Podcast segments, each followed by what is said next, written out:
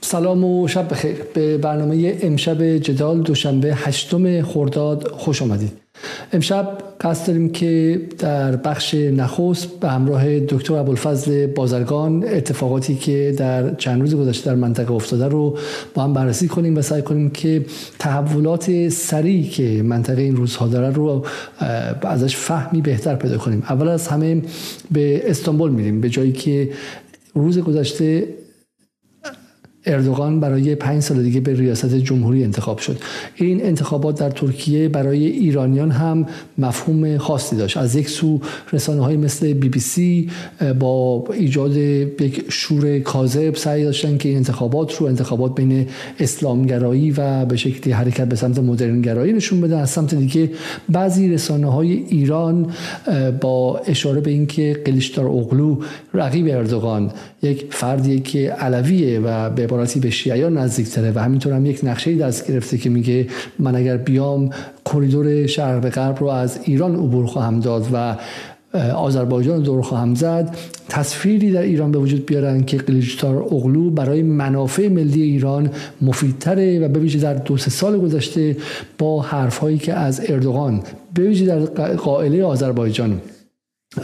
و قائله بین آذربایجان و ارمنستان مطرح شده بود. ایستادنش کنار علیوف خواندن شعر عرس و غیره و احساسات ضد اردوغانی که در بین بخشی از نیروهای ملی نیروهای محور مقاومتی نیروهای ایرانگرا و غیره در داخل ایران بود.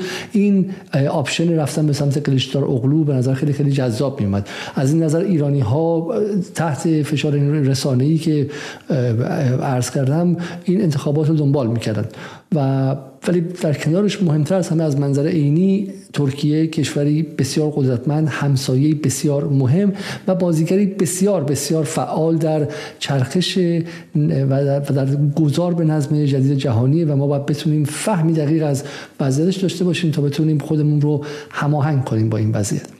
در وحله دوم سراغ سفر سلطان حیسم سلطان عمان به تهران میریم و احتمالا پیامی که از سوی بایدن برای رئیس جمهور ایران آقای ابراهیم رئیسی داره و گمان زنی ها درباره امکان از می‌خوام. امکان احیای برجام. از سوی دیگه گفته میشه که سلطان حیسم همینطور حامل پیامی از رئیس جمهور مصر سیسی برای ایرانی که اون هم اهمیتی بسیار بسیار جدی داره. و در پایان هم نگاهی خواهیم کرد به اینکه آزمایش اخیر موشکی ایران خیبر چه تأثیری داره بر امکان عادی سازی رابطه ایران و آمریکا؟ احیای برجام و به شکلی تنیصدایی در رابطه ایران و غرب ایده میگن که خیبر باعث شده که تلاش بخش وزارت خارجه برای تنش صدایی از بین بره چون این دقیقا در جهت مخالفه و اینها رو همه رو از آقای بازرگان می‌پرسیم و بعد از اون اگر امکانش باشه با آقای سید پژمان مدنی درباره مسائل فنی خیبر صحبت می‌کنیم و می‌پرسیم که آیا این موشک یک تغییر کیفی و ماهوی نسبت به موشک های نسل قبلی خرمشهر داره و آیا به راستی اونطوری که رسانه های خارج دارن میگن رسانه بین المللی دارن میگن معادلات منطقه رو به هم می‌زنه؟ چرا؟ از نظر فنی چه خاصیت هایی داره و چه قابلیت هایی داره که این کارو کرده.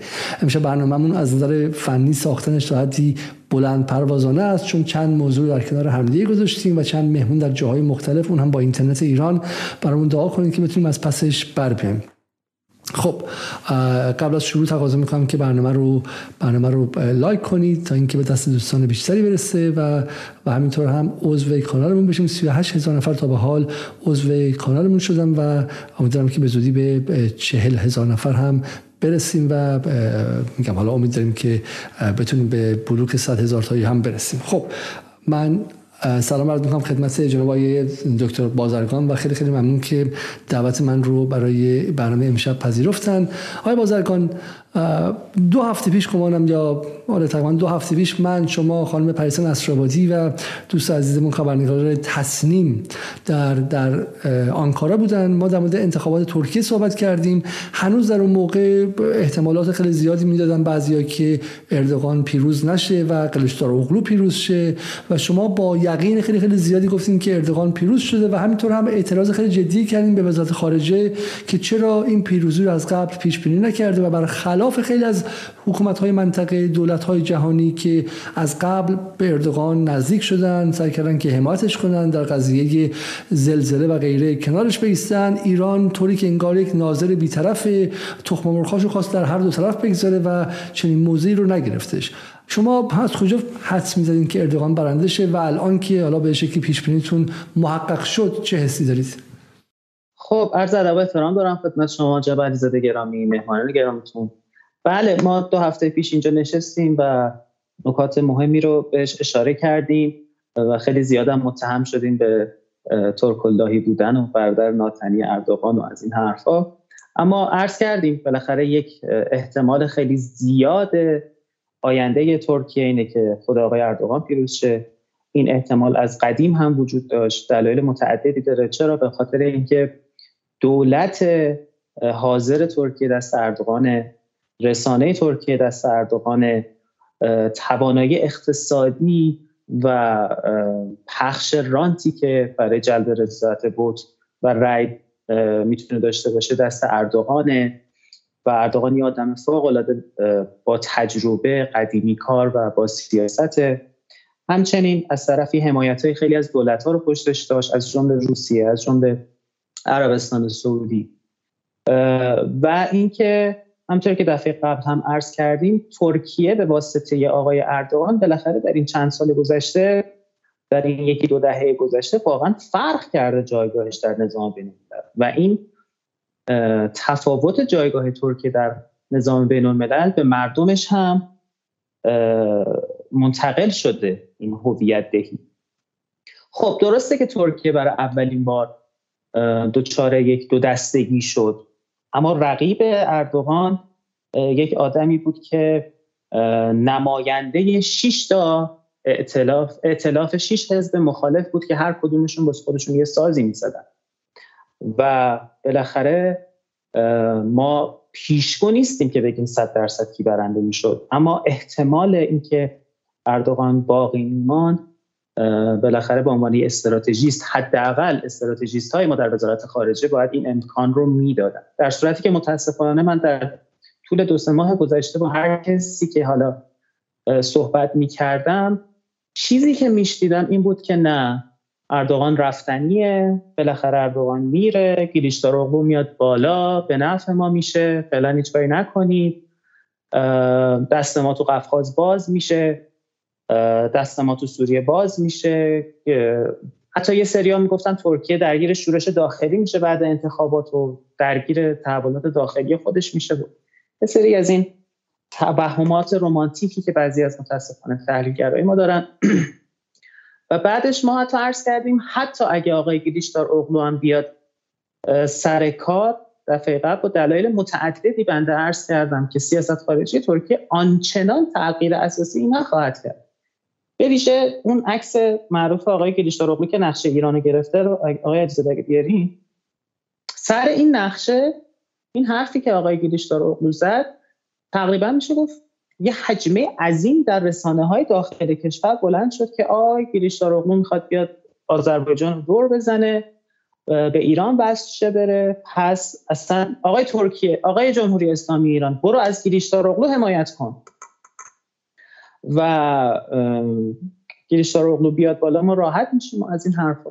و ما در جلسه قبل دو هفته پیشی که اینجا بودیم خدمت شما مفصل بنده عرض کردم. بنا به دلایل بسیار زیادی که الان دوباره وقتش نیست. اصلا امکان نداره این اتفاق بیفته. آقای گریشتاروغلی حرفی زده به خاطر اینکه طرح زنگ زور کریدور زنگ زور رسیدن به آذربایجان رسیدن به آسیای میانه رسیدن به چین کریدور میانی چین اصلا یه طرح ملیه یه طرح جهانیه در نظام بین الملل که اصلا از یک رئیس جمهور به رئیس جمهور دیگه نمی‌تونه تغییر بکنه. و اتفاقی که افتاد سه روز چهار روز قبل از انتخابات از آقای گیریشتاروغلو توی مصاحبه پرسیدن که آقای گیریشتاروغلو داستان اون نقشه چی بود نشون دادی؟ شما آیا می‌خوای آذربایجان دور بزنی؟ خواهش می‌کنم از آقای علیزاده که مصاحبه آقای گیریشتاروغلو رو بیارن. ببینید میگه when I become president by state's traditions I will visit the Turkish Republic of Northern Cyprus and the second of course Azerbaijan there is no difference between Baku and Istanbul. I am sure that the leaders of other parties look at the relation between Azerbaijan and Turkey in the same way as I do. بالاشو اگه بیارین مشخصا درباره زنگ زور داره صحبت می‌کنه بالای نقشه مشخص بالای نوشته مشخص نیست بالای نوشته من بالای نوشته. خب میگه کمال کلیشدار the presidential candidate of Turkey's opposition answer the question about Turkey Azerbaijan relation and the زنگزور corridor. حالا شاید شما اونجا نمی‌تونید ببینید. خب میگه اگر من رئیس جمهور شم با سنت حکومت از از قبرس شمالی دیدار خواهم کرد و در وهله دوم از آذربایجان. There is no difference between باکو و استانبول هیچ فرقی بین باکو و استانبول نیست. میگه که ما اتحاد ملت های ترک تاکید بسیار زیادی داریم. این حرف منده دچار سوء تفاهم بوده که ما از ایران می‌گذاریم از آذربایجان نمی‌گذاریم ما همیت زیادی برای زنگ زور قائلیم و شما دچار سوء تفاهم شدید. و جالبش اینه که هیچ رسانه‌ای در داخل ایران که اونقدر خبر قبلی رو پوشش داده بودن این خبر رو پوشش نداد. که می‌تونم برگشتم آقای بازرگان برگشتم مهمه. میگه که پاسخ در, در پاسخ به سوالی درباره زنگ زور کلشتار رو گفت که know می‌دونید شما there is a زنگ زور corridor that needs to be open. یک کوریدور زنگ زوری وجود داره که باید باز شه. اگرچه The opening of this corridor depends on the parties agreement and Turkey's unconditional assistance to Azerbaijan. ولی با افتتاح این نیازمند توافق طرفین و کمک نامشروط ترکیه با آذربایجانه The unity of Iran and Armenia somewhat hinders the opening of this corridor. اتحاد ایران و ارمنستان باز شدن این کوریدور به تعویق انداخته. If Turkey uses its potential, it will be much stronger in the region. اگر ترکیه از قدرت بالقوهش و پتانسیلش استفاده کنه خیلی قوی تر خواهد بود در منطقه. اصلا باور نکردنی و این رو شما میگه هیچ کس این رو گزارش نداد. اصلا هیچ جا نیمد یعنی در تمام رسانه هایی که من در تعجب بودم که یک خط رسانه ای متوازی چی میگن همزمان با هم از طرف یه سری از پانفارست ها و پان ایرانیست های ضد پان ترک حالا اونا قابل درکه که چرا دارن این کار می‌کنن. همزمان با یه سری از چهره های حالا حزب اصولگرایی که اونا هم مثلا اعتقاد به قدرت دارن و باید بزنیم که دهن اردوغان بره و همزمان با یه سری از روزنامه های اصلاح طلب مثل اعتماد و اکو و خدمتتون عرض کنم انتخاب و اینا که اصلا گریشتار اقلو بیاد اوضاع ایران بهتر میشه و روابط خوب میشه و اردوغان میره و تنشها در منطقه کم میشه و بعد این خبر اومد ببینیم که حتی موضع آقای گریشاروغلو در بار آذربایجان خیلی هم سختره میگه من اصلا به کوریدور کوریدور زنگزور حتما باید باز شه و ما اهمیت ویژه‌ای به روابطمون با جمهوری آذربایجان میدیم و اتحاد ایران و ارمنستان این موضوع رو به تعویق انداخته و ما اگه لازم باشه از قدرت خودمون در منطقه استفاده می‌کنیم. خب اینا چرا کسی نگفت؟ دقیقا حرفی بود که بنده دو هفته پیش گفتم آقایان تصور این که گریش اردوغان برود گریشتار اغلو بیاید همانقدر اشتباه هست که می‌گفتیم ترامپ برود بایدن بیاید خوب است. و خب این اتفاق دقیقا قبل انتخابات افتاد و هیچ چیز رسانه ای ازش نشد. و در عین حال هم دیدیم که برخلاف پیش بینی های اکثر این عزیزان آقای اردوغان رئیس جمهور شد و همه هم باز در سکوت رادیویی به سر بردن و یه سریا اومدن گفتن خب ما حالا نمی‌دونم نظرسنجی ها ما رو گود زد. خب حالا کارشناسان متعدد تو این حوزه کار می‌کنن. خیلی مهم نیست نظر همه چی باشه ولی اون عزیزانی که به وزارت خارجه دارن مشاوره میدن. اون کسانی که به دستگاه سیاست خارجی ما دارن مشاوره میدن. اون کسانی که با آقای امیر عبداللهیان دارن مشاوره میدن. اون کسانی که بهشون مشاوره میدن که آقا سر سوریه سر عادی سازی سوریه گفته بودن که اردوغان ببخشید بشار اسد از اردوغان خوشش نمیاد. فعلا توافق بشار اسد با اردوغان رو نبند. بذار اردوغان که رفت بشار اسد با گیریشدار اغلو میبنده خب در صورتی که ما همزمان می‌بینیم که پوتین حمایت های بسیار گسترده ای از اردوغان می‌کرد. آیا پوتین عاشق اردوغانه؟ نه داره سرمایه گذاری برای کشور خودش می‌کنه. بن سلمان تو همین دو سال پیش سر خاشخچی روابط به شدت تنشزایی با ترکیه داشت. الان چه حمایت گسترده ای از ترکیه کرد؟ آیا عاشق اردوغان نه. برای منافع ملی خودش سرمایه گذاری می‌کنه رو کسی که احتمال میده شانس برده شدنش بیشتره. و کشور مهم و تاثیرگذاریه تو منطقه. پس خودم رو باهاش ببندم در پنج سال آینده باهاش به مشکل گره نخورم. ما به عنوان یک کشور همسایه ترکیه که شاید برخلاف ترک برخلاف سوریه و حتی برخلاف عربستان علیرغم رقابت های زیادی که با ترکیه داریم نکات اشتراک منافع زیادی هم با ترکیه داریم و می‌تونیم خودمون رو با ترکیه دچار تنش زدایی بکنیم. و متاسفانه این فرصت رو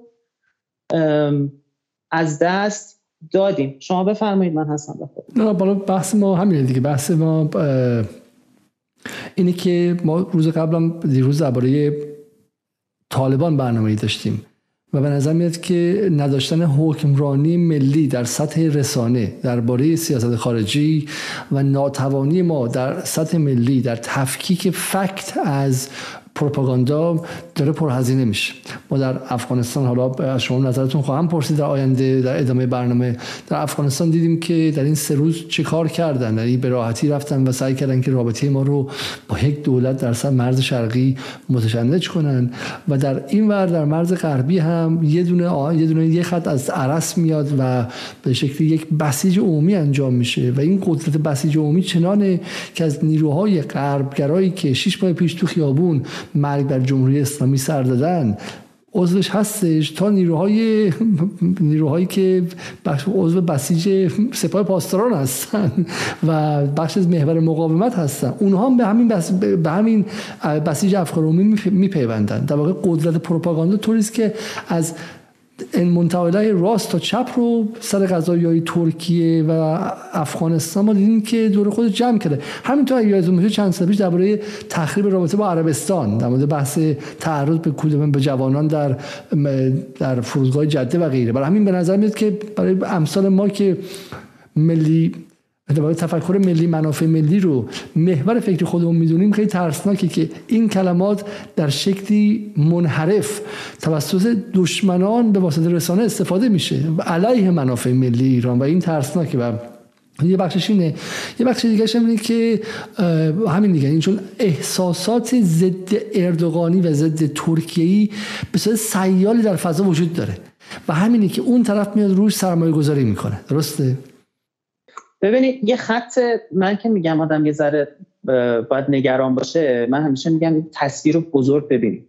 سر قضیه افغانستان من یه پستی تو اینستاگرام گذاشتم که آقایون حواستون باشه الان بین ایرانی ها افغانستان و افغانستانی ها رو درگیر نکنن. یه بر از آذربایجان یه بر از کردستان یه بر از افغانستان یه بر با خدمتتون ارز کنم در خوزستان.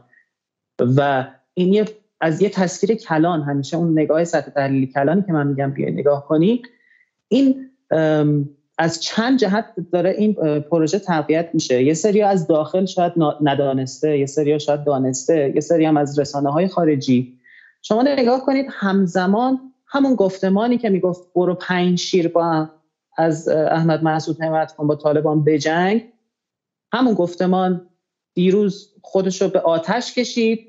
بعد فردا صبحش که طالبان گفت آقا ما خواهان روابط حسنه با ایران هستیم نمی‌دونم دیگه روشون شد دوباره حرف بزنن یا روشون نشد دوباره حرف بزنن.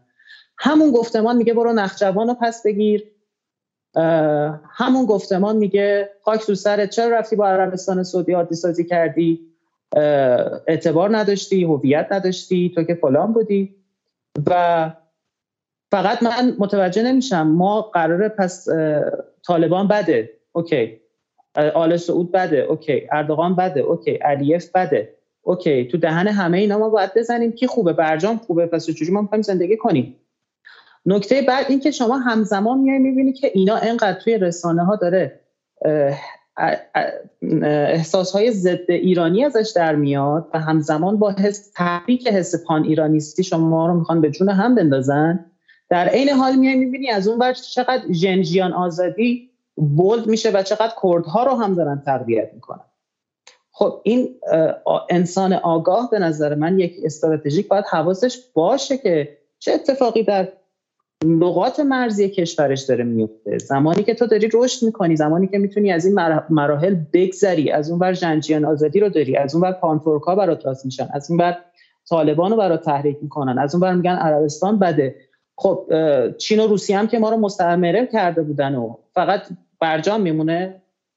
خب این ذهنیت کیه؟ این چرا توی وزارت خارجه ما هم نفوذ داره که به آقای رئیسی میگه بیا برو تو سیستان بلوچستان لب مرز بگو طالبان من تو رو تهدید می‌کنم اگه آب ندی بعدا نگفتی چرا؟ این کیه این مشاور؟ یا کی، کدوم چه مشاوریه که با آقای امیر عبداللهیان میگه؟ فعلا نمی‌خواد تو نشست چهار جانبه بری. حالا بذار انتخابات بگذره ببینیم چی میشه. اردوغان میاد شاید اردوغان بره. ما در برای تأمین منافع ملی کشورمون باید نگاه کلان داشته باشیم باید سناریو پردازی بکنیم.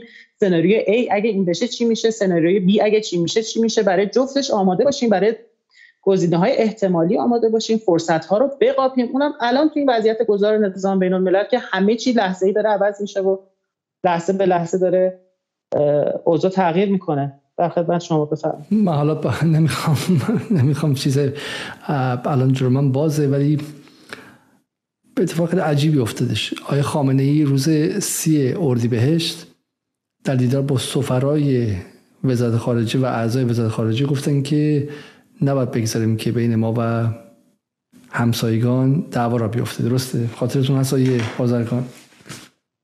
کاملا. نه تنها گفتن نه بلکه باید روابطمون رو تقویت کنیم با کشورهایی که الان در وضعیت نظام بین الملل با ما همسو شدن و این وضعیت بی سابقه خب حالا من چیزی که می‌خوام به شما بگم این که من به همه مخاطبان این چالش رو دعوت می‌کنم که برن در خامنه dot IR ببینن که آیا فیلم این ویدیو رو پیدا می‌کنن یا نمی‌کنن. این جمله آی خامنه ای در اغلب خروجی خبرگزاری بزرگ کمرنگ شد یا کلا حذف شد اون بخش دیگهش که ما با مقابل صخره باید انعطاف کنیم منعکس شد و در خامنه dot IR هم هیچ خبری تا این لحظه که من با شما صحبت می‌کنم از ویدیوی سخنرانی رهبر ایران درباره تلاشش برای تنش در مرزهای شرقی وجود نداره و این تا حد زیادی ترسناک. حالا من دیگه اینجا سربسته گفتم ولی وقتی که رهبر ایران رهبر ایران سعی می‌کنه که در مرز شرقی تنش رو کنترل کنه و خطایی که وزارت خارجه کرده و وزیر خارجه کرده رو اصلاح کنه در شکلی که به شکلی به حالا به خود وزیر خارجه هم ضربه وارد نشه. اما در سایت خود شخص آقای خامنه ای این قضیه منعکس نمیشه و من فقط می‌تونم امیدوار باشم که یک تصادف نه ما با شرایط خیلی پیچیده ای رو برو هستیم. خب از این قضیه بگذاریم آقای بازرگان. البته اینا لازم به یادآوریه که قبلا هم ایشون همین چند چندی پیش اخیرا در دیداری که با مقامات ارتش و سپاه داشتن صریحا اشاره کردن که خودتون رو درگیر مشکلات کوچیک با کشورهای ضعیف نکنید که اشاره مستقیم دقیقا به مسئله جمهوری آذربایجان داشتن اشاره مستقیم به طالبان داشتن و این ذهنیت رهبری در قبال قشنگ ایشون مشخصا متوجه این هست که مرز یعنی چی؟ همسایه یعنی چی؟ اگه ما یه کاری رو میریم تو سوریه می‌کنیم دلیل نداره همون کار رو توی نخجوان بکنیم. دلیل نیست همون کار رو توی خدمت شما عرض کنم حرات بکنیم. مرز حرمت داره همسایه حرمت داره. درسته ما اصلا نباید اجازه بدیم کسی دست درازی به کشور ما بکنه بی احترامی به کشور ما بکنه. من همین الان که میگم باید با همسایگانمون تنش صدایی کنیم همین الان میگم جمهوری اسلامی ایران باید بمب اتم داشته باشه. همین الان. اون برش هم حواسم بهش هست. من جزو کسانی هستم که میگم جمهوری اسلامی ایران باید بمب اتم داشته باشه. به خاطر این حرفم هم خیلی مورد نقد انتقاد قرار گرفتم. اما در عین حال هزینه فایده آدم باید داشته باشه. نگاه کنه ببینه مرزت کجاست قومیتت کجاست کشور همسایت کجاست بلند بینیت کجاست آینده پژوهیت کجاست آیا می‌خواهی رشد کنی؟ آیا من که با طالبان به مشکل برسم مگه نمی‌خوام به چین برسم؟ اگه با طالبان دعوام بشه جنگم بشه چجوری می‌خوام به چین برسم؟ کیه که اینقدر میاد بولد می‌کنه که هی میگه طالبانو بزن؟ اگه من با آذربایجان دعوام بشه کریدور شمال جنوب باید دست میدم. خدمت شما عرض کنم روابطم با ترکیه خراب میشه. مشکل قومیتی داخل پیدا می‌کنم. مفصل توضیح بدیم کیه که اینقدر توی این آتیش هیزم میریزه؟ بفرمایید. آیا حالا با ما چون می‌خوام خود به کشورها رو تک تک بریم که بحث ترکیه رو الان بریم. شما برای به افغانستان اشاره کنید من اینجا با هم یک کاسه کنم. آذربایجان علیوف طالبان ملا برادر افغانستان و غیره. احساسی که به وجود میاد اینه و من بخوام خیلی صریح بخوام بگم بخوام ما در این سالها زیر فشار بودیم و یک مقدار شاید گفتن سخته. در یه سویه های تحقیر ملی رو تجربه کردیم. در یک سویه هم غرور ملی تجربه کردیم. یعنی بالاخره این غرور ملی برای پیروز شدن در جنگ غیر ممکن سوریه. غرور ملی از حضور در لبنان و مهار باور نکردنی تنها قدرت هسته‌ای منطقه.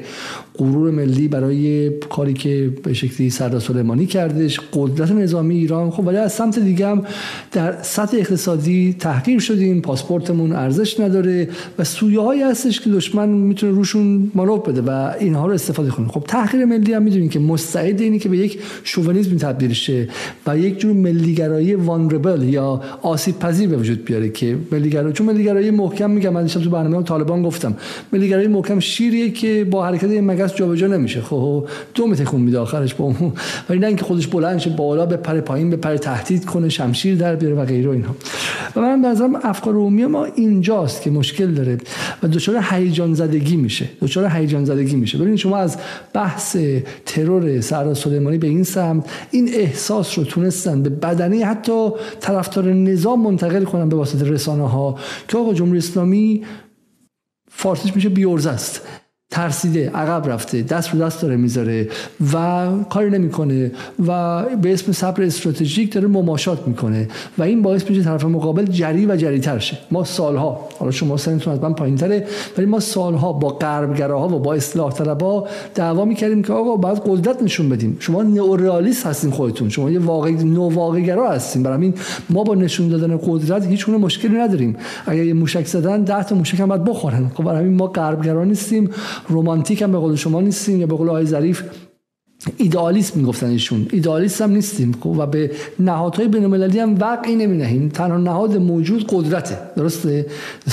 زور شما تنها نهاد واقعی است نه این نهادهای به شکل حقوقی و شکلی. اما بحث اینه که تنها بازی قدرت نظامی نیستش. قدرت نرم کجا دیپلماسی کجا؟ همین قدرت نظامی شما می‌تونی جابجا کنی یه مانور بدی خودش عقب میره فقط زدن نیستش. و به نظر میاد که این ظرافت هنوز در ذهن کسانی که به شکلی احساسات خیلی خوب و پاک میهن دوستانم دارن وجود نداره. و این همش احساس می‌کنن که ایران داره عقب میره. شما به چه جواب می‌دید؟ آیا به نظر شما در کلیت سیاست خارجی ایران در منطقه رو نمیشه همه رو یک کاسه کرد ولی به نظر شما ایران داره مماشات می‌کنه؟ ببینید من برای اینکه جواب این سوال بدم باید یه, یه, یه تشبیهی بکنم که باز این کاندید هژمونی آینده است. میگه اینو من شما نمیگیم تمام دنیا داره کاندید هژمونی آینده است. که من باور دارم هژمون نمیشه. در هر صورت یک ابرقدرت بسیار مهم از نظر اقتصادی و از نظر نظامی. رویکردش با تایوان چجوریه؟ تایوان که دیگه نمی‌دونم یه کشور 200 سال پیش جدا شده ازش که نیست که. تایوان برای چین مثل کیش برای ایرانه. انگار که مثلا یه سری از اپوزیسیون جمهوری اسلامی مثلا برن کیش جمع بشن کیش رو بگیرن دولت تشکیل بدن و بگن ما دولت جدا هستیم. تایوان یه همچین تشبیهی میشه کرد ازش برای چین. و چین هم در حال رقابت با آمریکاست و به لحاظ قدرت نظامی در حال حاضر دومی قدرت نظامی دنیاست و حتی از روسیه عبور کرده به لحاظ قدرت نظامی. چقدر تحریک شد تایوان؟ چقدر نانسی پولوسی اومد کشورهای اروپایی اومدن خود تایوانی ها حرفای متفاوتی می‌زنن. عملا چین باید به لحاظ این ارق ملی که ما میگیم ده برابر حسی که مثلا ما به آذربایجان و افغانستان داریم باید به تایوان داشته باشه. به لحاظ حیثیتی خیلی براش مهمه.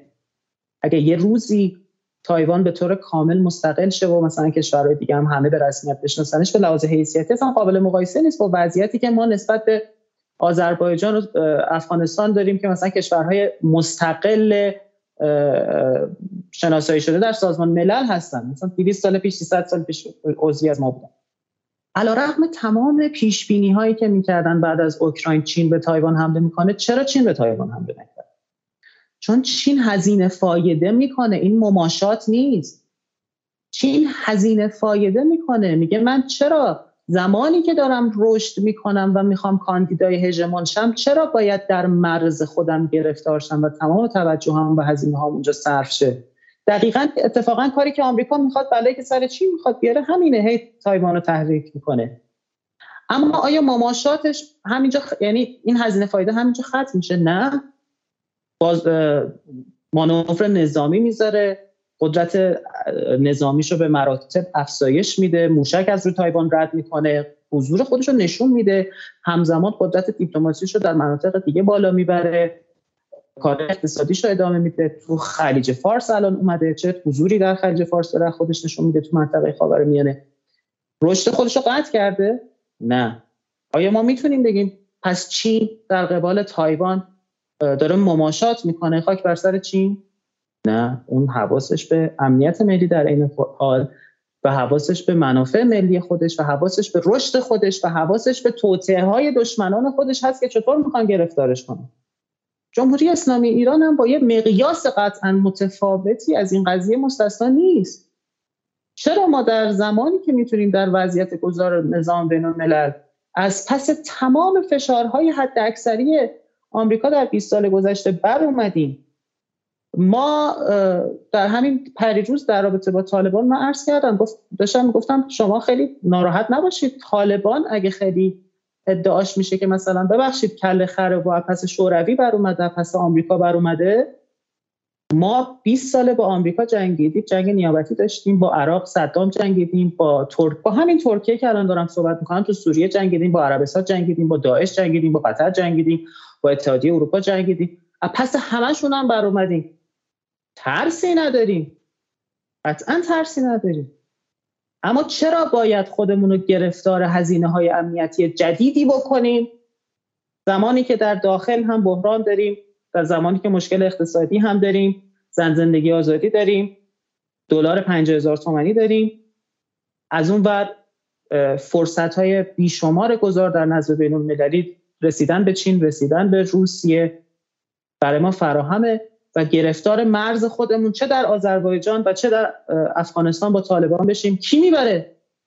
کی می‌بره؟ ما می‌بریم؟ یا اسرائیل می‌بره؟ یا آمریکا می‌بره؟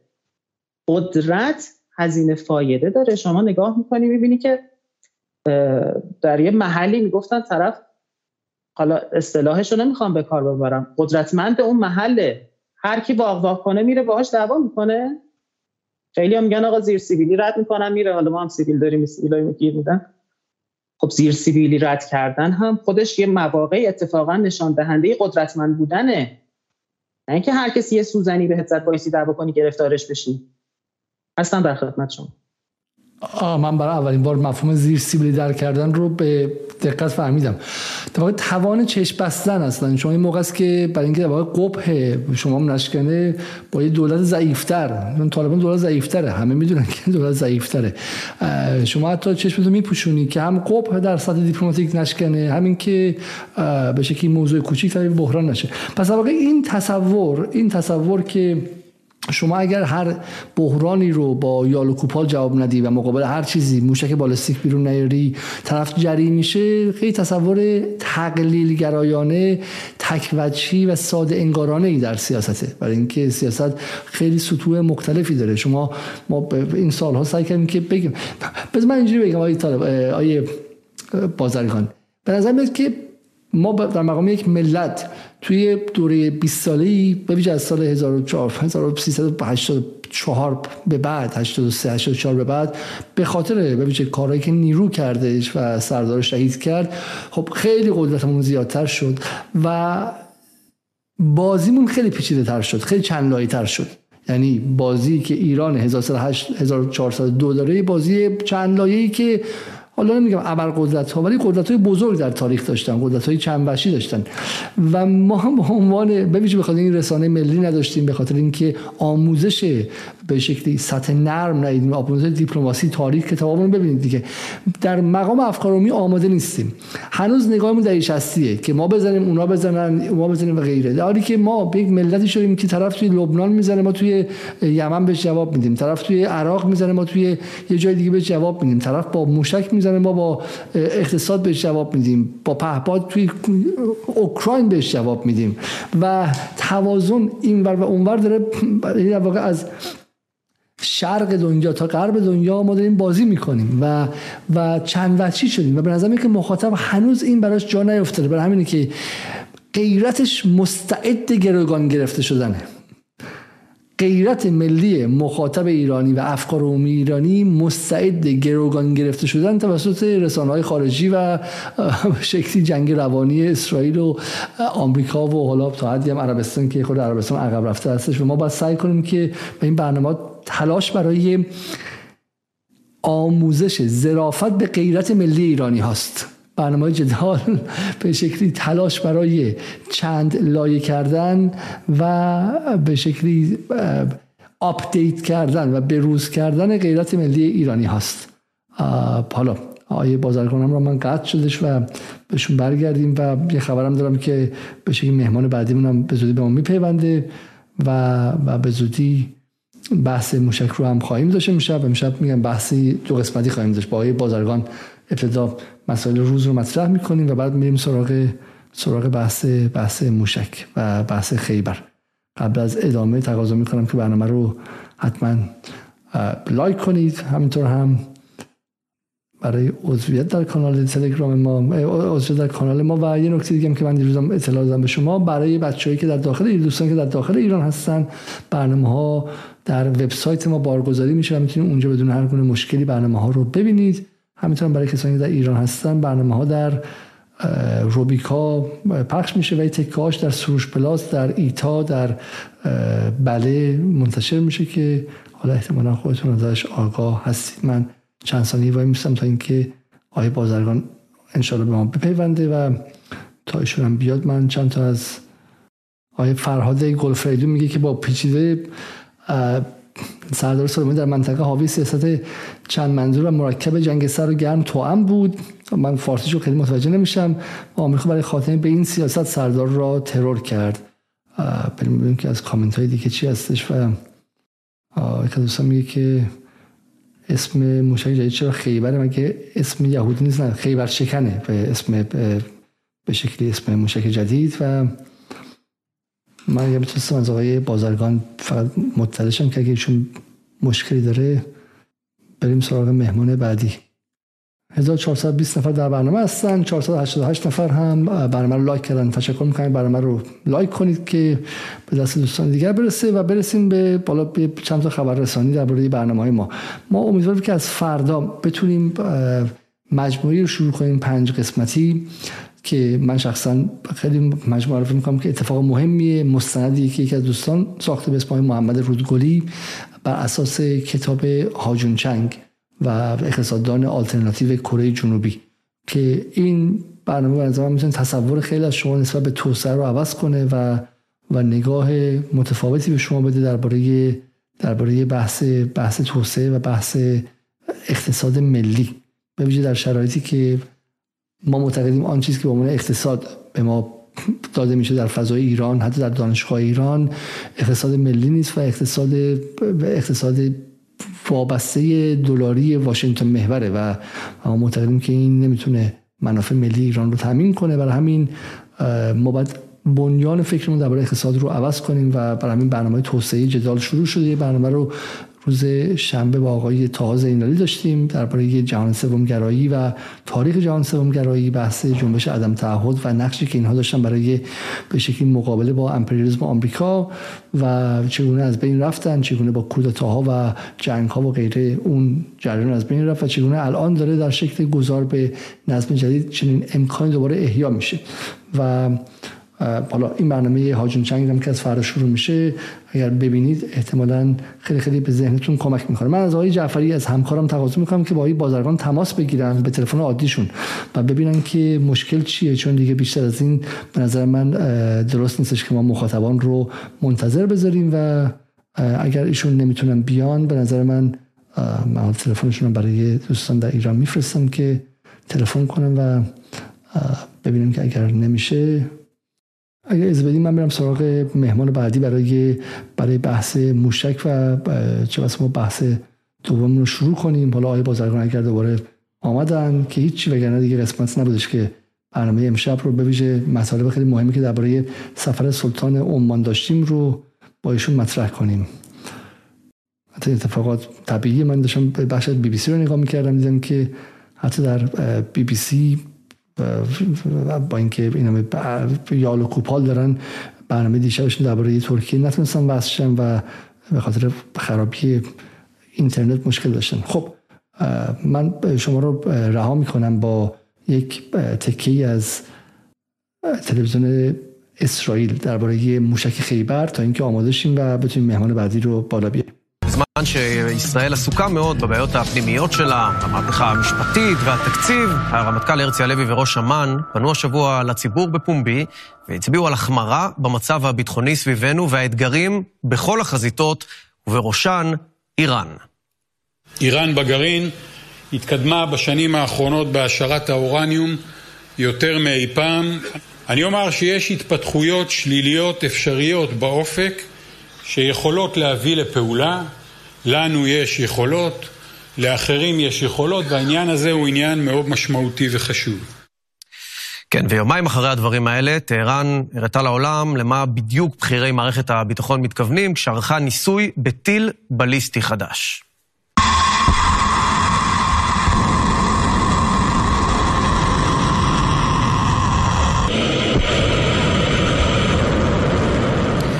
הטיל הזה, שמסוגל לשאת ראש נפץ במשקל 1,500 קילוגרמים, ולהגיע לטווח של כ-2,000 קילומטרים, כלומר כל שטחה של ישראל, לפי התמונות שפרסמה התקשורת באיראן, ניתן לראות גם דגם של כיפת הסלע בירושלים, ובכירי כוחות הביטחון האיראנים מדגישים, למי שעדיין לא הבין. برای دشمنانمون این هستش که ما مصمم هستیم در دفاع از کشور و دفاع از دستاوردهای انقلاب اسلامی אוקיי, okay, אז קודם כל אה, בואו נתחיל מתוכנית הגרעין האיראנית, שבסופו של דבר אה, הייתה ראש שמחתנו, בעיקר לא הצהרות של בכירי מערכת הביטחון השבוע. אה, צריך להגיד דבר אחד מאוד משמעותי לגבי התוכנית עצמה. מצב התוכנית מטריד, אבל ההיסטריה לא במקומה, ואני אסביר. בסופו של דבר איראן מאוד מתקדמת בהשערה. אחרי יציאת ארה"ב מהסכם הגרעין, איראן ממש קפצה מדרגה, מעשירה ל-60% בצנטריפוגות מתקדמות, בשני מתקני השערה מאוד מאוד ממוגנים, אבל עדיין לא חצתה את הרוביקון בהקשר הצבאי. גם ראש אמ"ן התייחס לזה, השבוע בהצהרותיו, גם בכירי מערכת המודיעין האמריקאית התייחסו לזה בעדותם בקונגרס רק לפני מספר שבועות, ולכן ההערכה היא שגם אם ההנהגה האיראנית תחליט היום לחדש את התוכנית הצבאית שהיא נטשה ב-2003, ייקח לאיראן חודשים רבים, אולי שנים, לייצר פצצה. ולכן המוטרדות במקומה, ההיסטריה ממש לא. כמה הטיל החדש הזה, אבל באמת שאיראן חושפת, שאנחנו רואים את הנתונים שלו עכשיו על המסך, כמה הטיל הזה בעצם אה, מטריד אה, באמת את ראשי מערכת הביטחון כאן בישראל, כמה זה משפיע על הפלסטינים, כמה זה משפיע כמובן על חיזבאללה? אז צריך להגיד שאיראן מפתחת מאוד את היכולת הקונבנציונלית שלה, אנחנו מאוד מתמקדים בסיפור הגרעיני, אבל איראן מאוד מתקדמת בהקשר הקונבנציונלי, זה לא רק הטיל עצמו, זה גם מערך הכטב"מים של איראן שמאוד מתקדם. אנחנו צריכים להיות מוטרדים, אבל שוב, הסיפור הוא לא רק בהקשר הישראלי, האיום הוא גם על בסיסים אמריקאים במפרץ, האיום על מדינות האזור, ולכן ישראל צריכה לפעול בקואליציה כנגד איראן בהקשר הזה, אבל כן בהקשר מה שנגעת הסוגיה הפלסטינית וחיזבאללה. צריך להגיד שכל מה שמיוצר באיראן מוצא את דרכו בצורה כזו או אחרת לגורות של איראן, בין אם זה בתימן, בעיראק, בוודאי חיזבאללה בלבנון. לכן אנחנו צריכים להיות מאוד מוטרדים שהיכולות הללו כן יועברו בסופו של דבר כן. לאותם גורמים רלוונטיים שיגבירו את האיום על מדינת ישראל בהקשר הקונבנציונלי. یه سریع در مورد این سفر. حالا پس در مورد ترکیه در مورد ترکیه فقط من این نکات بگم چون مخاطب حالا تا اینجا اومدش. یکی بحث انتخابات بود که بگم در نهایت اردوغان با 52 دو درصد پیروز شد و قلیچداروغلو با 47 تا 8 درصد. آیا به نظر شما این باعث میشه که اونطوری که میگن حالا دیگه اردوغان با یک بشه تضعیف شده باشه و مثلا اتحاد حول اردوغان شکننده باشه؟ چون آمارش که با آمار انتخابات قبلی فرقی نداره که. دقیقا از زنی که اینو میگن توجه نمی‌کنن که دوره های انتخاباتی قبلی پیروزی اردوغان هم دقیقا با همین نحوه با همین تقریبا درصد پیروز شد. به علاوه اینکه دولت وقتی پیروز میشه دیگه دولت پیروز شده دیگه. مثلا اینو درباره دولت آقای رئیسی هم می‌گفتن آقای رئیسی الان رأی که آورده دولت ضعیفی خواهد داشت.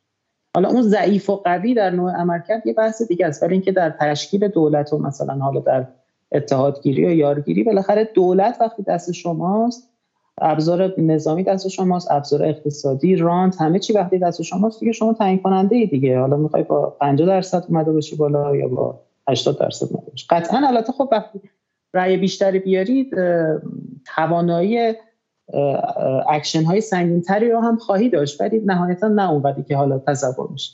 حالا بریم سر یه بحث خیلی مهم. این که چرا به نظرتون انگیزه چی بود که به شکلی دستهایی در کار باشه که ایران رو از اردوغان بکشه با این تحلیل غلط که قلیشدار اغلو بیشتر در راستای منافع ملی ایرانه؟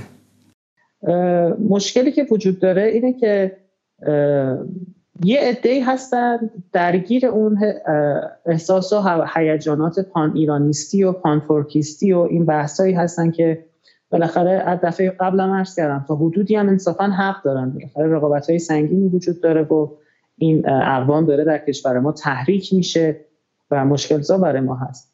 یه عده هستن که من این سری داشتم رصد می‌کردم این خدمت شما عرض کنم کارشناسان رو.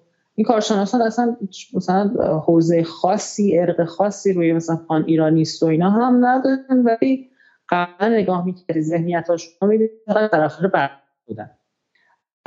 صرف دو بر روش بره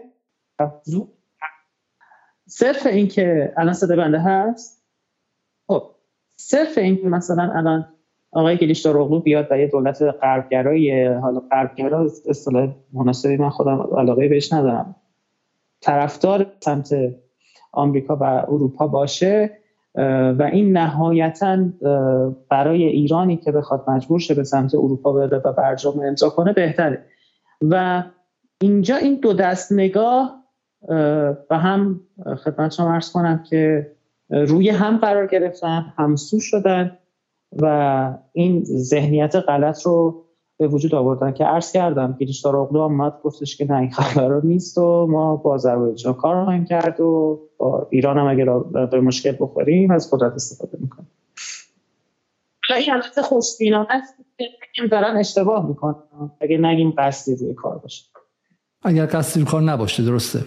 حالا حالا به نظرتون در بعد با اردوغان چه کردن در حال حاضر؟ با اردوغان بالاخره الان پنج سال دیگه وضعیت ترکیه مشخص شد و ترکیه جای کوچیکی نیست. کشوری که بازیگر مهمی در بحث گذار هستش روابطش رو با روسیه نگاه کنین چه روابط گسترده‌ای داره و چه بازی به شکلی هوشمندانه با با با روسیه کرد. یعنی در زمان لازم بویژه بعد از داستان فتولا گلن و تور و کودتای CIA علیه تور اردوغان در 2016 چگونه اردوغان متوجه شد که می‌تونه در این نظم جدید جاگیری کنه به تدریج به روسیه نزدیک شد و الان بویژه بعد از جنگ اوکراین منافعی که روسیه براش آورد ببینید دیگه پول عظیمی که سرریز شد ساخت نیروگاه هسته‌ای و راکتور اتمی توسط روسیه با پول روسیه با پول روسیه و اینکه ترکیه نقشی پیدا کرد در صادرات گاز روسیه و به شکلی شد حاملی برای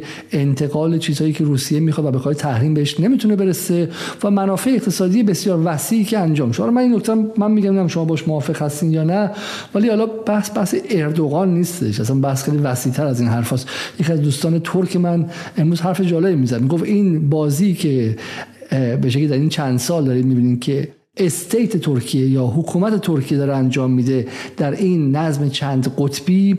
بازی که عثمانی حداقل 100 سال انجام داد با بازی بین بین فرانسه و انگلیس و به شکلی دولت های متفاوت و روسیه. سعی کرد که بین اینها بازی کنه و برای خود جای باز کنه و برای همین تخصصی در بروکراسی در واقع در دیپلماسی عثمانی هستش که به به ترک به بالا به دولت فعلی منتقل شده و بیشتر بازی deep state یا دولت پنهان ترکیه است که در قالب با یک ارتباطات خیلی عمیقی بین ارتش از یک سمت تکنوکراسی و به شکلی بروکراسی خیلی ریشه دار ترکیه از سمت دیگه حالا اردوغان هم پوستر بوی و نمایندشه ولی این چیزی نیست که از مغز آقای اردوغان مثلا تراوش کرده باشه.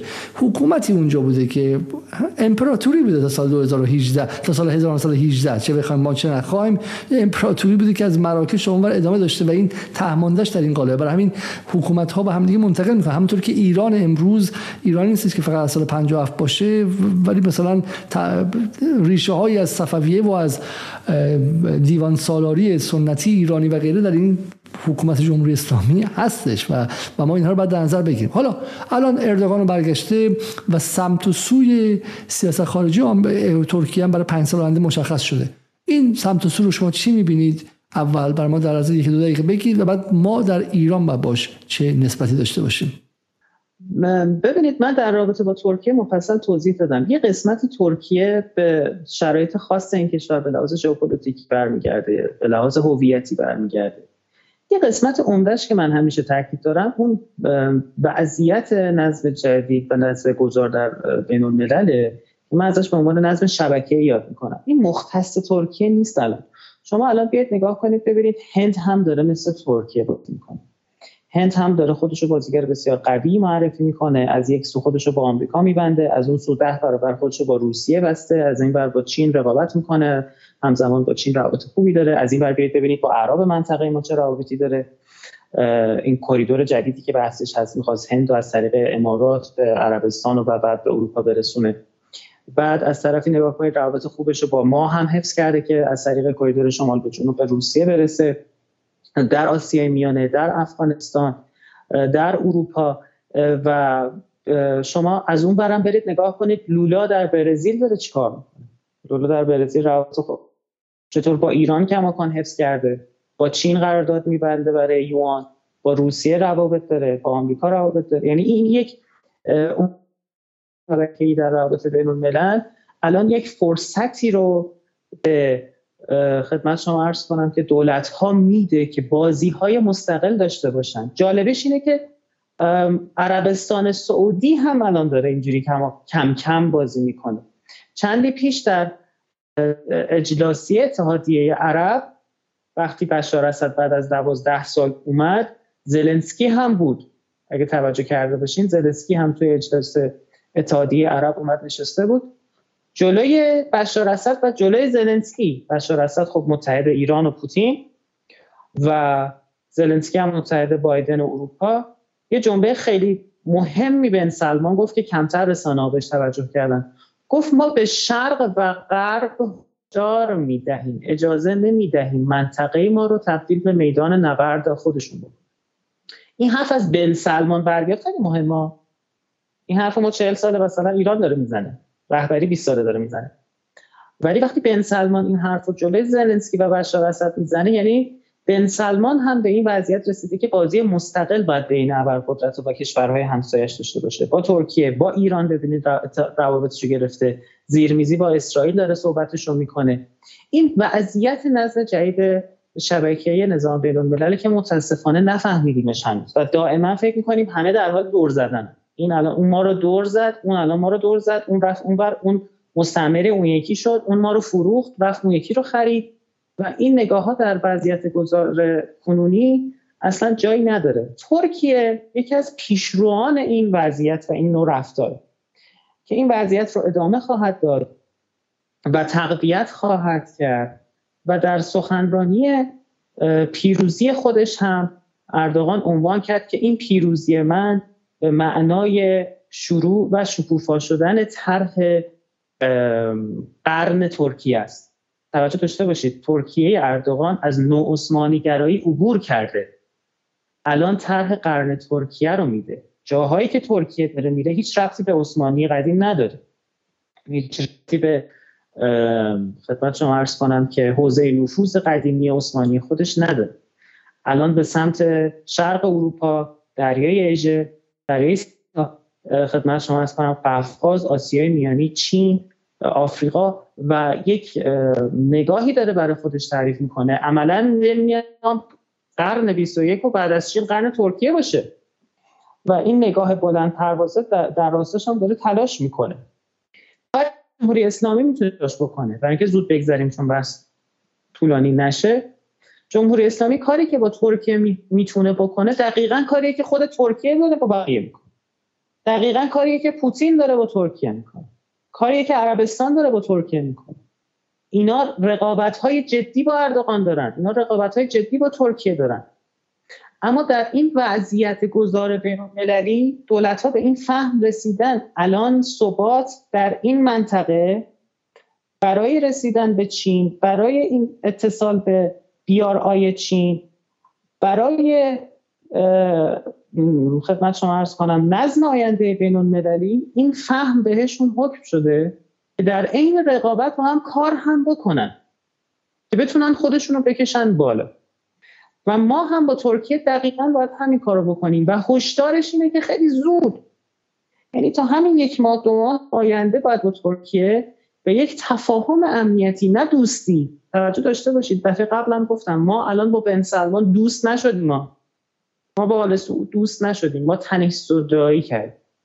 با ترکیه هم باید همین کار رو بکنیم. بهترین جاش کجاست؟ دفعه قبل مفصل توضیح دادم. الان ترکیه می‌خواد با بشار اسد دیدار نردان بشار اسد از یه طرف مجبور بازگرداندن اقتدار خودش به تمامیت ارضی کشورش بالاخره با ترکیه گفتگو کنه.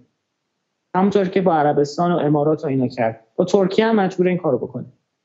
بشار الان اردوغان می‌خواد که با بشار اسد دیدار کنه. پیروز زمین سوریه که ماییم رفیق بشار که ماییم دقیقا جاییه که ما الان می‌تونیم یقه اردوغان رو بگیریم بگیم خب شما می‌خوای با سوریه اوضاعتو مشخص کنی توی که شکست خوردی در این جنگ اوکی من میام پادرمیونی می‌کنم. من میام واسطه میشم با سوریه با بشار اسد که به یک توافق خوبی باهاش برسی از اون ور تو همین کار رو با جمهوری آذربایجان برای من می‌کنی. و اگه ما این کار رو نتونیم بکنیم همزمان همین توافق رو با کردها هم می‌تونیم ببندیم. دفعه قبل مفصل توضیح بده. اگه به این تفاهمات امنیتی به این تنش صدایی به این گسترش روابط ترکیه نرسیم دوباره دارم پیش بینی می‌کنم. دو ماه دیگه سه ماه دیگه تیتر زده میشه. آی ترکیه ما رو دور زد در قفقاز ترکیه فلان شد ترکیه ال شد. اگه وایسیم نگاه کنیم قطعا اردوغان برای ما به شدت تهدیده. اما اگه بازی رو بلد باشیم که چطور رفتار کنیم قطعا باعث رشد ما میشه. و این همگرایی ما همزمان این نوع بازی بین که روسیه با ترکیه داره. ما با روسیه داریم. ما بتونیم با ترکیه هم داشته باشیم. این سه تا بازیگر مهم این منطقه خیلی کارا می‌تونن بکنن.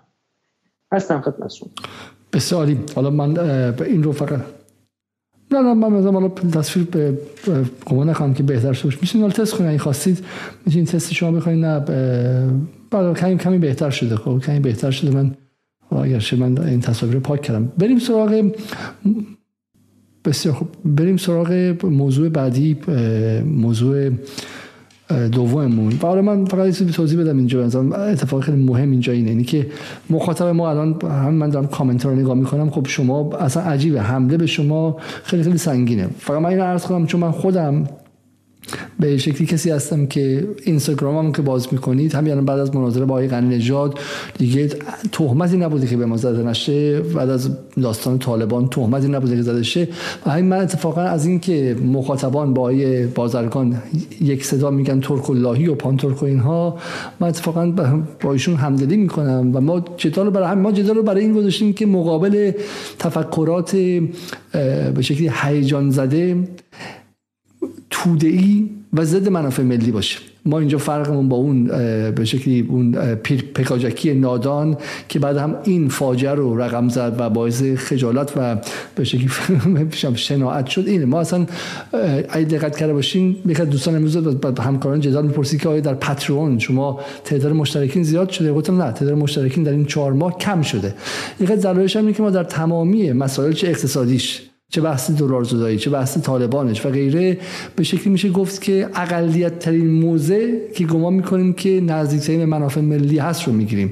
ما در شرایط به شدت توده ای از نظر افکار ملی عمومی قرار داریم چون رسانه ملی ضعیف حکمرانی ملی رسانه نداریم. برای همین تاراج و تاخت و تاز داره انجام میشه و ما در جدال استادیم و میگیم آقا ما برای همین هم هستش رشدمون زیاد نیستش برای همین که مشترک ها میان. بعد از دو ماه فکر می‌کنن که این حرفی که ما دوست داریم نمی‌زنیم ولی ما حرفی که شما دوست دارید رو نمی‌زنیم.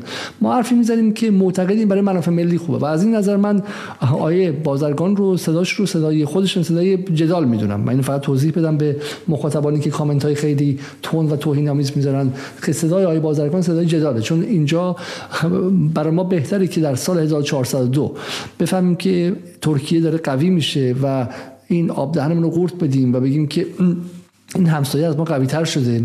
به مزخرفاتی هم که زمان شاه ترکا میمدن ایران بشم دمپای ابری میخریدن. یا حرفا قصه است قصه نه. ترکیه کشوری که از دل یک امپراتوری میاد قبلش هم بیزانس شرقی بوده. بیزانس شرقی بوده. به ترک و به توران و این هم ربطی نداره. خب امپراتوری بیزانس شرقی بوده قبلش هم یونان بوده. شما وقتی ارسطو و افلاطون رو می‌خونی نصف این فیلسوفان یونانی در جای زندگی می‌کنن که امروز ترکیه بوده. برای همین سنت حکم حکمرانی داره سنت بروکراسی داره سنت دیپلماسی داره. خب آدم که به شکلی از نظر اقتصادی اینها داره رشد می‌کنه و برای این بهتره که ما با واقعیتش روبرو شیم و بتونیم جایگیری مناسب کنیم تا اینکه کسانی بیان غیرت ملی شما رو به گروگان بگیرن. یه هفته بهتون مثل مواد مخدر بدن چیزی که های شید و فکر کنید که ما چقدر قوی هستیم پدر اردوغان رو در آوردیم. بعد آخر سال توی GDP منفی ایران خودش نشون بده. تو GDP منفی ایران خودش نشون بده یا اینکه تو از دست دادن یک کریدور دیگه خودش نشون بده و از دست دادن یک موقعیت دیگه. ب... می‌خوام ببینید که ترکیه قوی یا ایران؟ بریم تو عراق ببینید که بازار عراق دست کیه. بریم تو تاجیکستان ببینید بازار تاجیکستان دست کیه. بریم تو گرجستان ببینید بازار گرجستان دست کیه؟ برین تو همون ارمنستان ببینید که داره محصولات کی رو بیشتر می‌خره. خب محصولات لوازم خانگی و غیره. برای همین ما به دنبال ایران قوی و مقتدر هستیم و نه ایران حپروتی به شما یه قصه بدیم که بعد چه می‌دونم شش ماه شما رو خوشحال کنه. بعدم مثل اون میگم کانال های یوتیوبی. اینجا ما داریم از منظر علمی از منظر علوم سیاسی علوم سیاسی با شما صحبت می‌کنیم. ولی از منظر هپروتیات. تا دلتون بخواد کانال هپروتیات در فضای اینترنت ریخته اونورم که بی بی سی و غیره است خب بریم سراغ سفر خیلی مهمه. در تمام سندهای امنیت ملی کشورهای مهم از جمله آمریکا از جمله روسیه از جمله بریتانیا از جمله چین این کشورها صدای من بد میاد. بله عالی صداتون تصفیهتون هم عالی شدش اوکی. در سند امنیت ملی این کشورها نگاه کنید که بخش عمده وجود داره تحت عنوان سند همسایگی. امنیت هر کشوری در سیاست خارجیش از مرز و همسایش شروع میشه. ما اگه در تبل تایی با همسایگانمون می‌زنیم به خاطر امنیت ملی و منافع ملی خودمان است نه به خاطر کشور همسایه. ما اینو در قبال افغانستان میگیم در قبال پاکستان میگیم در قبال امارات میگیم در قبال عربستان گفته ایم در قبال ترکیه میگیم در قبال ارمنستان و جمهوری آذربایجان و عراق و ترکمنستان هم میگیم. ما برای اینکه بخواهیم امنیت ملی داشته باشیم بخواهیم منافع ملیمون رو تامین کنیم باید اول همسایه رو داشته باشیم بعد منطقه رو داشته باشیم بعد بریم سراغ ابرقدرت ها اشتباهی که همیشه کردیم و برعکس عمل کردیم. چه زمان برجام که می‌گفتیم با کت خدا خودت رو ببند تمام مشکلات حل میشه. و دیدیم این اتفاق نیفتاد. گفتیم آقا عربستان حل میشه اروپا حل میشه همه حل میشن تو با آمریکا خودتو ببند. بقیه هم حل میشن. که دیدیم اتفاق نیفتاد و در منطقه به مراتب مشکلات ما افزایش پیدا کرد. چه زمانی که برعکس بیایم بگیم آقا خودتو با چین ببند خودتو با روسیه ببند کاری به منطقه نداشته باش. بزن تو دهن این بزن تو دهن اون. اتفاقا ما اگر می‌خواهیم از این ابرقدرت امتیاز بگیریم ما نگاهمون به چین و روسیه باید چه مبنایی باشه؟ بر مبنای امتیازگیری از این کشورها باید باشه. نه بر مبنای نمی‌دونم که خودتو بچسب بعد از اون انتظار داشته باشی اون منافع تو رو در نظر بگیره. هیچ وقت این اتفاقی نمیفته همه کشورها منافع خودشون رو در نظر می‌گیرن. ما باید خودمون رو رقابت های خودمون رو تنش های خودمون رو در مرزهامون با کشورهای همسایه‌مون کنترل کنیم. توجه داشته باشیم نمیگن دوست چیم کنترل کنیم مدیریت کنیم بعد که مشکلاتمون کمتر شد اون موقع از روسیه میگیم آقای روسیه امتیاز بیشتر بده. نه اینکه روسیه سر ترکیه هم تو قفقاز رو سر ما بذاره. من اگه موزم با ترکیه تو قفقاز هماهنگ کنم از روسیه هم می‌تونم امتیاز بیشتری بگیرم. الان روسیه با ترکیه موزش هماهنگ تو قفقاز. چرا من نباید موزم با ترکیه هماهنگ باشه؟ الان چین با عربستان موزش هماهنگ بود. چرا من نباید موزم با عربستان هماهنگ باشه که از چین امتیاز بیشتری بگیرم؟ هم انتظار داریم که اونا هی ما رو دور نزنن.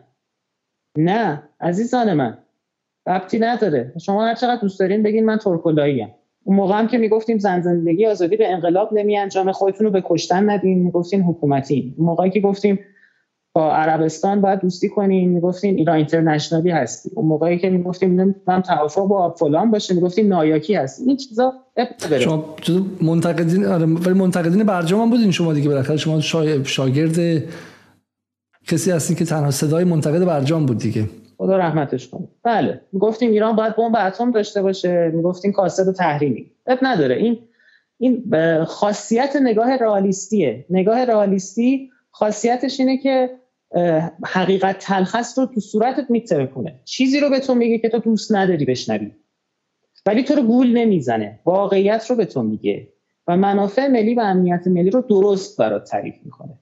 خدمت شما هست خب حالا من از این بحث رو برو کنیم. فقط این نکته بگم. همین نگاه ملی نگاه واقع گرا تو آمریکا به مردم آمریکا میگه که روسیه حق داشت که به اوکراین حمله کنه و همه میگن ای کسافت ها که از پوتین دفاع می‌کنید شما ضد آمریکایی هستین. و کسی مثل میرشایمر میگه من عاشق آمریکام من آمریکایی می‌خوام قدرت آمریکا بیشتر شه. و ما اشتباه کردیم از زلنسکی دفاع کردیم. و تو خود آمریکا به رئالیست آمریکایی فوش میدن. ترجیحشون کیه؟ که ترجیحشون دروغگویی که آمریکا رو کشیدن تو باطلاق اوکراین و و به نفع مثلا کارخونه های اسلحه سازی کار کردن. و همین این حرف شما من قبول دارم که رئالیست ها در هر کشوری رئالیست اون کشور به شکلی خوبه. بله. خب خیلی سریع چون دیگه خیلی بحث طولانی شد بریم سراغ سراغ آقای حیسم و سفر هیسم به ایران. ماجرا چیه؟ از دیروز بی بی سی و اینترنشنال و غیره دارن میگن که خب عمان نقش خیلی مهمی داره. میانجه گفتگوهای ایران و آمریکا در دوره قبل از حسن روحانی در دوره حسن روحانی در شرایطی کسی بود که تبادل زندانیان رو انجام داد به شکلی جیسون رضاییان و غیره. و دوست ایرانه. درست تکنیکی بگم از منظر از منظر علوم سیاسی عمان دوست ایرانه و دوست ریشهداری هست حداقل از دهه 60 به این سمت دوست ایران بوده قابل اعتماد و به شکلی حکومت جالبی هم هستش. ما یه برنامه خاص با میرگلوی جواد میرگلوی بیات داشتیم که توصیه می‌خوام بریم ببینید. و بازیگر جالبی با اینکه بازیگر کوچکی در منطقه ولی روابطش با همه خیلی خوبه و سفرش به ایران رو الان روش خیلی رایزنی ها و خیلی خیلی گمان زنی ها کردن. به نظر شما این سفر دلیلش چی بود؟ آیا واقعا به بحث احیای برجام می‌رسه؟ آیا اصلا برجام احیا شدنیه؟ یا اینکه نه این سفر دلایل دیگری داشت؟ باور بنده قبل از اینکه ایشون به ایران سفر کنن این بود که البته تو اخبارم اومده بود که چون قبلش به مصر رفته بود در راستای ادامه طرح سلسله مراتبی عادیسازی ایران با عرب منطقه مصر هم تقاضای عادیسازی روابط با تهران داده و بازگشایی خدمت شما ارز کنم سفارت خونه ها در بین این دو تا کشورها که خب خبر خیلی خوبیه و عمان به عنوان میانی پیام رسان این خبر شده. امروز هم با رهبری ملاقات داشتن گفتن که رئیس جمهور مصر چی خبری داده رهبری هم استقبال کردن. گمان زنی ها در رابطه با پیغام بایدن هم هست. چرا؟ به خاطر اینکه بایدن همین چند روز پیش جلسه غیر علنی و محرمانه تو کنگره در رابطه با ایران داشت و موضوع ایران بالاخره یک موضوع حل نشدنی در سیاست خارجی آمریکاست که در عین حال که حل نشده به این راحتی هم نمی‌تونه حل بشه. به نفع آمریکا هم نیست الان. چرا؟ چون در حال همین حالا تبلیغات انتخاباتی پیش روی آمریکا ریاست جمهوری 24 آمریکا هم شروع شد و بایدن در قبال ایران پلن بی های متفاوتی رو از دست داد.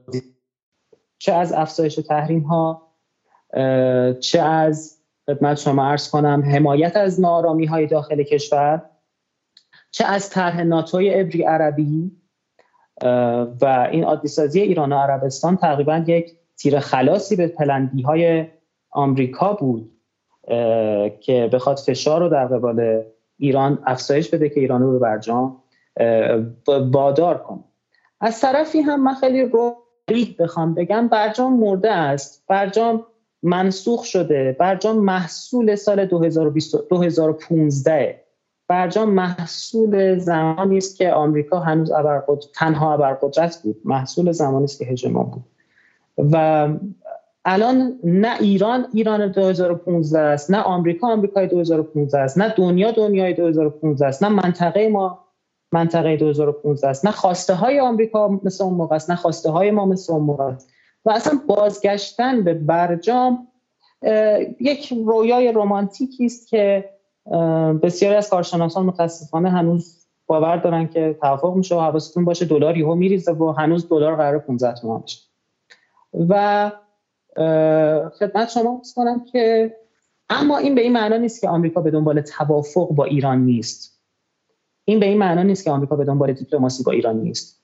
چرا؟ به خاطر اینکه کماکان بهترین راه مهار ایران رو دیپلماسی می‌دونه. گزینه های آنچنانی برای حمله به ایران واقعا نداره. گزینه های یه خبری چند روز پیش منتشر شد در قبال اینکه ایران کنار فوردو و نتنز پس پایگاه های زیرزمینی با عمق بسیار زیاد بالای 100 متر می‌سازه که به اعتراف خودشون سنگرشکن های آمریکایی و اسرائیلی توانایی نفوذ به این عمق رو ندارن. و همزمان سخو 35 های روسیه که به دست ایران برسه باز افزایش بازدارندگی به ایران میده. و وضعیت نظام بین الملل جنگ اوکراین رقابت با چین اینا شرایطی است که و عادی سازی روابط با خدمت شما ارز کنم عربستان سعودی این هم بالاخره یکی از آپشن هایی بود که اسرائیل روش خیلی حساب می‌کرد. الان عربستان سعودی هم دیگه اجازه نمیده که این اتفاق بخواد بیفته و متضرر از جنگ بین ایران و اسرائیل. تنها گزینه که روشی ذره هنوز دارن سرمایه گذاری می‌کنن متاسفانه جمهوری آذربایجانه که اتفاقا باز اینجا تاکید بنده بر تقویت روابط با ترکیه باز از این لحاظ هم مهم میشه. و از اون طرف نگه داشتن دیپلماسی با ایران که ایران رو خیلی خدمت شما ارز کنم قول معروف آنتین نشه ایران خیلی رها نشه خیلی به سمت روسیه و چین هم نره خیلی یهو دست از پا خطا نکنه به تعبیر خودشون. و باور دارم این پیامی که از عمان آورده از طرف آمریکا البته ما اطلاع دسترسی به اطلاعات محرمانه قطعا نداریم. چند تا موضوع ممکنه باشه. یه طرفش ارتباط داره به آزادسازی منابع مالی ایران در کره جنوبی و عراق احتمالا. خدمت شما ارز کنم اون طرفش احتمالا یک ارتباط آزادسازی یا تبادل زندانیان داره. دو احتمال خیلی زیاد من باورم اینه چون برای آمریکا خیلی مهمه ارتباط به نصب دوباره دوربین های آژانس و افزایش نظارت آژانس داره. چون یکی از حوزه هایی که آمریکا خیالش راحت متاسفانه روی ایران در قبال اینکه عجله ای نداره اینه که آژانس دوربیناش وصله دیگه. هر موقع ایران بخواد به سمت هسته شدن بره بالاخره ایران تا بخواد بیاد آژانس رو بندازه بیرون و اینا؟ بالاخره همه می‌فهمن و و یه توانایی نظارت زیادی به آمریکا داده. من اینجا تو پرانتز اگه لازم باشه نکته بگم خیلی مهمه. در, رابطه با آژانس. این حرف عمان یادمون نره اگه اجازه داشته باشم. اونم اینه که رابطه ایران آژانس اینو برای اون عزیزانی میگم که میگن ایران مستعمره چینه ایران مستعمره روسیه است. خدا رحمت کنه اسکرخانی رو. می‌گفت ایران مستعمره آژانسه. همین چند روز پیش و خبر پایگاه های عمق بالای 100 متری ایران در کنار نتنز و فوردو که منتشر شد صبحش آقای اسلامی سریع تکذیب کرد. خب حالا فارغ از اینکه این خبر راسته یا دروغه مشکلش چیه؟ مشکلش اینه که این دقیقا یک بهونه که آژانس میگه اه من باید نظارت کنم.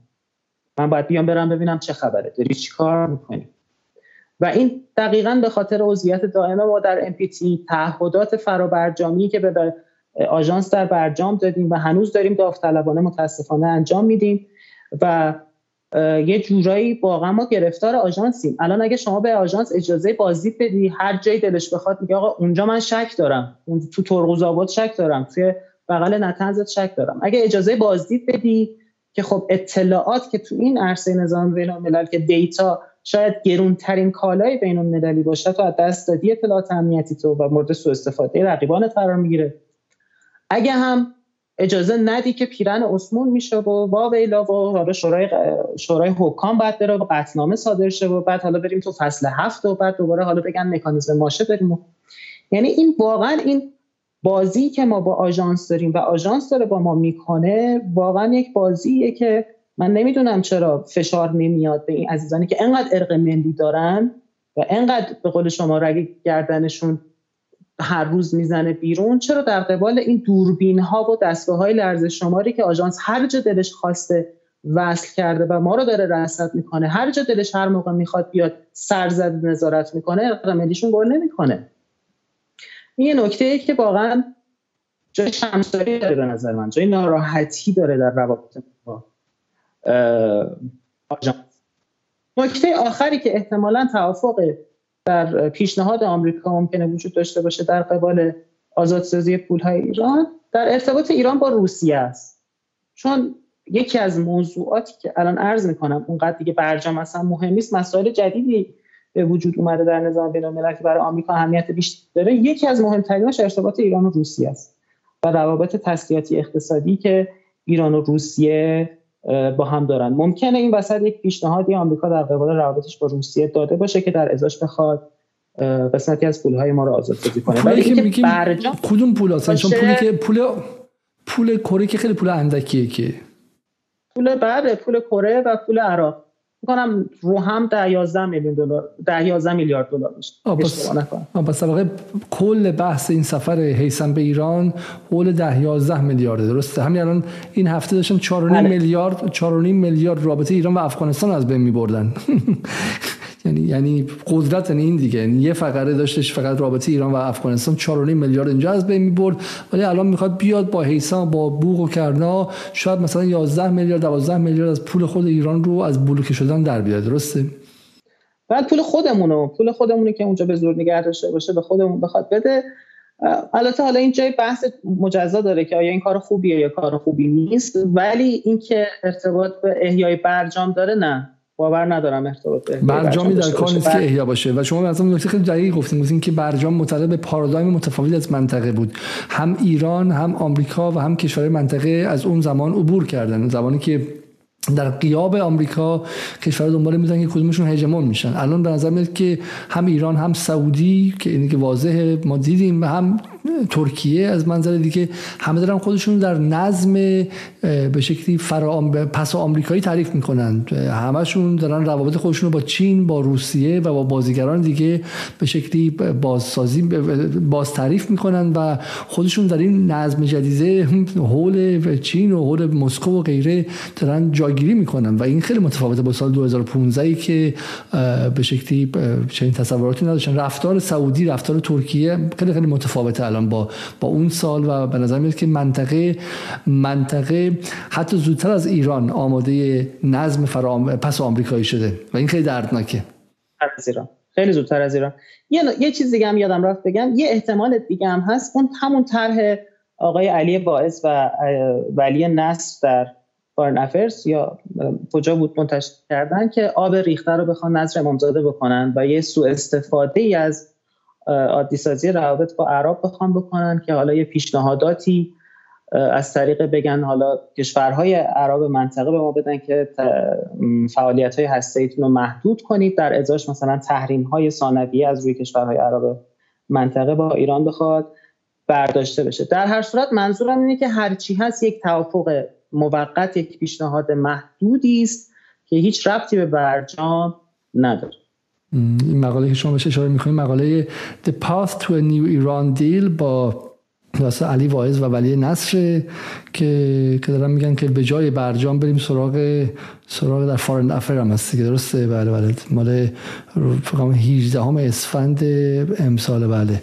و باشون یعنی این افراد اینقدر من اشتباه نکنم. خیلی یهو یه تیتر بزرگی ازش زد که توافق منطقه‌ای به جای برجام و استقبال کرد و ازش رو در صورتی که کاملا یک طرحیه که آب ریخته رو نظر امامزاده کردنه. حالا که ما روابط خودمون رو به واسطه چین با عرب منطقه عادی سازی کردیم حالا آمریکا بیاد تقویت روابط ما با عرب منطقه رو که یه عمر سعی کرد ما رو به جنگ بندازه و به عرب منطقه سلاح میفروخت و اینا جای برجام به ما بده که حالا ما هم مثلا فعالیت هسته نکنیم.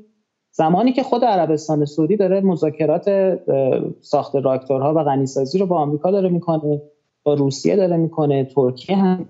مثلا موضوع هسته ای هم دیگه موضوعی نیست که مثل قدیم بخوای شما بهش نگاه کنی. الان همین الان روسیه بلاروس داره بمب اتم میده مستقر کنه اونجا. امروز بلاروس گفت هر کی متحد بلاروس و روسیه بشه امکانی که ما بهش بمب اتم بدیم هست.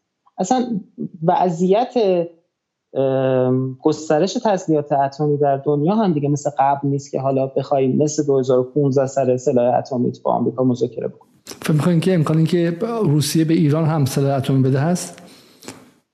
و عرض کردم این یه ذره نیاز به بحث گسترده تری داره. نمیشه توی جمله دو جمله بهش بگیم. اما قدیم گفته می‌شد که روسیه هم نمی‌خواهد ایران به اتم دسترسی پیدا کنه. بله این درست بود. چرا؟ چون از رفتار ایران مطمئن نبود و نمی‌خواست ایرانی قوی بی نیاز به روسیه زیرش باشه که در این حال به اروپا هم نزدیک بشه. اما الان روسیه در وضعیتی که در جنگ اوکراین به وجود آورده. اگه جنگ اوکراین رقابتش با آمریکا با ناتو با توجه به اینکه ناتو داره گسترش پیدا می‌کنه در سوئد و فنلاند و رقابتش با کشورهای اروپایی داره به یه شکل جنگ سرد جدیدی میره به نظر بنده روسیه ای که یک ایرانی رو مطمئن باشه ازش که متحد خودشه و در بلوک بندی خودش قرار داره از هسته شدنش ناراحت نخواهد شد. این نکته خیلی خیلی مهمیه و حالا بهش خواهیم رسید. نکته پایانی.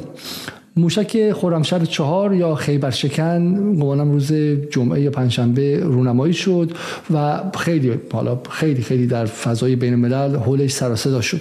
از یک سمتی هم در داخل ایران گفتن که این به شکلی ممکنه که برخلاف قطنامه کمک هم کنیم 23 31 شورای امنیت دقیقا نمی‌تونم بگم از من بپذیرید این رو. و به شکلی نقض تعهدات ایران در برجام باشه و گفتن که چرا این کار کرده؟ به اینکه سانست ها و گروپ های بند های برجام برای ایران در اکتبر یا آبان ماه خواهد بود و ایران کافی بود که 5 ماه دیگه دندون رو جگر میذاشت. چرا ایران یک کاری کرده که مبهمه؟ اولا گفتن بالای 2000 تا بعدا 2000 کیلومتر و غیره و اینها. سوال اول اینکه چرا در این لحظه ایران این آزمایش انجام داده؟ آیا این آزمایش تلاشیه برای اینکه به آمریکا بیاره که آمریکا بیاد پای میز مذاکره یا اینکه می‌خواد امتیازی بگیره ایران چون بالاخره تهران حتما آگاهی که این یه جوری سیگنال فرستادن به غرب. آیا غرب دنبال این خواهد رفت که مکانیزم ماشه رو فعال کنه؟ یا یا اینکه نه اگه مکانیزم ماشه رو فعال کنه آیا اتفاق خیلی خیلی بدیه؟ اونطوری که بی بی سی و غیره میگن و و یا اعتماد میگه و روزنامه‌های غرب در سایت انتخاب و غیره میگن و ما باید خیلی خیلی نگران این قضیه باشیم و این به بازار ایران ضربه می‌زنه و ایران رو منزوی تر می‌کنه و به عبارتی از دریچه خیبر چون برنامه بعدی ما که به زودی تو سه چهار دقیقه آینده شروع میشه در مورد خیبر خواهد بود. ولی می‌خوام بدونیم که context سیاسی و ژئوپلیتیک خیبر اول چیه؟ بعد بریم سراغ دستاوردهای فنیش. با مهمان بعدی. این, این, این حرف در رابطه با خب روزی که ترامپ از برجام خارج شد هم می‌گفتن که چون ما موشک آزمایش کردیم ترامپ از برجام خارج شد. این حرف کاملا بی ربطی است. هیچ برجام در رابطه با موشک های ایران صحبت نشده. قطعنامه 2231 هم هیچ ارتباطی به برجام نداره. و اینکه کدوم برجام اولا این چه برجامی است که هیچکی رعایتش نمی‌کنه. ما فقط باید رعایتش کنیم.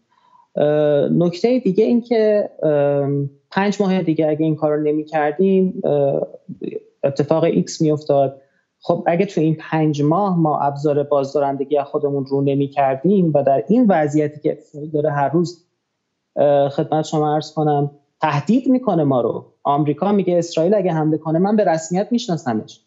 اسرائیل میگه من حمله می‌کنم. نیاز به همراهی آمریکا ندارم. سنگر شکن برمیدارم. اف 35 برمیدارم از اون بر زلنسکی میاد میگه که ایران رو تحریم کنید به ایران حمله نظامی کنید.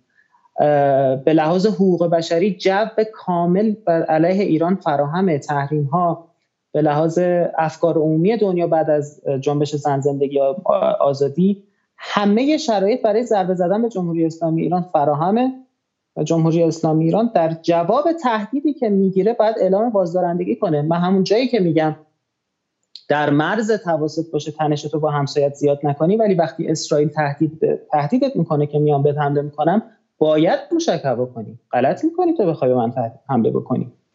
تو اگه می‌خوای سنگر شکن از آمریکا بگیری بیای فوردوی منو بزنی. منم خیبر بود می‌کنم. موشک نسل چهارم رو می‌کنم که از اینجا صاف شما حیفا رو بزنم. این منطق بازدارندگی در عرصه روابط بین الملله این ارتباط مستقیم با امنیت ملی داره و اصلا جدایی از بحث اینه که ما بخوایم از آمریکا فشار بیاریم امتیاز بگیریم امتیاز نگیریم. اینو ما این, این پیام وقتی بهت میدن میگن ما می‌خوایم بیایم بزنیمت و تو شرایطت متزلزله تو باید بازدارندگی خودتو بالا ببری نه اینکه با اینجاست که نباید مماشات کرد. اتفاقا اونایی که بفرمایید. یعنی واقع این هیچ زمانش هیچ گونه تضا... معنای خاصی نداره الان همزمان با هیسم بوده. اگه زمان روحانی بود خب بلافاصله می‌گفتن که عمدن این کار کردن تا سبوتاژ کنن تخریب کنن به شکلی روابط دیپلماتیک ایران رو. چی رو تخریب کنن؟ آمریکا مگه خود آمریکا مستقیما از زمان بایدن بارها نیروهای ایران تو سوریه و عراق زده. 1800 تا تحریمی که ترامپ روی ما گذاشت بایدن کرد 4000 تا تحریم. اونا سابوتاژ نیست؟ نه اصلا اینا ارتباط ارتباط به این حرفا نداره. الان ببینید شما ما بعد از یک هفته اعتراضات آبان 98 این سیگنال به ترامپ منتقل شد که شرایط جمهوری اسلامی ایران از داخل ضعیف شده پس آماده ضربه پذیری است. و بعدش اون اجازه رو به خودش داد که یک ماه دو ماه بعدش جنرال ما رو ترور کنه. اون ارتباط مستقیم به اعتراضات آبان 98 داشت. خب؟ الان شرایط کشور طوریه که در پاییز و زمستون گذشته کل دنیا فوکسش رو ایران بوده. در حدی بوده که علیوف فکر کرد که حالا الان ایران دستش بند علیوف هم می‌تونه چهار تا حرف بزنه. خب در این زمان کارشناسان امنیت ملی قطعا هشدار میدن که آقای جمهوری اسلامی ایران حواست باشه احتمال حمله به تو الان زیاد خواهد بود. چرا؟ چون افکار عمومی دنیا آماده است که اگه بخوان به حمله کنن. به لحاظ حقوق بشری آماده است بخوان به حمله کنن. زلنسکی بهانه پهپادها رو تو دنیا بولد کرده. بخوان حمله کنن میگن خواستیم پهپاد به روسیه نده. بحث هسته ای هست میگن حمله کنن نخواستیم فلان کنه. بحث انواع اقسام بهانه ها رو وجود داره. الان شما برای امنیت ملی خودت باید کارت بازدارندگی رو کنی و این ارتباط مستقیم با امنیت ملی ما داره. بفرمایید. قسمت دوم سوال قسمت دوم داشت؟ نه بس حالا این بود این بود که بس زمان بندی خاصی نیستش و حالا این نکته خیلی جالب شما گفتید گفتین که بس مکانیزم ماشه پرسیدید در مورد مکانیزم ماشه. اگر مکانیزم ماشه اتفاق بیفته آیا این آخر زمان برای ما خواهد بود و یک اتفاق خیلی تلخه؟ چون مکانیزم ماشه رو به این شکل دارن میدن که دیگه ما شیطنت می‌تونیم بکنیم شیطنت می‌کنیم ولی اون بکنید دیگه تمومه. دیگه کار تمومه و دیگه خد کارت قرمزه. مکانیزم ماشه رو به عنوان کارت قرمز جهان برای یک بازیکن مثل ایران مطرح می‌کنه. آیا اینطوره؟ اگر مکانیزم ماشه فردا انگلستان یا؟ نه درسته. تهدید استفاده از مکانیزم ماشه براشون خیلی کارت قرمزه. ولی لحظه ای که مکانیزم ماشه بخواد فعال بشه کارت قرمز ایران براشون قطعا خطرناکتر خواهد بود. چرا؟ چون مکانیزم ماشه وقتی بخواد فعال بشه بله ما ضرر می‌کنیم به لحاظ روانی بازار ما اقتصاد ما ضرر می‌کنه. اما مکانیزم باشه و بازگشتن تحریم های نظام بین تحریم های سازمان ملل چیزی عملا بیشتر از تحریم های ثانوی ترامپ و بایدن نیست. و اکنون در وضعیتی که نظام بین الملل به سمتی داره میره که تحریم های آمریکا رو روسیه رو عملی نمی‌کنن تحریم های آمریکا روی چین رو عملی نمی‌کنن کشورها با ایران همزمان علیرغم تحریم های آمریکا دارن کار می‌کنن. پس یعنی اثرگذاری مکانیزم ماشه قطعا اثرگذار خواهد بود ولی اون, اون که زمین به آسمون بیاد اصلا ما دیگه درست شرایط خوبی در داخل نداریم ولی آبدیده این شرایط هستیم. در بدترین حالت چه, چه ابزاری داریم؟ چه ابزاری داریم اگر مکانیزم ماشه فعال شه کارت آخرت رو رو کردی وقتی مکانیزم ماشه رو فعال کنی. ولی ما کارت آخرمون رو هنوز رو نکردیم. ما از MPT می‌تونیم خارج بشیم ما می‌تونیم به سیم آخر بزنیم ما می‌تونیم بالستیک به روسیه بدیم ما می‌تونیم بمب اتم بسازیم و ما هم می‌تونیم به سیم آخر بزنیم. و اونه اون اتفاقا کارت نهایی بازی جمهوری اسلامی ایران هم اونه. خود اروپا هم می‌دونه که تهدید استفاده از مکانیزم ماشه بیشتر براش کاربرد داره تا اینکه واقعا از مکانیزم ماشه استفاده کنه. و الا در اوج زمان تهدیدهای ترامپ این کارو نکردن زمان همراهی بایدن این کارو نکردن زمان زن زندگی آزادی این کارو نکردن. و این یه چوبیه که فقط به عنوان تهدید بالا سرشون نگه داشتن. که متاسفانه ما در ایران از اون چوب خودمون استفاده نمی‌کنیم.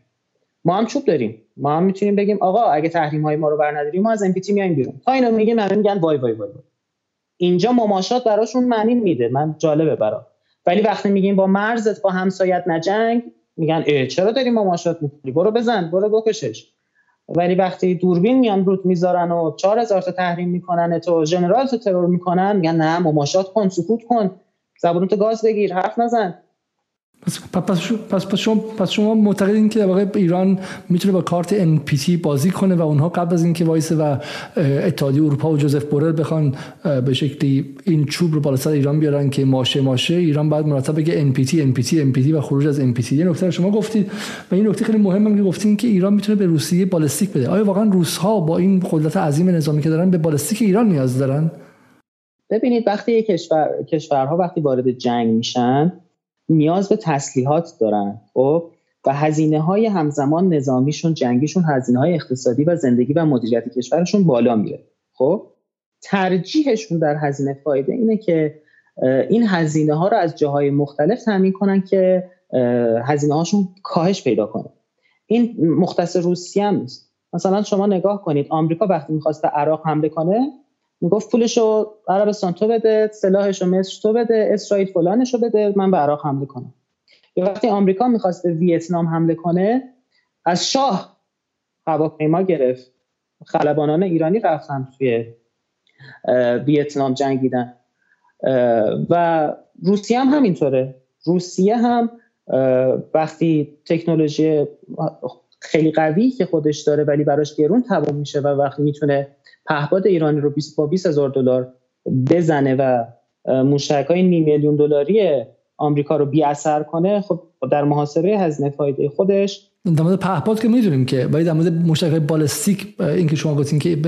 از این قاعده مستثنا نیست. موشک های بالستیک جمهوری اسلامی ایران نشان داده ثابت کرده در عین الاسد نشان داد در جاهای مختلف نشان داد که توانایی بالایی داره احتمال رصدگیری ضعیفه. و خدمت شما ارز کنم حالا این اطلاعات دقیق فنی شو قطعا می‌دونم کارشناس بعدی شما به شما اطلاع خواهند داد.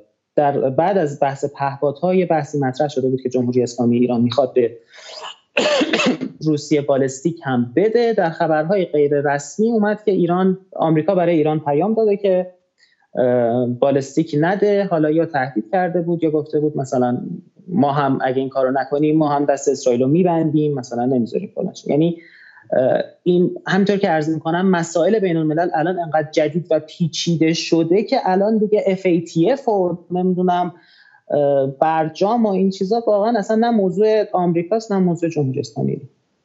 بسیار خب خیلی خیلی عالی. ما به ویژه این بحث آخر مثلا بحث خیلی خیلی مهمیه. به واقع ایران یک محصولاتی سر فرصت.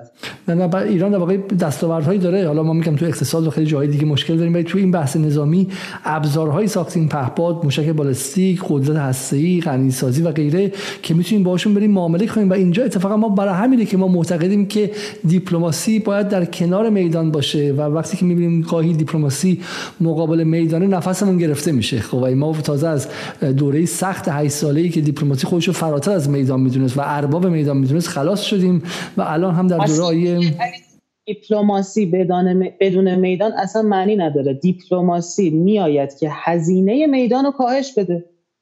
ما مثلا میگیم اگه از با ترکیه از دیپلماسی استفاده کن با طالبان از دیپلماسی استفاده کن به خاطر اینکه می‌دونیم در میدان قویم و بازدارندگی داریم. و اونها هم اینو می‌دونن. پس قطعا میدان ابزار اصلیه که دیپلماسی به کمکش میاد دقیقا. بسیار خب خیلی خیلی ممای بازرگان لطف کردیم و خستم نباشید. امیدوارم که به زودی باز با شما صحبت کنیم و این فهم رئالیستی رو فهم واقع گرایانه رو ما بتونیم به بخش های مختلف اعمال کنیم. این ابزاری است که به ما اجازه میده که در شکلی غیر ایدئولوژیک غیر شعاری بتونیم یک محاسبه دقیق از قدرتمون داشته باشیم. برای اینکه بتونیم اگر ضربه می‌زنیم بیشترین تاثیر داشته باشه. اگر به اکویلیبریوم یا توازنی می‌رسیم این توازن پایدار باشه و بتونیم از حقوق خودمون دفاع کنیم و بر اساس وزن خودمون بیشترین قدرت رو تصاحب کنیم.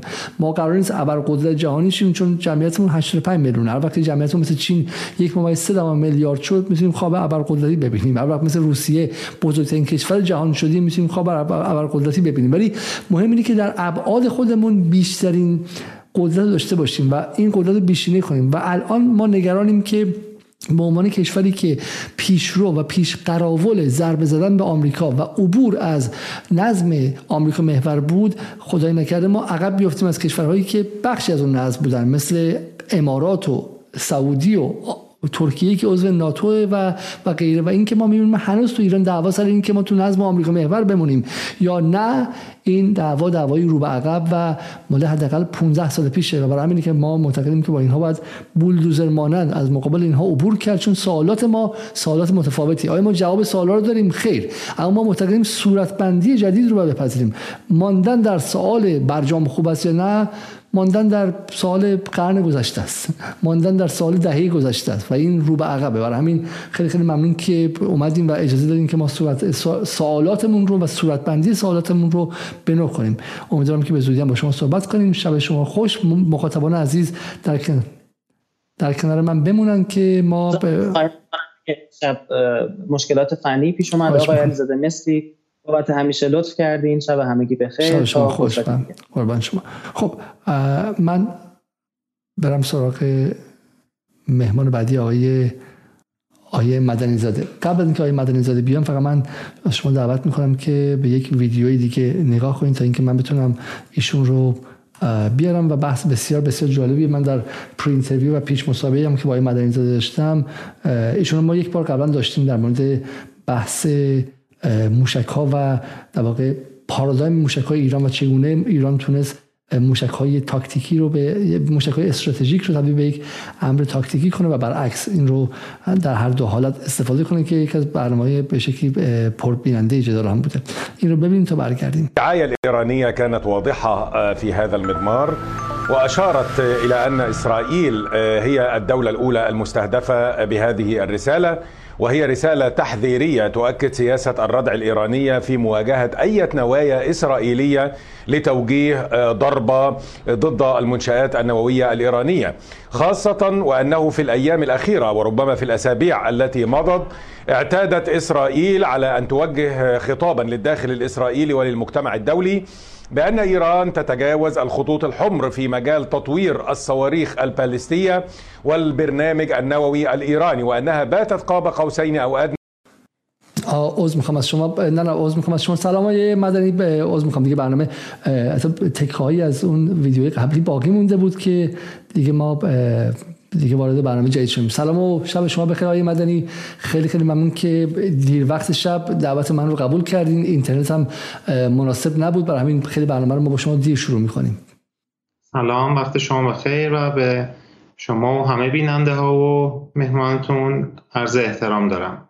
بسیار عالی. ما از برنامه قبلی که با شما داشتیم حدودا فکر یک سال و شش ماه میگذره و در این مدت هم حالا قرار بود که با هم دیگه باز هم گفتگو کنیم که متاسفانه امکانش پیش نیامد ولی امیدوارم که در آینده بیشتر با شما همراهتون باشیم چون به شکل اطلاعات شما درباره مسائل نظامی برای خود من همیشه بسیار بسیار آموزنده بوده و و به شکلی به که شما اگرچه مثل من مهندسی خوندیم در ابتدا ولی بعدش به سمت فلسفه علم رفتیم و نگاهتون نگاه دو جانب است. خب بیایم سر بحث این موشک که حالا سر اسمش هم می‌ذاره ابهام است. خیبر شکن بهش میگن خورمشهر چهار هم بهش میگن. درسته؟ خیبر شکن نه یه موشک دیگه از خیبر شکن موشک خیبر و خرمشهر چهار نامگذاری شده که این نامگذاری هم واقعا یکی از مسائلی که من خود منم گمراه میشم خیلی وقتا چه برسه به بقیه. حالا نمی‌دونم اگه آیا این واقعا عمدیه برای گمراهی سیستم های نظامی اطلاعاتی دشمنه که البته باید بگم این فایده ای نداره چون اونا برای خودشون کدگذاری دارن اگه اسم دیگه می‌ذارن اصلا روی سلاح ها ولی خب اینم یکی از مواردی که ما نتونستیم بفهمیم پشتش چیه. از مقدمه که بگذریم من سعی می‌کنم که حالا با تجربه شاید مخاطبان یه مقدار خسته شده باشن.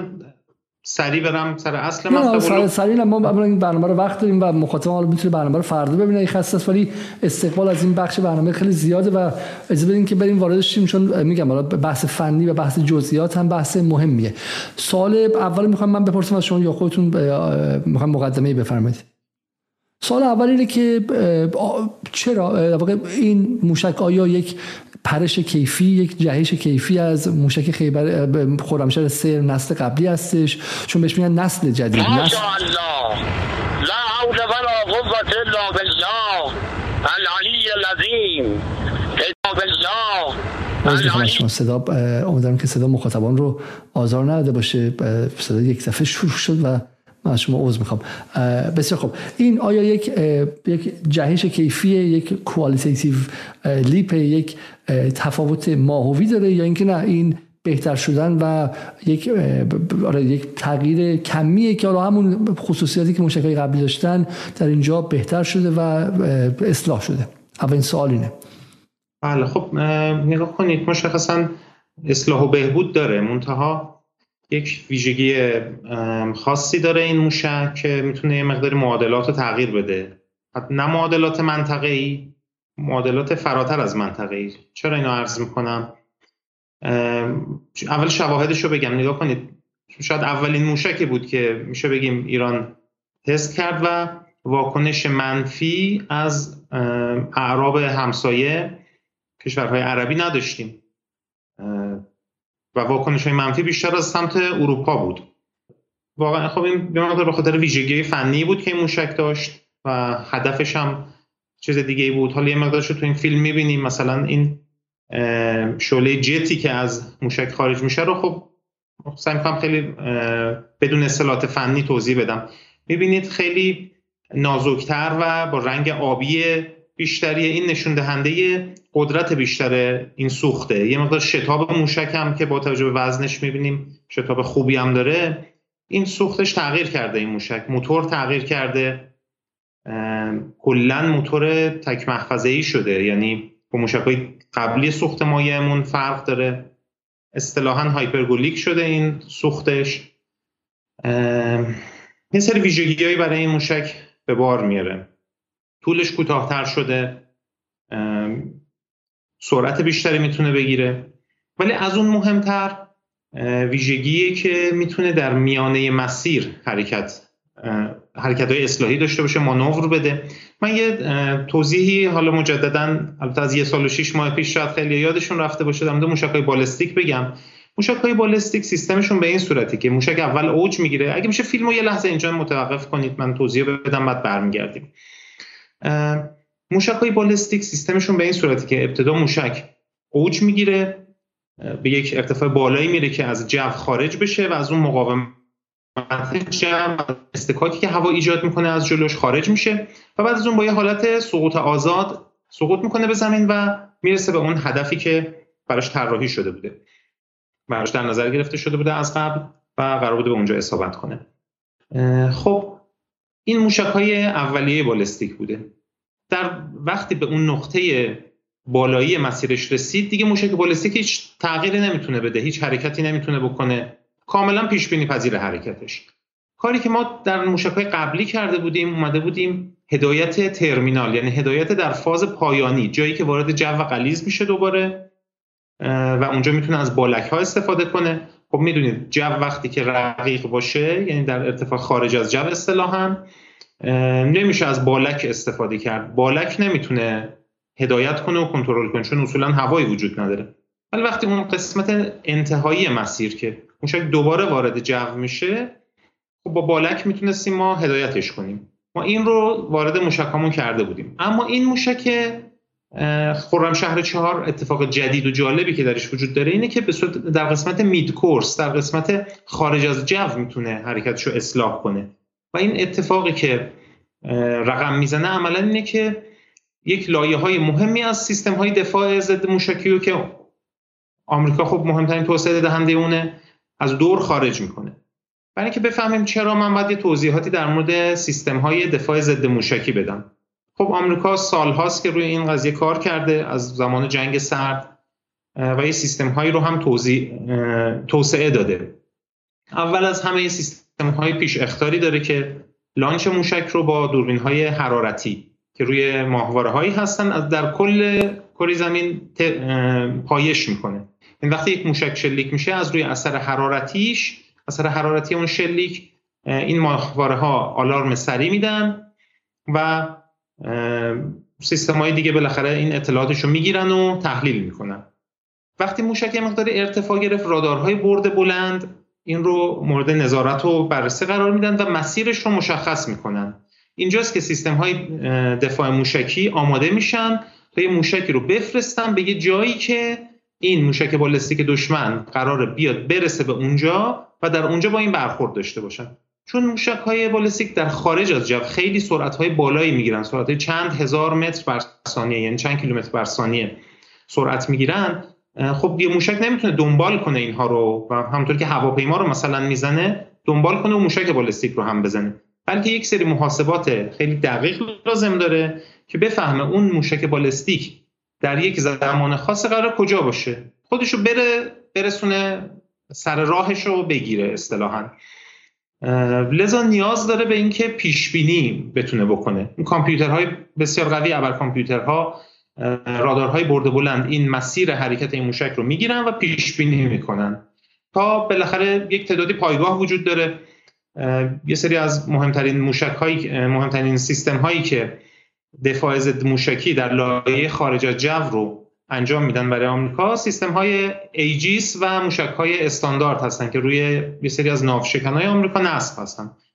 در اقیانوس های مختلف هستن اینا. ولی به هر حال اینها از مسیر موشک ممکنه صدها کیلومتر فاصله داشته باشن.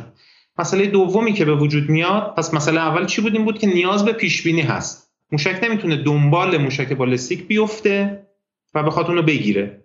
باید از قبل بتونه پیش بینی کنه که کجا برخورد انجام میشه. مسئله دوم پنجره زمانی هست. یعنی اینکه وقتی این موشک launch ش detect شد و فهمیده فهمیدن که موشک شلیک شده و مسیرش هم پیش بینی شد یک زمان محدودی وجود داره که موشک می‌تونه شلیک بشه و عملا برسه به اون موشک بالستیک وگرنه اون موشک رد شده و دیگه نمیشه دفاعی در مقابلش انجام داد حالا اتفاقی که میفته اینه که من یه توضیح. بدم تا اینجا بدم که فقط مخاطب متوجه شه اونایی که مهندس هستن و به شکلی فیزیک خوندن و بالاستیک خوندن اینا می‌دونن ولی پس من توضیح بدم. از ما الان کلا فیلم و به شکلی چیز هم داریم که شاید خود شما بتونیم بهتر توضیح بدین که اولین موشک مشخص شه که چه اتفاقی داره میفته پس موشک به شکلی از فاز فعال میره به بالا از جو خارج میشه و و در اونجا حالا هر جا خواستین شما توضیح بدین بفرمایید. من فهمیدم سعی کنم که مخاطب اول بفهمه چه اتفاقی داره میفته و همه حالا آشنا نیستن با اون بک‌گراند قضیه. و و ما از اینجا وارد به شکلی جو میشیم. بعد اینجا پایدارسازی و شروع هدایت در خارج از جو شروع میشه. و شما میگید که اینجا دیگه ما خیلی دسترسی نداریم چون اون پره هایی که اجازه میده که مانور بخونه اینا تا وجود نداشته.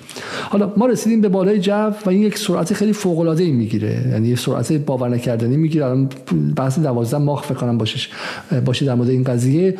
و شما دارید میگید که بس با با دوربین های مادون و قرمزی که آمریکا داره به عنوان به قول معروف قدرت مسلط قضیه ضد موشکی احساس پیدا می‌کنه که یه موشک پرتاب شده. این مادون قرمز میگه. بعضی این رادارهای بلند و در واقع رادارهای دیگه فعال میشه و دنبال می‌کنن که این موشک از این لحظه به اون لحظه کجا رفته و قراره کجا بره. حدس می‌زنن. درسته؟ یک پیش بینی انجام میشه. خب این در سطح جهانه. حالا از صدها پایگاهی که آمریکا داره تصمیم می‌گیرن که کدوم پایگاه موشک ضد ضد موشک بزنه درسته؟ و ضد موشک به سمت این موشک پرتاب میشه. حالا این قراره که در اون فضای خیلی بالا یکیشون با سرعت 3 کیلومتر در ثانیه یکیشون با سرعت 2.5 کیلومتر در ثانیه یعنی سرعت ها باور نکردنیه ولی اندازه خیلی کوچیک اندازه این موشک از 2 متر و نیم اون یکی هم مثلا چند یه متر و نیم 2 متر قطرش درسته؟ و این دو قرار به هم دیگه بخورن. یعنی یک محاسبه باور نکردنی پیچیده قرار اتفاق بیفته اینجا درسته؟ دقیقا همینطوره و به خاطر یک صدم ثانیه اختلاف هم می‌تونه یک فاصله زیادی ایجاد کنه و عملا اون رهگیری موفق نباشه. خب این موشک خرم شهر چهار این دوتا ویژگی مورد نیاز سیستم های دفاع ضد موشکی رو از بین می‌بره. وقتی این موشک مانور میده دیگه اون سیستم های راداری نمی‌تونن پیش بینی کنن که این مسیرش کدوم سمته. مثلا فرض کنید که از هزاران مسیر می‌تونه به سمت یک نقطه هدف نهایی حرکت کنه. می‌تونه مثلا حتی چندین بار در طول مسیر موتورش رو روشن خاموش کنه و جهت های مختلفی تغییر مسیر بده. اون فیلم قبلی رو که گفتم متوقف کنید اگه از اونجا نشون بدید یه مقدار مشخص میشه. فیلم جالبیه. خب وقتی این داره این اتفاق میفته و مانور میده یک مسئله دیگه ای هم که برای سیستم های ضد موشکی پیش میاد اینه که اون پنجره فرصتشون رو از دست میدن. یعنی وقتی یه موشک آها اینجا نگاه کنید. خاموش میشه و دوباره روشن میشه. یعنی خاموش شد. ولی از, از قبل برنامه‌ریزی شده که از این ثانی تا این ثانی موتور خاموش شه دوباره موتور روشن شه به چپ بره به راست بره درسته؟ چون ارتباطی با مرکز نداره. چون اگر ارتباط داشت بعد می‌تونستن جنگال روش بندازن جنگ الکترونیک روش بندازن و و به شکلی موشک رو گیج کنن. ولی اینا از قبل واقع این موشک با جهان بیرون هیچ ارتباطی نداره. بله همینطوره. البته حالا شاید ارتباطی هم داشته باشه. این رو اطلاعات فنیش خب منتشر نشده. ولی مسئله مهم اینه که اون مانوریه که توی اون مسیر میده. و باعث میشه که یک پیش بینی رو بگیره از سیستم های دفاع ضد موشکی و دو اینکه پنجره فرصت رو ازشون بگیره. وقتی یه موشک launch کنن و خب مثلا منتظرن که فرض کنید ده دقیقه دیگه پنج دقیقه دیگه به نقطه مقصد برسه به نقطه برخورد برسه و اون موشک بالستیک و با این موشک ضد موشک با هم برخورد کنن. فرض کنید یک دقیقه به اون مسیر مونده این موشک بالستیک تغییر جهت بده. عملا اونها چند دقیقه گرانبها رو از دست دادن. باید موشک جدید launch کنن. دوباره مسیر جدید محاسبه کنن موشک جدید launch کنن و این چند دقیقه گرانبها رو از دست دادن. و خب مثلا با این سرعت های بالا فرض کنید موشک بخواد مثلا 4000 کیلومتر رو طی بکنه در حد چند دقیقه این زمان رو طی می‌کنه. فرصت زیادی وجود نداره برای این کار. لذا بحث مهم دیگه ای هم که وجود داره اینه که این پنجره زمانی گرفته میشه و دیگه فرصتی ندارن که موشک های جدید بخوان لانچ کنن.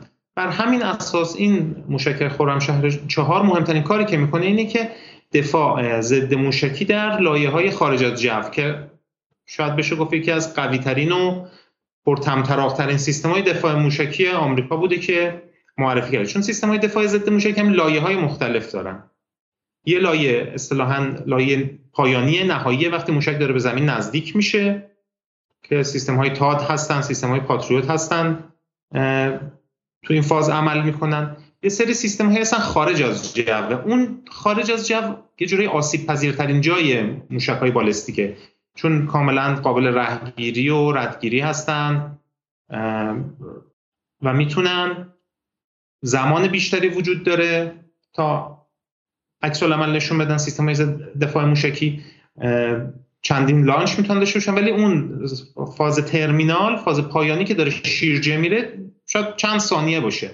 زمان خیلی کوتاهیه یا چند دقیقه کوتاه باشه. خب این موشک با این ویژگی مانور دادنش این سامانه رو عملا از دور خارج می‌کنه. البته می‌تونه ویژگی های دیگه هم داشته باشه. همونطور که گفته شد بحث الیاف کربن و الیاف های پیشرفته و مواد پیشرفته ای که رادارگریزی ایجاد می‌کنن برای موشک. یعنی اثرات راداری اون خیلی کم میشه و برای رادارها پردازش اون سختتر میشه. حالا نمی‌خوایم بگیم که حتما اصلا نمیبیننش ولی انرژی بیشتری باید صرف کنن زمان بیشتری باید صرف کنن برای پردازش و خود این باز کمک می‌کنه. اون بحث زمانی که عرض کردم اون پنجره زمانی بسیار نکته مهمیه. بسیار خوب. حالا من این, انیمیشن هم که ساخته شده رو می‌خوایم ببینیم و اگه توضیح اضافه هم هست روی این بدین چون من هنوز فکر می‌کنم که به شکلی پیچیدگی که این داره به کم نیستش و برای اینکه بفهمیم چه دستاوردی بوده به نظر من با اول فهمید که چه اتفاقی افتاده. غیر از اینکه در فضای موجود از جمله دوستان ما در جدال هستن کسانی که خیلی عاشق فضاهای به شکلی نظامی هستن ولی چون خیلی خیلی تکنیکیه. یعنی شما باید یه مقدار اطلاعات تکنیکی و مهندسی داشته باشین که بتونید به قول معروف متوجه شین چه دستاورد عظیمی در اینجا اتفاق افتاده و این خیلی بازی پرسپولیس استقلال نیست که بگیم به به این موشک ها و, و واقعا این تکنولوژی هایی که واقعا ایران بهش دسترسی پیدا کرده خیلی اتفاقای جدیدیه که اصلا یک کشور غیر از به شکل آمریکا یا مثلا روسیه بتونن به این تکنولوژی دست پیدا کنن و با همین یه میگم حالا اگه میگم توضیح بیشتر بدیم از جای دوری نرفته. خب برسیم به این انیمیشن این فاز اولیه و فعال موتوره که موتور روشنه موشک رو داره ارتفاع می‌گیره و به خارج از جو میرسونه. وقتی به اون ارتفاع مد نظر رسید و سوخت تموم شد موتور اصلی خاموش میشه و اون مخزن سوخت که خب یه وزنی داره و یه سطح مقطع راداری داره جدا میشه. یه جدایشی رخ میده. وقتی که این اتفاق افتاد یه ممکن نوساناتی توی حرکت این سر جنگی ایجاد بشه. تو این مرحله یک موتور پایدار کننده شروع می‌کنه هدایت خارج از جو رو شروع می‌کنه انجام دادن و ارز کنم به حضور شما که جهتگیری موشک کم کم عوض میشه آماده فاز ورود به مجدد به جو میشه. اینجا موتورهای کنترلی که توی این سر جنگی قرار داده شدن فعال میشن. یه تعداد تعدادی از موتورهای کوچیک وجود دارن که هر کدوم تو هدایت این سر جنگی موثرن. و حالا مانورهای اصلاح مسیر انجام میشه. یعنی چون توی خارج از جو مقاومتی وجود نداره نیروی هوایی وجود نداره که جلوی اینو بگیره. حتی یک موتورهای کوچیک هم می‌تونن این رو حرکت های زیادی بهش بدن و مسیرش رو تغییر بدن یا به مسیرهایی که پیش بینی نشده توسط دشمن منتقلش بکنن. اینجا می‌بینید موتورهای مختلفی در جهتهای مختلف وجود داره. هر کدوم به یک صورت می‌تونن این سر جنگی رو بچرخونن و البته محاسبات خیلی دقیقی هم می‌خواد. الان داره جهتگیریشو اصلاح می‌کنه و آماده میشه که دوباره وارد جو قلیز بشه. این نکته هم که عرض کنم یه بحث خیلی مهمم بحث این پردازش هایی که این موشک و این سر جنگی داره انجام میده. مکانیابی جهت یابی هر لحظه خودش رو انجام میده و محاسبات این که هر موتور چقدر باید فعال بشه این رو انجام بده. و واقعا بحث نیمه هادی ها یعنی تراشه ها یه بحث خیلی مهمیه توی حتی قدرت نظامی امروز. یکی از مسائلی که آمریکا باش مواجهه و داره سرمایه گذاری می‌کنه روش اینه که الان اگه جنگی با چین رخ بده حتی سیستم های نظامی آمریکا هم نیاز دارن به تراشه هایی که در چین و تایوان تولید میشه. و این یک بازدارندگی ایجاد می‌کنه برای کشوری که بتونه تراشه بسازه برای خودش و حتی به بازار عرضه کنه. این تراشه که ساخت ایران که نیستش که؟ نمی‌دونم اطلاعی ندارم. ولی چیزی هست اینه که ایران می‌تونه تامین کنه دیگه. و واقعا لازمه که ما هم یه سرمایه گذاری جدی روی این بکنیم. می‌بینیم تایوان یکی از ابعاد بازدارندگی اصلیش بحث فناوری تراشه هایی که گفته میشه اگه یه هواپیماهای چینی روی تایوان دیوار صوتی رو بشکنن تا دو سه هفته کیفیت تراشه هایی که تو دنیا منتج... ایجاد میشه افت می‌کنه. یعنی اینقدر. و خود چین هم وابستگی به تایوان داره. خب می‌بینیم الان این موشک وارد جو غلیز شد جهتگیریش رو اصلاح کرد مسیراش رو تغییر داد و وارد جو غلیز میشه. و سرعت خیلی بالایی داره. اینجا دمای خیلی زیادی ایجاد میشه. واقعا یک شاهکار فناوری ساختن موادی که بتونن تو این دمای بالا ویژگی های خودشون رو حفظ کنن انتقال حرارتی رو کنترل کنن موشک داغ نشه منهدم نشه. شما نگاه کنید شهاب سنگایی که وارد زمین میشن تو جو میسوزن و از بین میرن. این موشک چطوره که می‌تونه این سرعت بالا رو واقعا اصلا در فیلم هم دیده نمیشه. چون سوال سوال کار شاید نباشه. همین مسئله است. این واقع این آیا چیزی که به ایران دادن ایران خریده چون مثل بخش موشکای نسل اول ما در 80 خیلیشون واردات بود بخشایشون یا اینکه واقعا مثلا در مورد صنعت موادش بحث بحث موادش یا متالورژی و آلیاژ و غیره واقعا همین ساخت ایرانه. یعنی موشک صفر ساخت ایرانه. نگاه کنی. به نظر من خیلی مهم نیست این سوال. حالا چون بالاخره توی سلاح و موشک اگرم هست که خب خیلی خوبه اگرم نیست تونسته تامین کنه. و واقعا اطلاعات خیلی چیزی اطلاعاتی که منتشر نمیشه و منم خوب دسترسی ندارم. کاری که ما می‌کنیم اصلا اطلاعات آزادی که منتشر شده و اوپن در اختیار همه هست استفاده می‌کنیم. ولی بالاخره این رو می‌فهمیم که این واقعا یک در حد فناوری خیلی بالای مهندسیه که می‌تونه همچین دمایی رو تحمل کنه و سرعت 8 ماخ برای ورود به جو و فاز ترمینال برای این گزارش شده و اعلام شده. و این سرعت بالا می‌تونه در مقابل سیستم هایی که در فاز ترمینال هم یعنی در فاز نهایی موقع شیرجه و ورود به جو علیه موشک بالستیک اقدام می‌کنن می‌تونه یک مانعی برای اینها باشه و کاراییشون رو کم کنه. گرچه ما نمونه موفقی نداشتیم که در مقابل موشک هایی که با سرعت بالا وارد جو میشن این سیستم ها کارای خوبی داشته باشن. ولی خب بالاخره حالا ما این رو هم با سلاح کامل نمی‌دونیم. جا برای پیشرفت و رشد وجود داره و نباید فکر کنیم که حالا ما این سلاح رو ساختیم. به این معناست که دیگه شکست دادیم دشمنانمونو. ولی بالاخره این بازدارندگی ما رو بالا برده سیستم های دفاع موشکی رو به حد خوبی از رده خارج کرده. حالا شاید اون صحبت های سردار حاجی زاده هم ببینیم بد نباشه. قبلا یه جورایی چند ماه پیش وعده این رو داده بود که ما سلاحهایی داریم که توضیحاتی هم داده که چطور سیستم های دفاع ضد موشکی رو می‌تونه کنار بزنه. با هم دیگه ببینیم و پس برگردیم. بسیاری. شما صدا رو قاعدتا نمیشنید من صدا رو برای شما باز کنم. اجازه بدید. خب صدا برای مخاطبان باز هستش ولی برای شما من صدا رو خب بسیار خوب. صدا برای شما باز شد و با هم دیگه نگاه کنیم از اول و ببینید این موشکی است که در خارج از جو قادر مانور انجام بده. قادر جابجایی انجام بده. در جهات مختلف. یعنی موتوری داره که تازه تو 300 400 500 کیلومتری هدف روشن میشه. هر جا که بخوای. شروع می‌کنم به مانور کردن. اونهایی که اهل فنن می‌دانن اونایی که حرفای ما رو میشنون غربی ها می‌دانن نظامی ها می‌دانن. کلا سامانه های پدافندی چجوری عمل می‌کنه؟ چه هواپیما بخوای بزنی چه موشک؟ به کدوم سمت این موشک باید هدایت بشه؟ به سمت نقطه ای که این موشک مسافت رو طی می‌کنه. یه زمانی لازم داره. اون نقطه می‌رسه این موشک تو اونجا قرار گرفته باشه. این بر اساس چیه؟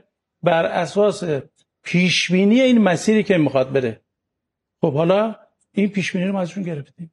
چون هر لحظه یه طرف داره میره.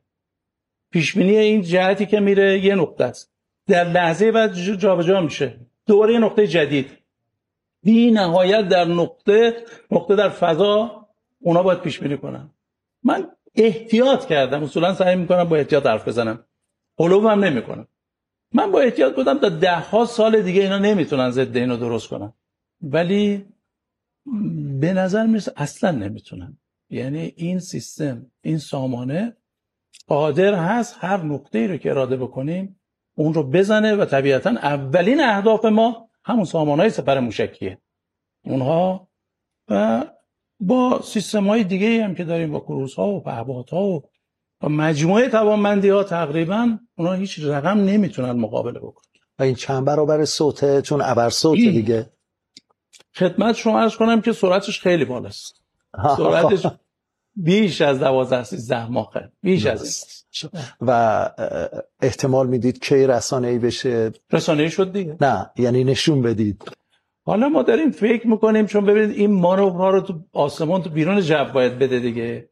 موندیم که اینو چجوری نشون بدیم؟ چون بیرون جو ما چیکار باید بکنیم؟ ولی حالا اصلا اصراری نداریم قبول کنیم. اصلا قبول نکنه روز حادثه معلوم میشه چیه. خب نکته که سردار حاجی زاده میگه نکته عجیبه. میگه که تا سالها احتمالا نتونن این رو پیدا کنن و شاید تا ابد هم نتونن پیدا کنن. از نظر تکنیکی بر ما این توضیح میدین شما. بله. کنید با فناوری فعلی عملا نمیشه. با موشک نمی‌تونن بالاخره این رو بزنن. بالاخره چون نگاه کنید موشک یک زمانی طول داره تا به اون هدفش برسه. خصوصا که وقتی که می‌خواد ارتفاع بگیره. یک موشک ضد موشکی وقتی بخواد ارتفاع بگیره و به یک جایی برسه که بخواد با این موشک درگیر بشه یک زمانی طی می‌کنه.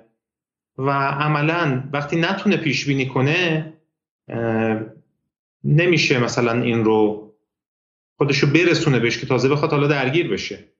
و زمانش هم خیلی محدوده. حالا فرض کنید حتی اگر 100 تا موشک هم شلیک کنن ما در خارج از جو فضای کیلومترها فضای واقعا وسیعیه که این محدوده ای که می‌تونه مانور کنه. فرض کنید یک سوزن رو بخوان توی انبار کاه پیدا کنن. این فناوری فعلی که وجود داره به نظر می‌رسه که نمی‌تونه برای این چالش غلبه ای بکنه. حالا من که فناوری های دیگه ای توسعه داده بشه. پس عجیبیه. پس حالا برگردیم به اون سوالی حرفی که اول شما زدید. گفتید برای همین کشورهای منطقه از این عصبانی نشدن. پس اینو باز بله. کنیم برای ما. یعنی چی؟ یعنی یعنی الان قطر و امارات و سعودی نگران نیستن. پس کی باید نگران این باشه؟ بله نگاه کنید. ما کم کم باید معلفه های قدرتمون رو از بحث های منطقه‌ای و از بحث 1300 کیلومتر رو از اینها بیشتر ببریم جلوتر ببریم. واقعا حالا اصلا جمهوری اسلامی ذاتا و ماهیتا نمی‌تونه یک کشوری باشه که بگه من کاری ندارم می‌خوام در کشور خودم یه حکومتی بکنم و کاری به جای دیگه ای ندارم. البته همه کشور همینطور هستن در دنیا این نیست که بگه من به کسی کاری ندارم پس کسی هم به من کاری نداشته باشه. بالاخره باید معلف های قدرت رو بسازه و قدرتش رو بست بده و نفوذ و قدرتش رو فراتر از حدی که الان هست ببره.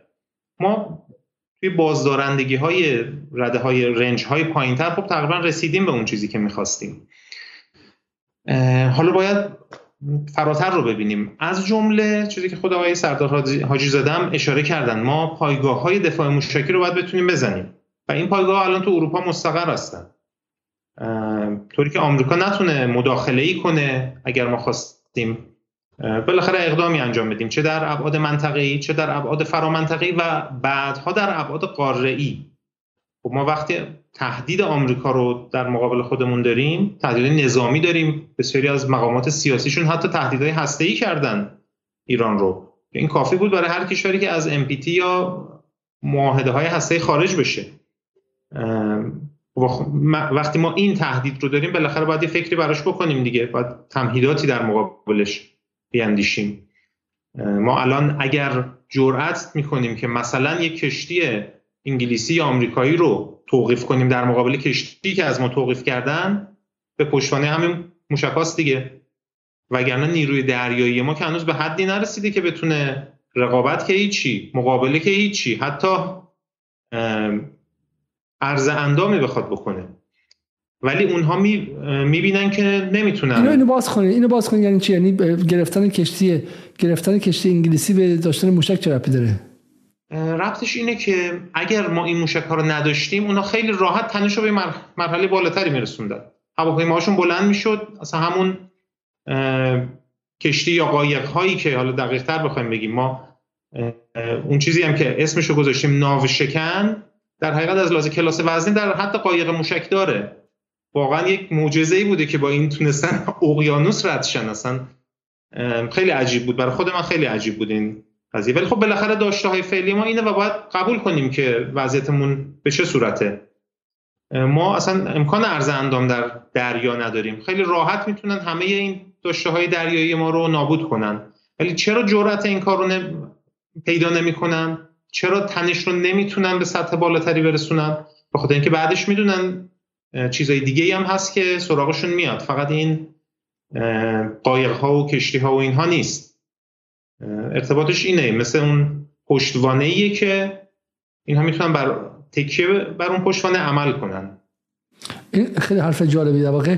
پس پس این موشک های ما حافظان نامرئی ما در این سالها بودن. اینکه خیلی جواب بهمون حمله نشده و یا مثلا ما کار دیگه کردیم ما حواسمون نبوده. ولی دشمن حواسش بوده که اگر به ما تعدی نکرده به خاطر دانشش درباره موشک ها بوده حتما همینطوره. ما اگه الان می‌تونیم کشتی نفتکشمون راحت آزادانه تردد کنن به کشورهای تحریم شده نفت ببریم ازشون طلا بیاریم. حتما به پشتوانه قدرتی که داشتیم وگرنه به هیچ وجه اجازه این کار به ما نمی‌دادن. کسایی که ما رو تحریم کردن حتما از زورم استفاده می‌کردن. نه درست به شما چیزی که واقعا داره میگی میگی که یه حالت نامتقارن و آره دیگه واقعا آن ایون آن ایون و نامتقارن هست در قدرت نظامی ما. تو ما همونطور که الان میگیم در کل قدرتمون یه خورده نامتقارنیم قدرت نظامیمون خیلی بیشتر از قدرت اقتصادی و مؤلفه های به شکلی دیگرمون در حال حاضر هستش و امیدواریم که حالا برسیم و اون مؤلفه هم قوی شه ولی به نظر که در مؤلفه های نظامی هم موشکا به صورت نامتقارنی قوی تر از بقیه ارکان نظامی ما هستن. مثلا برای مثال شما ناوشکن ها یا قایق های ما رو گفتی. گفتی که نیروی دریایی ما هنوز در مرحله خیلی ابتدایی تری است به نسبت به شکلی هوافضای ما. درسته؟ بله همینطوره. ما نگاه کنید برای اون ایجاد بازدارندگی که داشتیم که نیاز داشتیم مجبور به یک توسعه نامتوازن و خاصی شدیم توی نیروهای نظامیمون. ما عملا روی موشک سرمایه گذاری کردیم و چیزی بوده که تونسته بازدارندگی رو برای ما ایجاد کنه. مثلا اگه می‌خواستیم یک توسعه متوازن ایجاد بکنیم شاید صدها برابر این مبلغ رو نیاز داشتیم که سرمایه گذاری کنیم. یه عدد رقمی هم من عرض کنم خدمت شما. خب ایران زمان شاه زمانی که در بلوک آمریکا بود یه جورایی قرار بود که مثلا خط اول جنگ در مقابل شوروی بشه و آمریکایی ها یه تعداد زیادی پایگاه ساخته بودن سه هزار تا پایگاه هوایی به اندازه ظرفیت سه هزار هواپیما پایگاه در ایران ساختن پایگاه هوایی. و خب عملا می‌بینیم که چیزی هم که توی جنگ خلیج فارس آوردن توی استفاده کردن همین حدود بود. یعنی همچین تعداد عظیم نیروی هوایی می‌تونن بسیج کنن. ما اگه می‌خواستیم جلوی اینها با استفاده از نیروی هوایی بخوایم بیستیم هزاران هواگرد روز باید می داشتیم تا بتونیم دفاع کنیم. اما می بینیم که به جای اینکه به دشمن حمله کنیم به استراتژی دشمن حمله کردیم. این یکی از مطالبیه که هزاران سال قبل سونتزو یا حالا تلفظهای مختلفی که اسمش داره اون استراتژیست چینی ذکر کرده و آورده که به جای اینکه به دشمن حمله کنی به استراتژیش حمله کن. بهترین جنگ جنگی که بدون جنگیدن تو بتونی برنده بشی. ما عملا با این نوع توسعه که دادیم به نیروهای نظامیمون تونستیم استراتژی دشمن رو حالا در گذشته معنیش نیست که لزوما در آینده هم این اتفاق میفته و ما می‌تونیم راحت باشیم خیال راحت داشته باشیم نه. نیست. ولی تونستیم تا این زمانی که الان درش هستیم بازدارندگی خوبی ایجاد بکنیم با یک نوع خاصی از توسعه که دادیم. استراتژی دشمن چی بودی که ما بهش حمله کردیم؟ این جمله قشنگه ولی معنیش چی اینجا؟ نگاه کنید این معروفه که آمریکا با حرکت دادن ناوهای هواپیما برش دولت‌ها رو مثلا سرنگون می‌کرد. ما موشک بالستیک اصطلاحا کریر کیلر ساختیم حتی قبل از چینی ها یک موشکی ساختیم که عملا ناو هواپیما رو یه جوری بی استفاده کرده. یعنی آمریکا وقتی می‌خواد تنش رو بالا ببره با ایران به جای اینکه ناو هواپیماش رو بیاره ناو هواپیماش رو می‌بره. از منطقه خارج می‌کنه. که سیبل ما نشه. این نکته جالبیه. البته اونم بیکار ننشستن. اومدن وقتی این اتفاق رخ داد خیلی قبل از این بود که ما کنیم این موشک های بالستیک ضد دریاییمون رو. ولی خب می‌بینیم این اتفاق وقتی افتاد اونا اومدن عوض کردن سیستمشون. تکیهشون رو بردن روی پایگاه های زمینی منطقه ای که تعداد زیادی پایگاه های هوایی چون هواپیما نیاز به چی داره؟ پایگاه زمینی داره یه باندی داره بتونه بلند شه. وقتی بلند شد برگرده دوباره سوختگیری کنه مهمات گیری کنه. ما طبق اون صحبت قبلی که کردیم اینا یه سری مؤلف های اقتصادی توی جنگ هست که خیلی مهمه. کشوری که می‌خواد جنگ افروزی مدام داشته باشه باید یه کاری کنه که کمترین هزینه ها رو بتونه داشته باشه. نیروی هوایی به این درد می‌خوره. در مقابل موشک این بر... برتری داره که اگه بخوای مدام ازش استفاده کنی هزینهاش کمتر میشه. خب نیاز به پشتیبانی داره. هواپیما باید اگه قرار باشه یه بار مصرف باشه که فایده نداره. بره نتونه فرود بیاد. لذا ما اومدیم به این استراتژی حمله کردیم. پایگاه ها رو تحت سیطره موشکامون بردیم و عملا اون بازدارندگی حد اقلی اولیه رو ایجاد کردیم. خب البته یه نکته هم باید ذکر کنیم ما دیگه ما باید به جنبه اقتصادی جنگ توجه کنیم. جنگ یک مقوله کاملا اقتصادیه خصوصا وقتی طول بکشه بخواد و جدی بشه و مقیاسش بزرگ بشه. ما الان خب موشک داریم که پایگاه آمریکا رو تحت برد خودشون دارن تحت تیر دارن می‌تونن برسن به اونها. اما دیگه الان کم کم باید فکر کنیم که چطور اون قدرت آتش رو اضافه کنیم. چطور با کمترین موشک بتونیم با کمترین هزینه بتونیم بیشترین استفاده رو داشته باشیم. البته لزوما به این معنی نیست که استفاده کنیم و اتفاق بیفته بلکه بلکه باید آمادگیش رو ایجاد کنیم و طراحی ها آماده سازی ها ساخت تولید اینها انجام بشه. معنیش این نیست که حتما به جنگیم و جنگ اتفاق بیفته. اینو من یه توضیحی بدم. میگه اگر خواستار صلحی آماده جنگ شو. ما اگر می‌خوایم جنگ اتفاق نیفته باید آماده بشیم آماده جنگ باشیم. و من خب طبعا دوست ندارم جنگ اتفاق بیفته. ولی چون دوست ندارم معتقدم که باید آماده باشیم همه جوانبش رو بسنجیم. نیروهاشو آماده کنیم تا اتفاق نیفته. وگرنه اگر شعار صلح طلبی بدیم رفتن به استقبال جنگ خواهد بود. حالا اگر بحثتون تموم من یه سوالی کنم اینجا. پس حالا پس حالا موشه خودم شهر چهار.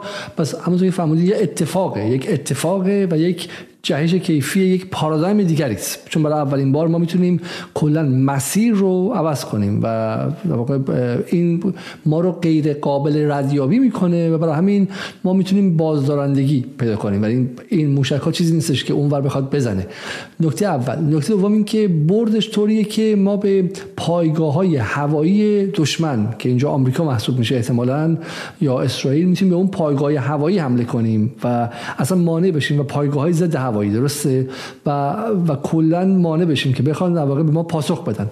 مثل در مثل بازی های بازی که شما یک ابزاری داری که ابزار اون طرف رو خونسا می‌کنه اول از همه. درست بله. فهمیدم؟ البته یه نکته بگم. تغییر پارادایم محسوب نمیشه. چون تغییر پارادایم واقعا یه چیز خیلی بزرگیه. یعنی کل مثلا این پارادایم جدیدی که ما در موشک های بالستیک ایجاد کردیم یک پارادایمیه که خب این موشک هم در همون پارادایم یک پیشرفتی رو ایجاد کرده. که حالا من اون تو برنامه قبلی هم یه توضیحاتی در مورد این پارادایم جدید و این نوع جدیدی که یعنی میشه گفت یک زندگی جدیدی به این سلاح دادیم. قبل از این یه چیز دیگه ای بود ما با یه استفاده خلاقانه ای تونستیم یه چیز دیگه ای ازش در بیاریم.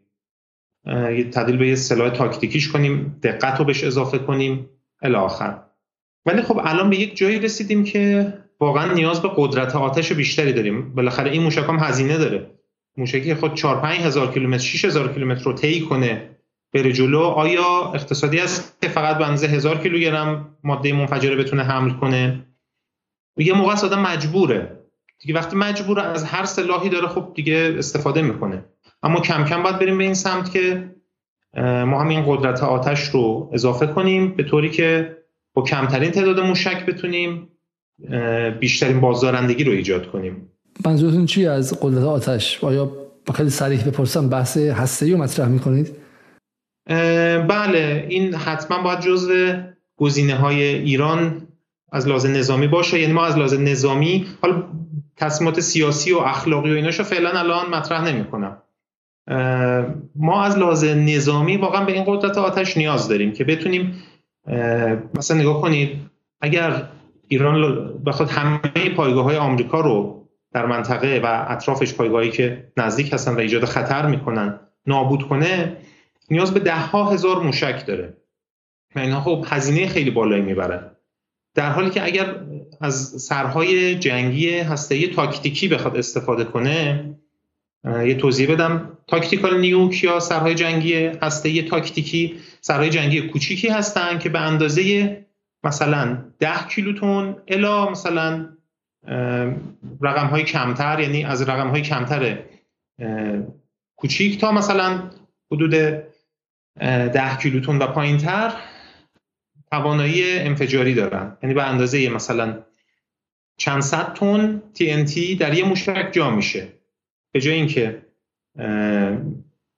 ببخشید من یه مقدار اشتباه کردم این عدد و رقم ها رو به جای اینکه ما مثلا هزار کیلو یا یک تن ماده منفجره رو با یک موشک بخوایم حمل کنیم به اندازه 100 تن به اندازه 100 هزار کیلو حمل می‌کنیم. وقتی مثلا یک پایگاهی مثل العدید توی قطر که یک پایگاه مهم نظامی آمریکاست و تهدید از اون منشأ می‌گیره علیه ما ما به جای اینکه 400 تا موشک نیاز باشه به این شلیک کنیم با چند موشک می‌تونیم این رو از کار بندازیم و نابود کنیم.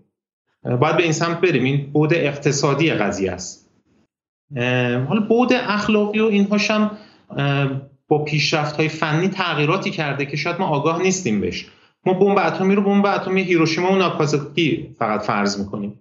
در حالی که سلاح‌های هسته‌ای الان تولید شده که بیش از 99 درصد موادش دچار اصطلاحا میسوزه و آلودگی هسته ای ایجاد نمی‌کنه. اون بحث فساد هر و نسل که حالا مطرحه برای سلاح های هسته ای اینجا دیگه از اون جنبش مطرح نیست. یه توضیح کوتاهی در این مورد بدم فکر می‌کنم لازم باشه. نگاه کنید سلاح های هسته ای دو جور آسیب دارن. یکی آسیب لحظه ایه یکی آسیب بلند مدته آسیب لحظه چیه؟ در اصل اون انرژی دما موج انفجاری که ایجاد می‌کنن به نابودی ایجاد می‌کنن آسیبی می‌زنن. یک آسیب دیگه که دارن که ذرات رادیواکتیوی که تولید می‌کنن در جو پخش میشه تا مدت ها سالها ممکنه بمونه و این پرتوزایی رادیواکتیو سرطانزاست بیماریزاست نابودی ایجاد می‌کنه آسیب ایجاد می‌کنه. این نکته که عرض کردم اینه که این همه این ذرات رادیواکتیو میسوزن و تبدیل به اون انرژی میشن و دیگه این آلودگی بلند مدت ایجاد نمی‌کنه. خب این پیشرفت‌های تکنولوژیه که تغییر ماهیت داده توی اون بحثی که بحث اخلاقی و شرعی که ممکنه وجود داشته باشه. علاوه بر این خیلی از پایگاه های نظامی آمریکا هستن که در صحراهای دور افتاده هستن. در جاهایی هستن که چیز اصلا آبادی وجود نداره نیروی غیر نظامی وجود نداره و این سلاح های تاکتیکی اگر حتی آلودگی هم داشته باشن حجم آلودگی خیلی کوچکتری دارن. بخشید من یکم آب بخورم. خب اینها جنبه اقتصادیه که ما باید توجه بکنیمش به هر حال. چون بالاخره ما هرچی زجر و درد و تحریم و هزینه بوده برای این مسئله هسته دادیم. بسیار خانم شما آب بخورین. حالا با بحث هسته ما بحثی که واقعا با شما داشته باشیم و در تفاوت این بحث هسته داشته باشیم. قرار بود که این بحث رو تابستون سال گذشته انجام بدیم که خورد به این ماجراهای زن زندگی آزادی. امیدوارم که برنامه مستقل درباره بحث هسته‌ای داشته باشیم چون دانش به نظر که حول به به انقدر فضای سیاسی ضد هسته‌ای سنگین بود این سالها و در داخل هم کسی جرئت نداشت که مستقیم بگه که ما حتی اطلاعات نظامی ابتدایی رو در مورد مسئله هسته‌ای نداریم و برای همین مخاطبان ایرانی و افکار ایرانی از این حق آگاه نیستن که آیا شما نیاز بهش دارید برای دفاع اولیه؟ چه حقوق چه توانایی هایی داره و غیره. حول یک حاله ای از به شکل افسانه و اونورم کسی جرئت نداشت بگه ما اصلا سلاح می‌خوایم. دهن شما رو خورد می‌کنه همین امیدوارم که یه بحث کلی انجام بدین در مورد قضیه هستی پس حالا شما میگید که سلاح تاکتیکی هستی از شمول فتوای مذهبی آی خامنه‌ای هم خارجه. درسته؟ چون ضرر زیانش هم به انسان ها لزوما نمی‌رسه. اینکه پایگاه دورافتادی در نوادا یا در یک جایی در اقیانوس هند رو ما بزنیم و فقط ابزاری که قرار به سمت ما بیاد رو نابود کنیم این لزوما اون معنا از سلاح هستی که در هیروشیما و ناکازاکی هستم نداره. یک بود دیگه هم که قابل توجهه های دفاع ضد هوایی هسته‌ایه. یعنی خب یکی از تهدیداتی که ما داریم اینه که مثلا یک موج عظیمی از هواپیماها یک موج عظیمی از موشک‌های کروز به سمت ما شلیک بشه و ما چقدر مثلا می‌خوایم به سمت اینها موشک شلیک کنیم. در حالی که یک سلاح هسته‌ای ضد هوایی یعنی سلاح‌های هسته‌ای که روی موشک‌های ضد هوایی نصب میشه و می‌تونه روی اقیانوس مثلا اینها رو نابود کنه. با یک موشک مثلا یک تعداد عظیمی رو نابود کنه. این هم یکی دیگه از مسائلیه که اصلا دیگه خیلی فرق داره با اون بمب اتمی هیروشیما و ناکازاکی. این یعنی ما نباید همه رو با یه سری کلیشه های قدیمی هیروشیما و ناکازاکی فکر کنیم و بگیم خب نه ما که نمی‌خوایم مثل اونا باشیم. مثلا مسائل خیلی مسائل فنیش به قول شما باید این دانشش ایجاد بشه و حتی در بین تصمیم گیران می‌خوایم ما الان در موضع تصمیم گیری نیستیم. ما فقط می‌خوایم این اطلاعات و داده ها وجود داشته باشه تا بالاخره تصمیم صحیح بتونه اتخاذ بشه. خب حالا ما بهش می‌رسیم. حالا اولا حالا که بحث به اینجا رسید یکی از بحثایی که در مورد خیبر مطرح خیبر و خیبر شکن و خیبر مطرح میشه اینه که همین الان از مهمون قبلی های دکتر ابوالفضل بازرگانم پرسیدم اینکه الان سلطان عمان سلطان هیثم به ایران اومده پیام شکلی از سمت بایدن آورده برای احیای برجام و دوستی و غیره و الان یه دفعه سر کله موشک بالستیک غیر قابل رهگیری راهبردی ایران پیدا شده که اسرائیل هم بلافاصله در اورشلیم پست اعلام کرده که این مال اروپا قرار اروپا رو بزنه چون بالاخره ایران به لبنان و به سوریه وصله و 2000 کیلومتر از مرز لبنان و سوریه به قلب اروپا می‌رسه و این مردم فرانسه و آلمان بترسید که ایران می‌خواد به شما حمله کنه. خب آیا آیا چنین نگاهی شما قبول دارید اصلا؟ یا اینکه فکر می‌کنید که این موشک سوال خیلی ساده ایه ولی سوال بی بی سی طوریه ولی واقعا این موشک مثلا برای اینی که احیای برجام اتفاق نیفته یا یا اینکه نه اتفاقا کمک داره می‌کنه به توازن قوای ایران. ببینید یه تفکیک اول ایجاد بکنیم بین بحث مذاکره دیپلماتیک و احیای برجام. نگاه کنید اینکه هر مذاکره دیپلماتیکی هر چیزی رو بگیم احیای برجام به نظر من اشتباهه. این در جای خودش. ما اولا روابطمون محدود و منحصر به برجام نیست.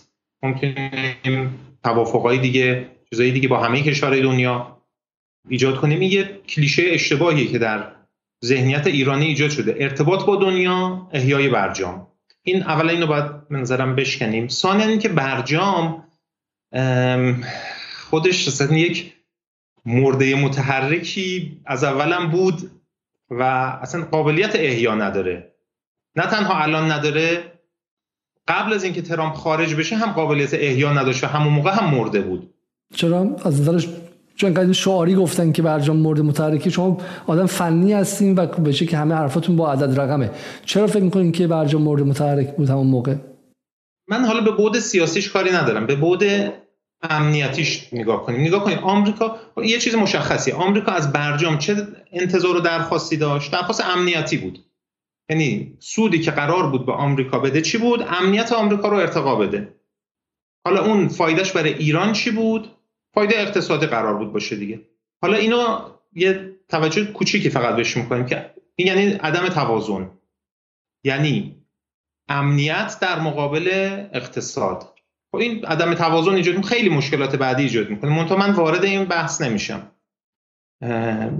حالا نگاه کنیم که پس خواسته آمریکا مشخصا امنیت بود این یه چیز بدیهی بود دیگه. چی امنیت آمریکا رو تهدید می‌کرد که می‌خواست ارتقاش بده؟ دسترسی ایران به سلاحهای هسته‌ای. تا اینجاش هم بدیهیه مشخصه. که آمریکا می‌خواست دسترسی ایران به سلاحهای هسته‌ای تعویق بیفته دور بشه بعید بشه با این وضع امنیت خودش رو بهبود بده. خب حالا سلاح هسته‌ای چجوری تولید میشه؟ چیزی که معروفه اینه که با اورانیوم و چیزی که کمتر می‌دونم با پلوتونیوم. اورانیوم چجوری برای سلاح مناسب میشه؟ با غنی سازی یعنی اورانیوم اگر یک غنای زیادی داشته باشه و یک حجم بحرانی داشته باشه از یه حجم بیشتر باشه اون امکان انفجار واکنش زنجیره هسته ای ایجاد می‌کنه. به صورت غیر قابل کنترلی اون انرژی ها آزاد میشه تا یک انفجار خیلی بزرگی ایجاد بشه. پلوتونیوم چجوری ایجاد میشه؟ در اثر اصطلاحا محصول جانبی نیروگاه های اتمیه. یعنی اون زباله اتمی درش پلوتونیوم وجود داره. حالا یه نیروگاه خاصی البته. اون خصوصا نیروگاه آب سنگین. خب این دوتا رو ما شناختیم. حالا یه سوالی من از شما دارم و از مخاطبین. به نظر شما مثلا آمریکایی که هزاران کلاهک هسته داره از این کلاهک ها چند تاش اورانیومیه؟ با قاعدتا مثلا صدها کلاهکش اورانیوم باشه مثلا نصف نصف باشه نصفش پلوتونیوم باشه نصفش اورانیوم باشه یا از حتی عادی تصور تصور اولیه اینه که بیشترش با اورانیوم غنی شده باشه و بعد تعداد اندکی پلوتونیوم باشه. من جواب شما بدم. یه دونه.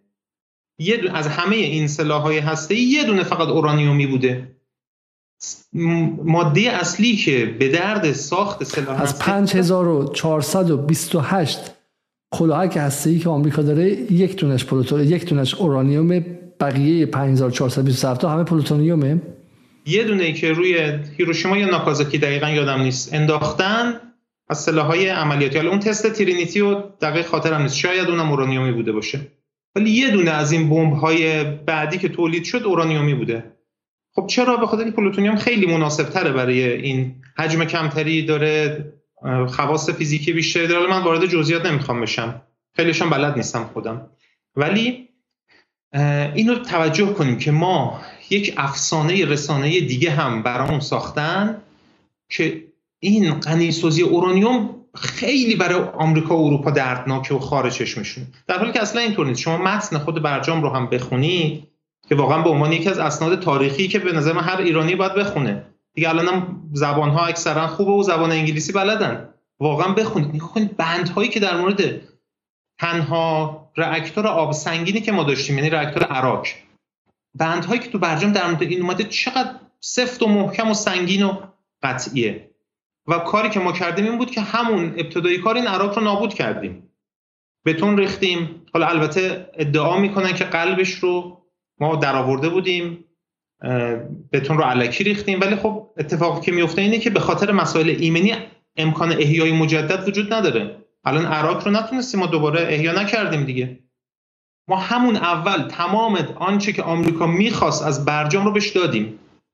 خب معلومه تموم شد دیگه. چرا گام بعدی بخواد برداره فراتر بخواد بیاد؟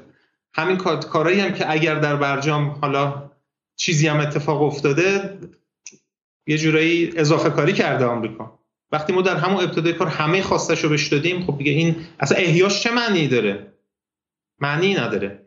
و واقعا غنیسازی اورانیوم اونقدر خطرناک نیست که یک راکتور آب سنگین می‌تونه در بازدارندگی و مسائل هسته‌ای اثرگذار باشه. اینو من عرض کنم.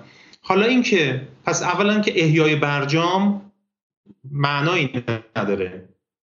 ثانیا برسیم به اینکه خب حالا آیا این آزمایش موشکی روی روابط ما با کشورهای خارجی خصوصا آمریکا حتی اروپا آیا این اثر داره یا اثر نداره؟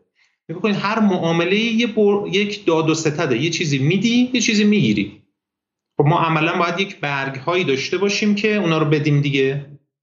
مثلا بگیم نمی‌دونم برد موشکمون رو کم می‌کنیم. یا مثلا موشک جدید رونمایی نمی کنیم مثلا یه همچین چیزی. خب ما تهدید اصلیمون در منطقه به قدر کافی براش بازدارندگی داریم.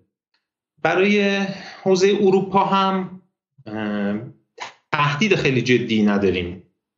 یعنی ما همین که امکان این فراهم باشه که به اون منطقه دسترسی داشته باشیم برای بازدارندگی ما می‌تونه کافی باشه. لذا اتفاقا تست کردن همچین موشکی کمک می‌کنه به مذاکرات. یعنی شما اگر یک موضع پایین و ضعیفی داشته باشید بهتر می‌تونید تو مذاکره شرکت کنید یا یک موضع بالا و قوی داشته باشید. مشابه این اتفاق زمانی هم افتاد که حالا خود مسئولین دیپلماسی هم این رو اعلام کردن که ما یک موشکی تست کردیم که فراتر از انتظار آمریکایی ها بود به دهانه اقیانوس هند. شلیک کردیم. و خود این موجب گشایش توی مذاکرات شد قبل از امضای برجام. لذا این ذهنیت که مثلا توانمندی های نظامی باعث میشه که ما در مذاکرات عقب بیفتیم این ذهنیت اشتباهیه. توانمندی نظام قدرت میده قدرت هم امکان مذاکره بهتر میده.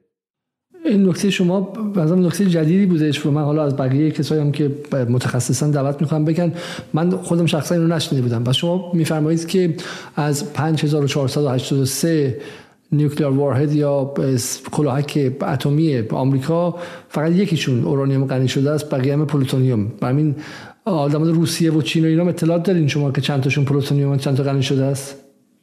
بله اصلا کشورهایی که مسیر هسته‌ای شدن طی کردن کره شمالی همین بوده مسئلهش رژیم صهیونیستی همین راهو رفته و با راکتورهای آب سنگین پلوتونیوم ایجاد کرده و اون پلوتونیوم رو غنی سازی کرده و تبدیل به سلاح کرده. نکته اول پس الان از زمان از زمان مجلسی که حالا مجلس فعلی که در بهمن 1399 گمانم بودش نه یا قبل از اون بعد از آمدن بعد از شهادت سردار فخری زاده گمانم مجلس رفت به سمت که ما قنی سازی رو دوباره آغاز کنیم و غیره. نه همون 99 بودش من اگه درست فهمیده باشم. تاریخ الان برای 99 بودی که برای 98 که شهادت سردار سلیمانی بودش. و از اون موقع که پس قنیسازی ایران شروع شد و گفته شد که آمریکا الان نگران این بایدن نگران قنیسازی ایران اسرائیل نگران قنیسازی ایران. پس اونا بعد نگران قنیسازی اورانیوم باشن. اگه اورانیوم اون ماده محوری در ساخت بمب اتم نیستش چرا پس الان اسرائیل باز فشارها رو اینقدر سنگین کرده؟ نگاه کنید این نیست که هیچ نگرانی نداشته باشم بله بالاخره حالا نگرانی وجود داره. یعنی از اورانیوم هم میشه بمب ساخت. کشورهایی هم هستن که ساختن و بمب های اورانیومی هم دارن در ذراتخانهشون حتی الان شاید هم کنار گذاشته باشن دیگه. ولی ماده اصلی و اون مسئله اصلی که خصوصا برجام خیلی توجه داشت بهش و خیلی سریع ایران رو می‌تونست به بمب برسونه این بحث پلوتونیوم بود. و یه نکته دیگه هم عرض کنم نگاه کنید. رسیدن به بمب یعنی چی؟ یعنی ما یک دونه بمب ای داشته باشیم. اینم یک سوالی ها خب یه دونه داشته باشیم چه اتفاقی میفته خب سریع حمله می‌کنن نابودش می‌کنن. یعنی یه دونه داشتن شاید اتفاقا بیش از اینکه امنیت بیاره خطر و تهدید بیاره. یه مسئله هست بهش میگن فرار هسته ای یعنی به یک تعداد کافی برسونه که یه بازدارندگی ایجاد بکنه و نتونن این ریسک رو متقبل بشن که حمله هسته‌ای بکنن و اون مثلا یه دونه یا دوتا یا پنج تا رو نابود کنن. این خودش مسئله که حالا زمان مفصل خودش رو می‌بره که در موردش توضیح داده بشه. لذا برای اینه که میگیم مثلا اورانیوم خیلی مهم نیست. پلوتونیوم خیلی مهمتره. با پلوتونیوم خیلی سریعتر میشه ساخت. تعداد بیشتری میشه ساخت. کارایی بهتری داره. یه خبرهایی بودش به خبرهای سال 99 بود. من داشتم گشتم دی 99 که سخنگوی کمیسیون ابوالفضل عمویی سخنگوی کمیسیون امنیت ملی و سیاست خارجی گفته بود که سازمان انرژی اتمی در حال طراحی راکتوری مشابه آب سنگین عراق یعنی قرار بود که برم به سمت ساخت یک عراق دیگه. چون همون که شما میگه از نظر امنیتی عراق قابل احیا نیستش. عراق مرد که مرد. درسته؟ از لحاظ ایمنی بله. از ایمنی ایمنی نه اینم من نمیگم یعنی اون چیزی که خود از سازمان انرژی اتمی منتشر شده این رو میگه. خب الان ما اطلاعاتی در مورد این قضیه داریم. پس پس چون واقعا حرف شما اینه که به به مخاطب داریم میگی که اگر به دنبال بازدارندگی هستید حتی برای اینکه همون بحث بازدارندگی یعنی ما توان بالقوه ساخت بمب داشته باشیم ولی نسازیم. اون اون راه از مسیر پلوتونیوم میگذره نه از مسیر اورانیوم. بله همینطوره. نکته جالبیه. پس واقع پس واقع الان الان الان به شما میگم برو فکر نون کن خربوز آبه. الان داره میگی موشک خیلی زیباست خیلی عالیه ولی این موشک بدون سر مجهز و بدون سوخت کافی خیلی روش نباید حساب کنیم. و بعد مگه اینکه ده ها هزار تا داشته باشی که خیلی هزینه زیاده. و سوختی که شما میگی کافیه در سوخت اتمیه. و یا حداقل توان بالقوهش کامل این منظورم این نیست و این رو نمیگم. نگاه کنید ما بالاخره اگر ده هزار لازمه داریم اون رو. ولی مسئله هزینه است. یعنی ما اگر این روزی لازم بشه و این ده هزار تا رو استفاده کنیم بعدش چند سال دیگه طول می‌کشه تا ده هزار تای دیگه تولید کنیم؟ تو این مدت چیکار کنیم؟ مسئله اقتصادیه برای من. یعنی میگم که ما باید دیگه الان به این حد از بازدارندگی که رسیدیم این رو اصطلاحا اهرم کنیم و بریم به یه سطح بالاتری از بازدارندگی. به یه سطحی که اقتصادی تر هم باشه. ولی مانعی هم نداریم دیگه. حالا من اینو فقط توضیح بدم. من چون اولین بار خودم به این فهم رسیدم توی برنامه های بی بی سی بودش چون من اونجا داشتم بحث می‌کردم و اینایی می‌گفتن که شما دارید ایران می‌خواد بمب بسازه و همه تهدید و همه تهمتشون اون موقع بود و خیلی فضا سنگین بود. سال 92 93 94 91 گمانم اولین بار من با یکی از این آقایون در صفحه دو بی بی سی مناظره می‌کردم و میگفتش که و من گفتم آقا بی بی سی هم خب بمب داره اینا و بعد گفتن که آقا به شکلی اصلا گفتن اینکه ایران می‌خواد به سمت بمب بره مجازات بود. من اون موقع متوجه شدم که ایران یا به عبارتی تو ذهن من من گمان می‌کنم که حالا واقعا طراحی های خامنه ای بوده باشه. یه طراحی خیلی پیچیده ای کرده و یک مسیری رفته که واقعا روی یه خط خیلی باریکی بوده. خیلی خیلی طراحی سیاسی قضیه پیچیده است. یعنی ایران بمب نمی‌سازه دروغ هم نمیگه در این مورد. این نیستش که تقیه کنه و دروغ بگه واقعا بمب نساخته. ولی رفته به سمت به دست آوردن دانش و تکنولوژی که بتونه به صورت بالقوه بسازه. اگر طرف مقابل قوانین کانونشیال جهان رو از بین برد ایران هم تو مثلا مدتی سه ماه شش ماه همین پنجره فرار اتمی بهش میگن که درسته؟ و این پنجره فرار باشه. در اون شرایط ولی شما دارید میگید که الان شرایط عوض شده و بعد برای ما باید بازاندیشی کنیم. چون همزمان هم در داخل یه نیروی اجتماعی نیروی سیاسی و این نیروی بخش از قدرت می‌گفتیم ما نه فقط بمب نمی‌خوایم موشک‌ها رو می‌خوایم بدیم بره. درسته؟ یعنی یعنی اون کسی که طراح این قضیه بوده در 15 جبهه داشته میجنگیده. با آمریکا و اسرائیل داشته میجنگیده. با سازمان ملل و با روسیه که اون موقع خواهان این بوده که ایران اتمی نباشه. با چینی که می‌خواسته ایران اتمی نباشه. و از طرفی هم در داخل یه بخش عمده از جناهای سیاسی می‌خواسته نباشه. مردم و افکار عمومی هم گفته بوده که مردم بدبختیتون غنی سازیه برین غنی سازی رو از بین ببرید. وقتی که توی عراق بتون ریختن به جای اینکه مردم ایران گریه کنن و اون روز به عنوان روز عزای عمومی از منظر منافع ملی اعلام کنن مردم دست دادن و دانشجوها تو دانشگاه شیرینی پخش کردن. و این بازی بازی پیچیده ای بوده و و شما الان حرفتونه که باید ما بتونیم توضیح بدیم به افکار عمومی که افکار عمومی بدونه که منفعتش در چیز دیگه و این ما باید بریم به سمت بازی دیگری. درست فهمیدم؟ بله البته من یه چیزی بگم که جنبندی که از این صحبت کردیم بکنم اینه که اولا موشک و قدرت برای مذاکره مانعی ایجاد نمی‌کنه. ثانیا مذاکره منوط و منحصر در برجام نیست و اتفاقا ما الان باید یک مذاکره جدید رو از ابتدا شروع کنیم اگر می‌خوایم که مذاکره داشته باشیم. واقعا فرق کرده حقایق و واقعیت ها و صحنه اصلا فرق کرده. نمی‌دونم چه اصراریه که ما حتما هی احیای یک برجام مرده ای که اصلا یک مرده غیر قابل احیایی از اول بود. خودمون رو معطل کردیم و این ضررش هم بیشتره. نگاه کنید اینکه آیا برجام احیا میشه احیا نمیشه احیا میشه احیا نمیشه. این یک عدم اطمینان اقتصادی در فضای اقتصادی ایجاد می‌کنه.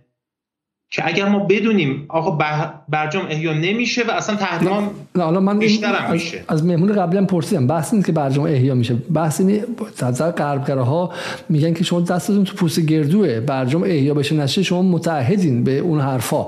اگر به اون تعهدات برجامیتون به شکلی پایبند نباشید بعد قرارداد 20 من 21 23 بودم همین من گفتم بازم فراموش کردم. خب این قراردادها برمیگرده نقض میشه بعد به شورای امنیت میدیم و اسنپ مک مکانیزم یا مکانیزم ماشه فعال میشه و و نه فقط چیزی نصیبتون نشدهش که یه چیزم هم چوب خوردید هم پیاز خوردید درسته؟ یک چیزم بدهکار میشید برای همین الان وضعیت اینه که الان ایران گرفتار برجامه. اینه که این نیستش که الان ایران بخواد خود به مثلا ادعای اینها اینه. نظر شما چیه؟ نگاه کنید. حالا من قاعدتا نباید در این حوزه نظر بدم چون واقعا متخصص این حوزه نیستم. یه جمله فقط اکتفا می‌کنم. در مقیاس جهانی ما واقعا یک نهاد حقوقی بین المللی وجود نداره که مثلا بگیم که یک نهاد قضایی مثلا وجود داره. مثل همونطور که داخل کشور یه قوه قضایی یه دادگاهی یه فلانی وجود داره. که حکم بده و اون حکم اجرایی باشه و زمانت اجرا داشته باشه و اتفاق بیفته. در مقیاس بین المللی همه چی برمیگرده به اراده سیاسی. لذا این قطع نامه سازمان ملل می‌بینیم که شاید اتفاقا اهمیتش کمتر از تحریم های آمریکا باشه. چرا؟ چون پشتش اراده سیاسی هست. این لزوما پشتش اراده سیاسی نیست. یعنی اون چیزی که مهمه اون اراده سیاسی است نه اون قطع نامه حقوقی. یعنی ما فکر کنیم بله سازمان ملل یک دادگاه است قطع نامه ای که می‌دهد حکمی که می‌دهد لازم الاجرا است. که اینو اجرا می‌کنه. ملائکه الهی مثلا این رو اصطلاحا لا انفورسمنت می‌کنن. اون قدرتی که این رو انفورس می‌کنه از کجا میاد؟ اراده سیاسی کشورها. اجازه دیگه خیلی بیش از این وارد نشم چون بحث سیاسی نشیم. برگردیم به بحث فنی قضیه و اولین حرفی که هست اینه که به شکلی از آقای حاجی زاده پرسیده شد چون ایران وعده داده که به شکلی موشک هایپرسونیک رو از یک موشک هایپرسونیک جدید رونمایی کنه و دقیقا روز بعد از همین بحث خیبر هم رسانه های انگلیسی گفتن که موشک هایپرسونیک در راهه. درسته؟ اما این موشک هایپرسونیک نیست. آقای حاجی زاده گفتن که نه. ولی سرعتش خیلی زیاده. قضیه هایپرسونیک چی؟ آیا این هایپرسونیک هست؟ نیست؟ چه فرقی داره؟ چه اهمیتی داره که هایپرسونیک داشته باشیم؟ توضیح بدم. اون چیزی که موسومه به موشک هایپرسونیک یعنی موشکی که بتونه در جو غلیظ سرعتهای بالای پنج ماخ رو به دست بیاره و مانور بده. این تعریف اون چیزی که معروف شده الان به موشک هایپرسونیک. طبعا این موشکی که رونمایی شده در این طبقه بندی نیست. یک موشک بالستیکیه که میره خارج از جو. سرعت بالا داره بله ولی سرعتش در خارج از جوه اون فاز ترمینال هم که وارد میشه اونجا مانوری نمیده. اون چیزی که موسومه به موشک هایپرسونیک و معروفه یعنی موشکی که شبیه موشک های کروز بتونه در جو حرکت کنه مانور بده و این با سرعت خیلی بالا باشه. بسیار خوب. حالا در مورد موشک هایپرسونیکی که آقای حاجی زاده وعده داده شما چیزی می‌دونید؟ نه چون من گفتم اطلاعات من محدود به اطلاعات باز و چیزهایی که منتشر شده. یعنی در حقیقت من بیشتر یک دیدگاه سیستمی و بعضا حالا فلسفی رو به همین اطلاعاتی که موجوده اعمال می‌کنم. چون آیه حاجی زاده میگه که این موشک جدید که قرار بیاد از همه سامانه های سپر موشکی عبور می‌کنه. موشک سامانه های ضد موشکی دشمن رو هدف قرار میده و یک جهش بزرگ در حوزه موشکیه. موشک هایپرسونیک سرعت بالایی بین 12 تا 13 ماخ و در جو و خارج از جو می‌تونه مانور بده. پس فرقش الان با این چیه؟ من متوجه نمیشم. این رو از نظر فنی توضیح بدین. نگاه کنید این یه به هر حال یه موشک بالستیکیه که یه مقدار مثلا محدودی می‌تونه مانور بده. عمدتا هم کجا؟ یعنی در خارج از جو. می‌تونه مانور بده. منتها موشک هایپرسونیک از همون ابتدا که شروع میشه می‌تونه مانور بده تا لحظه آخری که اصابت می‌کنه به هدف. و عملا هیچ چیز هیچ چیز پیش بینی پذیری نداره. یعنی مثلا می‌تونه فرض کنید مثلا اگر چه می‌دونم ایران در سمت غرب دشمنش قرار گرفته این موشک می‌تونه بره دور بزنه مثلا سمت شرق حمله کنه بشه مثل موشک های کروزی که وجود داره.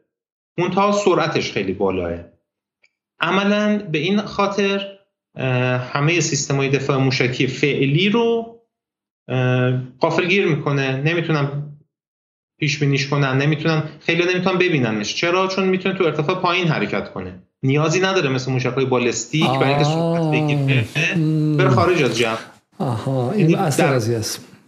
در سایه کوه ها و چین خوردگی های زمین و دره ها و اینهایی که وجود داره در سایه راداری اینها قرار بگیره و رادارها کشفش نکنن. در ارتفاع پایین حرکت کنه و پیش بینی ناپذیر باشه. پس ایران به سمت دو نوع پیش بینی ناپذیر رفته. بالستیک پیش بینی ناپذیری که غیر قابل رهگیریه و هایپرسونیکی که این هم باز غیر قابل رهگیری بسیار خوب. مثلا هر دوشون یک کار داره انجام میده. بسیار جالبه. یه نگاهی کنیم به اطلاعاتی که روی موشک خرمشهر اومد. طول 13 متر قطر 1.5 متر. من میگم خیلی عجیبه دیگه. 1.5 متر. سرعتی که می‌گیره چقدره؟ سرعت 16 ماخ. بین جو و 8 ماخ درون جو. ماخ این چی؟ توضیح بدین کیلومتر بر ساعت چه؟ میشه که ما ذهنیت داشته باشیم. سرعت صوت. مثلا حالا ساده بخوایم بیانش کنیم مثلا 16 ماخ یعنی 16 تا 300 متر بر ثانیه. میشه چقدر؟ 4.8 دامه کیلومتر در ثانیه. حدود 5 هزار متر بر ثانیه. واو. یعنی شما یک صد ثانیه در نظر بگیرید این 50 متر حرکت کرده. نه نه نه همون همون یک ثانیه. شما بگید یک این از به شکلی از اول اکباتان تا آخر اکباتان رفته یا بیشتر. خب یعنی یک که میگید خب این این سرعتی که باش رفته. و این حالا قراره که اون موشک ضد موشک بیاد و این رو تو هوا مثلا بهش بزنه و دقیقا بهش بزنه. فقط حواستون باشه. و این داره حالا رقص هم می‌کنه و مانور هم میده. سر جنگیش 1500 کیلوگرم و سوختش هم که هایپرگالیکه درسته؟ دقتش 10 تا 30 متره. و نکته عجیب اینه که این همزمان همچنان توی برد توی توی رده موشک‌های نقطه زن ایرانه. این باید فقط مخاطب دقت کنه که اینها رو ایران نقطه زن کرد درسته؟ یعنی کشور دیگه شما در برنامه قبلی خیلی خوب توضیح دادی که علت این که موشک نقطه زن بقیه کشور نداشتن این که نیروی هوایی قوی داشتن هواپیمای خیلی گرون قیمت داشتن و بهش نیاز نداشتن و بحث اقتصاد سیاسی رو مطرح کردی. و این در واقع سوال من به این شکل. آیا کشور دیگه ای هست که هم موشک بالستیک غیر قابل رهگیری داشته باشه که نقطه زن هم باشه؟ این سه تا عامل در هیچ کشور دیگه وجود داره؟ نگاه کنید چین هم به این سمت حرکت کرده و اصطلاحا یه سری کریر کیلر های بالستیک ساخته خب طبعا اونها هم نقطه زن هستن. بعد از ایران یا قبل از ایران؟ اعلام رسمیش یعنی رونماییش قبل از ایران بوده. منتها همونطور که گفتم خدمت شما این اتفاقی که ایران افتاد و در مذاکرات سیاسی ایران هم اثرگذار بود حداقل این می‌دونیم قبل از رونمایی رسمی چینی ها بوده. حالا ما نمی‌دونیم در پنهانشون قبل از ما داشتن یا بعد از ما کدوم داشتن. مسئله؟ من متوجه هستم کدوم موضوع گفتگو؟ در مذاکراتی که قبل از برجام اتفاق می افتاد یک چیزی که خود وزارت خارجه اعلام کردیم بود که ما یک موشکی شلیک کردیم به دهانه اقیانوس هند که آمریکایی‌ها نتونستن این رو فراتر از انتظارشون بود. و این عملا در مذاکرات به نفع ما شد. یک برگه برنده ای به ما داد و یه مقدار موضع ما رو بالا برد. این اتفاق قبل از این بود که چینی ها این کریر کیلرشون رو رونمایی کنن. یعنی حداقل اینه که و مشخص هم هست که این فناوری ما ریشه چینی نداره. نه متوجه هستم که ریشه چینی داره. من چیز دیگه هم می‌پرسم. دارم می‌پرسم که با سوال تکنیکیه. اینه که واقع ایران یک به قول شما یک تکنیک پارادایم دفعه قبل شما توضیح دادی که گفتی بقیه کشور سراغ این نرفته بودن. مثالت هم خیلی مثال جالب بود. گفتی که گفتی که نادرشاه توپ رو روی شطور گذاشت. هیچ مشون تکنولوژی جدیدی نبود ولی تلفیقشون با هم دیگه یک, یک جهش کیفی در جنگ و قدرت نادرشاه به وجود آورد. همین بود که باعث شد که بتونه هند رو هم بگیره. سوالی که هست اینه که موفقیت ایران در تبدیل یک سلاح استراتژیک به سلاح تاکتیکی آیا بقیه کشورها رو به صرافت نمیندازه که همین کار انجام بدن؟ الان خود آمریکا ممکنه دنبال موشک نقطه زن بالستیک بده چون قیمتش یک صدم موشک های هواپیمای F32 و غیر است. و این ممکن در نهایت ایون اوت کنه. درسته؟ همه همه با هم برابر شن و دیگه ایران مزیت نسبیش از دست بده. درسته؟ بله از هواپیمای F35 حتما خیلی ارزون تره ولی چند تا نکته این وسط وجود داره. اول آخرش رو بگم. اگه این این اتفاق بیفته که اتفاقا ما خیلی خوشحال میشیم. یعنی عملا این موشک های بالستیک وقتی همه طرفا خیلی خاردار و زهردار و خطرناک برای هم باشن احتمال جنگ پایین میاد. و خب ما خیلی خوشحال میشیم و استقبال می‌کنیم از این. چون ما معتقدیم که ما حرف داریم. ما حرف جدید داریم. ایدئولوژی حالا نه به اون معنایی که مرسومه در دنیا ولی بالاخره یک سیستم اعتقادی قوی داریم. ما ادعامون اینه دیگه. جمهوری اسلامی انقلاب اسلامی ادعاشون بود که ما در حرف در اینا اوضاع قوت ماست. خب چه بهتر؟ نمی‌ذارن مثلا ما رو محدود می‌کنن تهدید می‌کنن. اگه یه جوری باشه که تهدیدهای نظامی از بین بره دیگه هیچ کشوری خیلی نتونه حمله کنه به هم دیگه. خب این حالت ایدالی. البته این اتفاق نمیفته به خاطر اینکه یه سری قدرت ها و یک سری درایور هایی وجود داره از جمله تو بحث اقتصاد سیاسی. کشورهایی که هزاران میلیارد دلار سرمایه گذاری کردن و زیر ساختای ساخت F35 رو توسعه دادن اجازه نمیدن که یه بخش دیگه ای بیاد مثلا موشک های هدایت شونده الان بیاد و جای اونا رو بگیره. بالاخره اونا در نظام سیاسی خودشون یه قدرتی دارن اعمال نفوذ می‌کنن. همین مسئله ما تو رژیم صهیونیستی داریم که نیرو زمینیشون با نیرو هواییشون درگیر سر این راکت های هدایت شونده ای که هست. هم همین الان این راکت های هدایت شونده رو موشک های هدایت شونده رو می‌برن میبندن روی جنگنده هاشون از جنگنده شلیک می‌کنن. در حالی که می‌تونستن از زمینی هم شلیک کنن. خب اینا یه مقدار مهمش برمیگرده به اون اتفاقات و زد و بنده و چیزایی که قدرت رو می‌خوان بین خودشون حفظ کنن. نیروی هوایی اجازه نمیده که قدرت آتش دقیق برد بلند حجیم مثلا دست نیروی زمینی باشه. تو ایران خب چه اتفاقی وجود نداره؟ بله. تو ایران چه اتفاقی وجود نداره هنوز نیفتاده به؟ چند دلیل. یکی اینکه خب نیرو هوایی به دلایل سیاسی خیلی بهش تضعیف شد اول انقلاب. و بعدم خیلی بهش از لحاظ سیاسی توجه نشد. و از اون طرف دیگه هزینه ها امکان اینو به ما نمی‌داد که واقعا تو اون فضا وارد بشیم و نیروی هوایی قوی داشته باشیم. عملا می‌بینیم که این اتفاق نیفتاد. حالا اتفاقا شاید یه جوری برای ما برعکس باشه. یعنی این قدرتی که ما در حوزه موشکی داریم باعث میشه که خیلی نریم دنبال نیرو هوایی. که اینم یه اشکالاتی داره. ها ما بالاخره به یک حدی از نیروی هوایی نیاز داریم. ما برای اینکه حالا این مفصله دیگه اینو واردش نمیشم ولی این نیست که مثلا بگیم موشکی هم همه نیازهای ما رو برطرف می‌کنه. ما وقتی به حد کافی از قدرت برسیم باید دنبال نیرو هوایی هم بریم. حالا به حد خودش دیگه. کما که می‌بینیم الان آمریکا واقعا داره. راکت های هدایت شونده خیلی دقیق داره. رژیم صهیونیستی داره. کشورهای دیگه هم دارن اینو. تو اون حالتی که ایران ایجاد کرد حالت نامتوازنی که ایران ایجاد کرد هیچ وقت نمی‌تونن به اون سمت حرکت کنن و به اون حالت برسن. خب این به شکلی انواع موشک بالاستیک ایران درسته؟ از 300 کیلومتر تا 2500 کیلومتر و شهاب یک و فاتح 110 و شهاب دو. به نظر شما به مجموعی اینها برای ایران بازدارندگی آورده؟ بله می‌بینیم که این اتفاق میفته دیگه. می‌بینیم که کشتی های ما رو نمی‌تونن بگیرن. ما در بالاترین حالت تنش ها مورد حمله نظامی قرار نگرفتیم. بعضا حتی یکی از مقامات رسمی آمریکایی اعتراض کرده بود که چرا ایرانی ها انقدر به ما حمله کردن و ما کم جواب دادیم. این معنی بازدارندگی رو داره دیگه. آیا ایران به برد بالاتر نیاز نداره؟ چون الان بالاخره دست و پای ایران رو به شکلی برجام بسته و تو برد ایران از 2000 کیلومتر بالاتر نمی‌تونه بزنه. حالا اگر دشمن آمریکا باشه خب دست ایران بسته است. آیا ایران نیازمند برد بالاتر نیستش؟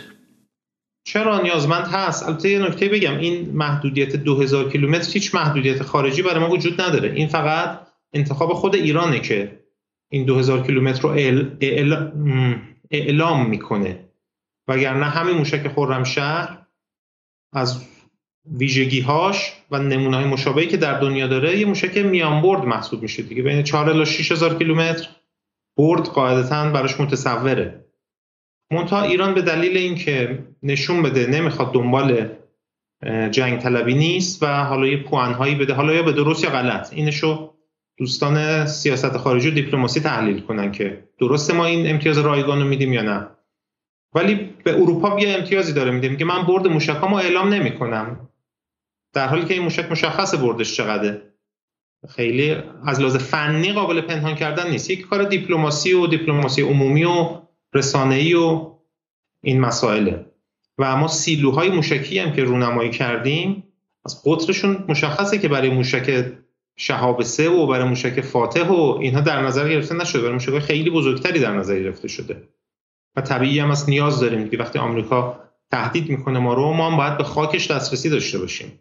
فقط پایگاهاش کافی نیست برای اون بازدارندگی نهایی که ما نیاز داریم. من قبلا هم عرض کردم ما یک بازدارندگی با هزینه نسبت داره. نکنید آمریکا توی اون عملیاتی که تو جنگ جهانی دوم نیرو پیاده کرد توی خاک اروپا معروف به دیده ای حالا اعلام هم نکردم ولی شاید صدها هزار کشته تو همون مجموعه عملیات های فتح اروپا داشت. اگه یه روزی به این نتیجه برسه که یه میلیون کشته رو قبول کنه خب بله ایران هم می‌تونه نابود کنه. منتها ما باید این هزینه رو تا جای ممکن بالا ببریم. آمریکا اگه قبول می‌کرد که همه مثلا کشورش با ویرانه های اتمی تبدیل بشه می‌تونست به شوروی هم حمله اتمی بکنه. منتها خب این هزینه انقدر زیاد بود که قابل پذیرش نبود. ما هم این هزینه رو باید تا جای ممکن بالا ببریم. و عملا بازدارندگی چیز صفر و یکی نیست دیگه. و از این نظر ما مثلا نسبت به کره شمالی هنوز خیلی عقب تریم درسته؟ نسبت به تکنولوژی های موشکی کره شمالی خیلی عقب تریم نه نه نمیشه اینو اینطور چیز کرد. بخاطر اینکه ما یک تو بحث اعلام اینها یک برنامه خاصی داریم برای خودمون از یه طرف. تکنولوژی رو نمیشه چیز کرد. چرا؟ موشک آماده ای که رونمایی شده کره شمالی از ما جلوتره. منتها ما فناوری هایی رونمایی کردیم که کاملا می‌تونه به همون حد برسه یا حتی بعضا هم جلوتر باشه. سوال تکنیکی رو این فناوری ها رو سرهم نکردیم به عنوان یه موشک آزمایشش کنیم. سوال تکنیکی بخاطر موشک های ایران برآمده و نشأت گرفته از موشک های کره شمالی هستن دیگه. الان دیگه مستند شده. درسته؟ موشک های ایران مثل خیلی از چیزهای نظامیش تقریبا از همه دنیا اطلاعات جمع کرده استفاده کرده. جلو برده. نه فقط منحصر به کره شمالی نیست. از خیلی جا استفاده کرده. از منشأ اصلیش که روسیه و شوروی بوده استفاده کرده. از نمونه های غربی. البته بالستیکشون نه از موشک های دیگه غربی که در اختیار داشتیم استفاده کرده. و یه سریاش هم نه واقعا نمونه مشابهی نداره. مثلا سری موشک های فاتح خب کره شمالی خیلی تو سوخت جامد از ما عقبتره. سری موشک های فاتح و حتی فتح که این آخریش بوده دیگه نمونه کوچیکش بوده. اینها خب نمونه مشابهی نداره توی دنیا از بدیم ما یه تیکه از سخنگوی سخنگوی وزارت خارجه ترامپ رو بشنویم در مورد این موشک موزگیری کرده و برمیگردیم Iran unveiled a new ballistic missile Thursday that the Islamic Republic claims can hit targets 1200 miles away. The missile can allegedly carry a 330 weapons in a not so veiled threat or should we treat this as more of a serious show of force? خب سوالی که از به شکلی از این خانم که سخنگوی سابق وزارت خارجه آمریکا فکر کنم می‌پرسه که میگه اینو باید ادامه همون موشک‌های قدیمی بدونیم یا اینکه یک serious threat یا یک تهدید جدی و واقعی I would say it's the latter. It's a serious show of force. Uh, and again, this show of force defies a UN Security Council resolution. So it's important. میگن دومیه و این یه خطر جدیه و در تناقض با به شکلی قطعنامه‌های شورای امنیت هم هست. Note that at the at the UN, member states voted in the Security Council that Iran should not be able to obtain materials uh, to make a ballistic missile. Um, and in fact, uh, China and Russia over the years have actually defied those orders and have assisted Iran in building this technology. This is one of the things that we saw during the Iran deal, which is called the JCPOA um, it really didn't put any limitations on Iran's uh, ballistic missile production. And now, recent government disclosures uh, show that they probably have over 3,000 ballistic missiles. که اطلاعات آمریکا نشون میده که حدود سه هزار موشک بالستیک ایران داره درسته و این خانم منتقده میگه که برجام محدودیت نداشت روی موشک های بالستیک ایران و و مقصر همون موقع به شکلی دولت اوباما بوده احتمالا What's important to know um, is these things that they're testing. These are the mechanisms by which uh, they could deliver a nuclear weapon if they were be, if they were able to perfect it and to obtain it. And we may not be that far off from from them being able to do so. So Morgan همین که مهمترین مسئله این که اینا چیزایی که میتونن سر کلاهک هسته‌ای حمل کنن و زمان زیادی نمونده قبل از این اتفاق ممکنه بیفته. As you know, the Air Force released and then took down images of weapons which some speculate may not be able to take out new underground facilities being built in Iran. Why would they share these images and then reverse course and take them down? I'm not exactly sure why. در مورد تاسیساتی حرف می‌زنه که میگه نشون دادن اونجا. درسته؟ شما دنبال کردین تاسیساتی که بعد منفجر شد و اینا. میگه هدفشون چی بوده؟ و اینا خود گیج می‌زنن که آیا این اشتباه هم به اون تاسیسات حمله شده یا اینکه نه عمدن بوده؟ منظورتون توی رزمایشیه تو رزمایش بله تو رزمایش گیجن نمی‌دونن که چه اتفاقی افتاده. اون ساختمانی که منظور ماکتی بوده که از نیروگاه دیمونا مثلا بله. وجود داشته و به اون حمله شده. چون یکی از مطالبی که حالا مطرح میشه اینه که در صورتی که حمله به ما باشه خب این نیروگاه اتمی دیمونا هم از حمله در امان نیست و توی رزمایش قبلی که اتفاق افتاد یه ماکتی ازش بود که با دقت خیلی بالایی مورد اصابت قرار گرفت. این نکته من در مورد بحث حمله سر جنگی بگم. این اینم یک بازی رسانه‌ای فقط دیگه چون هر موشکی می‌تونه سر جنگی هسته‌ای حمل کنه. حتی در دوران جنگ سرد گلوله توپ هسته‌ای داشتن خود آمریکایی‌ها. گلوله توپی که سر جنگیش هسته‌ای بود. یعنی اینکه این یک بازی رسانه‌ای با فلاخون شما با فلاخون شما می‌تونی سر هسته‌ای بذاری درسته؟ بسیار خوب. خب حالا این نکته هم دیدیم. بریم سراغ بحث پایانی. حالا می‌خواستم فضایی به شما بدم که در غرب چه اتفاقی داره میفته سال پایانی از شما دارم و دیگه مخاطبان به نظرم دیگه واقعا امشب صبرشون رو تمام. چیز کنیم داریم برنامه‌مون سه ساعت خورده ای میشه دیگه. داریم. دیگه واقعا مخاطبان رو فقط اذیت می‌کنیم. بریم سر نکته پایانی و من یک سوالی از شما دارم و اون هم یک سخنرانی از آقای حاجی زاده است و اگر من بتونم اینجا الان پیداش کنم این رو. بله بله. خب این با هم دیگه ببینیم و برگردیم. که تو کشور هست همه رو ما بتونیم ورود کنیم حل کنیم. ولی از الگویی که تو نیرو استفاده شده ایجاد شده میشه استفاده کرد. در حوزه خودرو سال 97 با بحث خروج از برجام خودرو سازا با مشکل تامین قطعه مواجه شدن. و بسیاری از خودروها جمع شد تو پارکینگ به خاطر نقص قطعه. اروپایی ندادن. یه کمکی کردم بچه ها ورود کردم وزارت دفاع مجموعه هوافضا بومی شد. بسیار از قطعاتی که معطل خارجی ها بودیم اینا حل و فصل شد. و حالا هر کس از هر جا کمک بخواد ما می‌تونیم کمک کنیم ولی ما نمی‌تونیم بریم جایگزین خودروساز بشیم یا جایگزین مجموعه دیگه. کمک الان هم البته با خیلی از مجموعه بی ارتباط نیستیم. ببینید ما تعداد زیادی شرکت های دانش بنیان رو داریم که بخش خصوصی هن. یعنی با پول دفاع اینها تشکیل شده توسعه پیدا کرده توانمند شدن و اتفاقا الان همین ها هم دارن خدمات و سرویس میدن به بخش غیر نظامی. و همکاری های زیادی تو بخش های مختلف الان وجود داره. این سرریز ها اینطور نیستش که مثلا مشخصا توی یه پروژه اینا نه. ده ها و صد ها پروژه تو بخش های مختلف حوزه های صنعت. خب حالا سال پایانی ما اینه. اینه که من با جناب عباس عبدی از اصلاح طلبان شناخته شده در برنامه جدال گفتگو کردم. خیلی وقت پیشم فقط به آبان 1399 باید بوده باشه. و بحث موشکی مطرح شد و بحث این که آقا ایران در بحث موشکی دیگه حالا هرچی هم اصلاح طلبا و غربگرا بخوام بگم ولی دیگه اثر من از شمس دیگه دیگه تمام جهان داره میگه. ایران یک دستاورد تکنولوژیک جدی داشته و سوال من از آقای عبدی این بود که بالاخره شما اینو دارین نادیده می‌گیرید و و دارین ایران کشور بدبخت عقب مانده و جمهوری اسلامی رو ناتوان از توسعه فناوری معرفی می‌کنید. و آقای عبدی جوابشون جواب قابل تحملی بود. گفتن که نه اون که هنر نیستش که بریز و به پاش بوده تو بحث موشکی.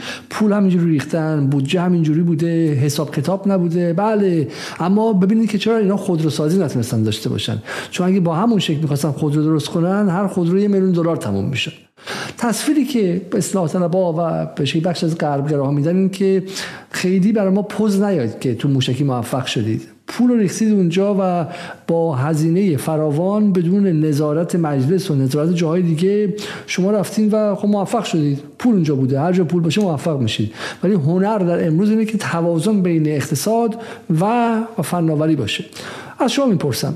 اولا این مسیری که ما تا اینجا اومدیم آیا با پول پاشی عظیم اتفاق افتاده در صنعت موشکی؟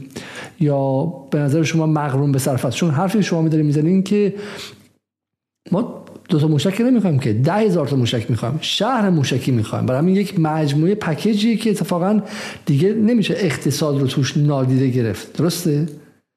در مورد اقتصاد بله. موشک ها به ما بگید. بله. حالا شاید بد نباشه که اصلا از اون ور شروع کنیم. در مورد فناوری های خودرویی صحبت کنیم. ما فکر می‌کنیم که ما واقعا مشکلمون در زمین خودرو فناوریه. در حالی که اتفاقا اینطور نیست. ما خط تولیدهایی در ایران داریم که از کشورهای اروپایی پیشرفته تره. یک نمونه من ارز کنم ما ایربگ می‌سازیم ژاپنی ها ایربگ می‌سازن. ولی ایربگ ساز ژاپنی ورشکسته میشه به خاطر اشتباهات و اشکالاتی که تو ایربگش وجود داشته و ما این مشکل رو پیدا نمی کنیم این ما فناوری که توی که از این شرکت های خصوصی هم هست که ایربگ رو می‌سازه ما این همه خودرویی که اعلام می‌کردن مثلا ضبطش کمه نمی‌دونم ناقص دپو کرده بودن خودروسازها. بحث ایربگ عموما مشکل نبود چون ما در داخل ساختیم و این رو تونستیم بهش برسیم. خیلی فناوری بالاییه. ما در زمین خودرو مشکل فناوری نداریم. ما مسئله خودرومون یه مسئله دیگه است اتفاقا. اتفاقا مسئله علوم انسانی ما مسئله خودروسازیمون. ما مهمترین مشکلاتی که تو خودروسازیمون داریم چیه؟ چرا دو تا خودروساز داریم ولی با هم رقابت نمی‌کنن؟ یه زدوبند سیاسی طوری با هم دارن که خودرویی که این داره تو کلاس قیمتی اون نیست و خودرویی که اون داره تو کلاس قیمتی این نیست. عملا تقریبا همه خودروسازی سومی هم که میان اجازه ندارن توی رده های مهم قیمتی اونها وارد بشن. و خب این مسئله فناوریه نه این مسئله سیاسیه. مسئله علوم انسانیه. چرا ما با اعمال نفوذ توی خودروسازی هامون ساختارهای سهام های عجیب غریب می‌بینیم؟ یه جورایی انگار خودشون سهامدار خودشونن معلوم نیست کی به کی باید پاسخگو باشه. خب این مسئله فناوری نیست این مسئله حقوقی مسئله شرکتداری مسئله حاکمیت شرکتیه مسئله مقررات شرکتداری و قانون تجارت ما چرا می‌بینیم که نیروی انسانی توی خودروسازیمون اون کارایی رو ندارن؟ خب این مسئله فناوری نیست باز این مسئله مدیریتیه. مسئله اینه که انگیزش مسئله اینه که چطور دخیل کردن اون افراد به زور استخدام شدن برای اینکه هر نماینده مجلسی خبرش اومد که 50 تا 100 تا رو به این شرکت خودروسازی سرریز کرده و به زور فک و فامیلش رو به استخدام در آورده مثل صدا سیما مثل جاهای دیگه. حالا اینا همه همون یه سوالی مطرح شد. توی این رشد موشک های ما که شما سالها روش کار کردین آیا رقابت بوده؟ اونم که رقابت نبوده که. چون ما البته اینجا معتقدیم که رقابت مهمه. حتی اگه بخش دولتی و نیمه دولتی هست بتونن رقابت کنن. آیا موشک های ایران توی شرکت های درگیر ساختشون با هم رقابت داشتن یا اینکه نه؟ وزارت دفاع یا سپاه یا هوافضای سپاه مستقیم کارفرما بوده و به شرکت خودی می‌داده و دیگه رقابت در کار نبوده؟ نگاه کنید از لحاظ از منظر سیستمی محیط های مختلف رو میشه به چند دسته تقسیم کرد. یه محیط هایی هستن وحدت محورن. یعنی توش هدف مشخصه همه آدما بالاخره وحدت دارن مشخص باید یه کاری باید انجام بدن. یه سری محیط هایی هست کسرت محوره. یعنی بازیگرای مهمی که اونجا وجود دارن قدرتمندانی که استیک هایی که اونجا وجود دارن اهداف متفاوتی دارن. ولی می‌تونن بشینن گفتگو کنن و به قول معروف مفاهمه کنن و یه چارچوب مفاهمه وجود داره. یه سری محیط های هم هستن اصطلاحا کوئرسیون یعنی تهدید محورن قدرت محورن بازیگرای مختلف نمیشه بشینن با هم مذاکره کنن. اونی که قدرتش بیشتره تحمیل می‌کنه به بقیه. این محیط های مختلف ذاتشون فرق می‌کنه با هم دیگه. نمیشه کدومه؟ موشک ساخت موشک مشخصا وحدت محوره حوزه نظامی حوزه وحدت محور هدف مشخصه. فوقش پیچیدگی فناوری میاد داخلش. و خب مسئله ای که ما داریم اینه که حالا برگردیم به سوال من به سوال پایانی. آیا هیچ استیمیتی هیچ تخمینی از اینکه پروژه موشکی ایران تا چقدر خرجش بوده هستش؟ تخمین هایی هست. بالاخره خیلی پرهزینه نیست به نسبت این سلاح تو دنیا. بالاخره نیا کنیم اینکه روسیه علاقمند میشه از ما موشک بالستیک بخره یه بخشش به این معناست که ما ارزونتر از خودش در میاریم. چرا؟ چون الان وقتی جنگ طولانی میشه کشورهای ذخایری دارن یه ظرفیت تولیدی دارن اونا مصرف میشه. ظرفیت تولیدم برای زمان جنگ در نظر نگرفتن. خصوصا وقتی که عرض کردم خدمتون موشک یک سلاح استراتژیکی بوده بالستیک که ما اومدیم تاکتیکالش کردیم. روسا اگه بخوان به صورت تاکتیکال اصطلاح مثل نقل نبات استفاده کنن ذخایرشون زود تموم میشه. خب اگه به نفعشون بود خودشون میساختن. زیرساخت تولید می‌کردن می‌رفتن اونو میساختن. ولی می‌بینیم که علاقه نشون دادن به سمت ما. خب این معنیش این میشه که ما در رقابت جهانی هم تونستیم هزینه رو کنترل کنیم. ولی آخه مسئله کنترل هزینه بازم یه مسئله فنی تهش. خیلی مسئله پیچیده ای نیست به نظر من. مسائل پیچیده اصلی مسائل علوم انسانی و واقعا آره تو حوزه نظامی ما علوم انسانی تولید نمی کنیم چون نیاز نیست. ولی در حوزه تجاری باید علوم انسانی تولید کنیم. ما از سپاه انتظار نداریم که علوم انسانی تولید کنه و نکرده هم. و لذا این صحبتی هم که سردار حاجی زاده کردن من خیلی پسندیدم چون متواضعانه بود فروتنانه بود. گفت ما می‌تونیم به خود رو سازا کمک کنیم ولی نمی‌تونیم جایگزین اونا بشیم. و این واقعا چیز درستی حالا چرا؟ یه موقع هست میگن که سپاه تو هم بیا علوم انسانی تولید کن. قانون تجارت تولید کن. نمی‌دونم حکمرانی شرکتی تولید کن. اون یه بحث دیگه است. اون یه مأموریت جدید میشه. الان جزء مأموریت سپاه نیست. میگه من وارد نمیشم. اگه مأموریت جدید پیش محول بشه خب اون یه بحث دیگه است. بسیار عالی. خب پس ما حالا یه فهمی داشتیم از مسیری که به شکلی قدرت مشکی ایران در این سالها اومده ولی امیدوارم که بتونیم بحث‌های بیشتری داشته باشیم. به ویژه با شما در مورد بحث اتمی و هسته‌ای هم بعد یک بحث دیگه داشته باشیم. امیدوارم که بتونیم برای ما توضیح بدیم غیر از اینکه گمانم شما یک وار هم طراحی کرده بودین یک بازی جنگی هم طراحی کرده بودین که بتونیم پیش بینی کنیم. درسته؟ و امیدوارم که به زودی این گفتگو رو با شما در یک برنامه دیگه داشته باشیم. ولی پس ما می‌تونیم بگیم که این موشک خیبر و هایپرسونیکی که به زودی ایران خواهد داشت بازدارندگی ایران رو به شکل قابل ملاحظه ای افزایش داده. ولی همون که شما گفتید بازدارندگی امری است که یک بار نمیشه. اینکه در نهایت بستگی به طرف مقابل داره که چقدر حاضر به هزینه باشه. و ما باید مرتب این بازارندگی رو بالا بالا بالاتر ببریم که طرف مقابل به شکلی دندان طمع حمله رو به ایران کلا برداره درسته؟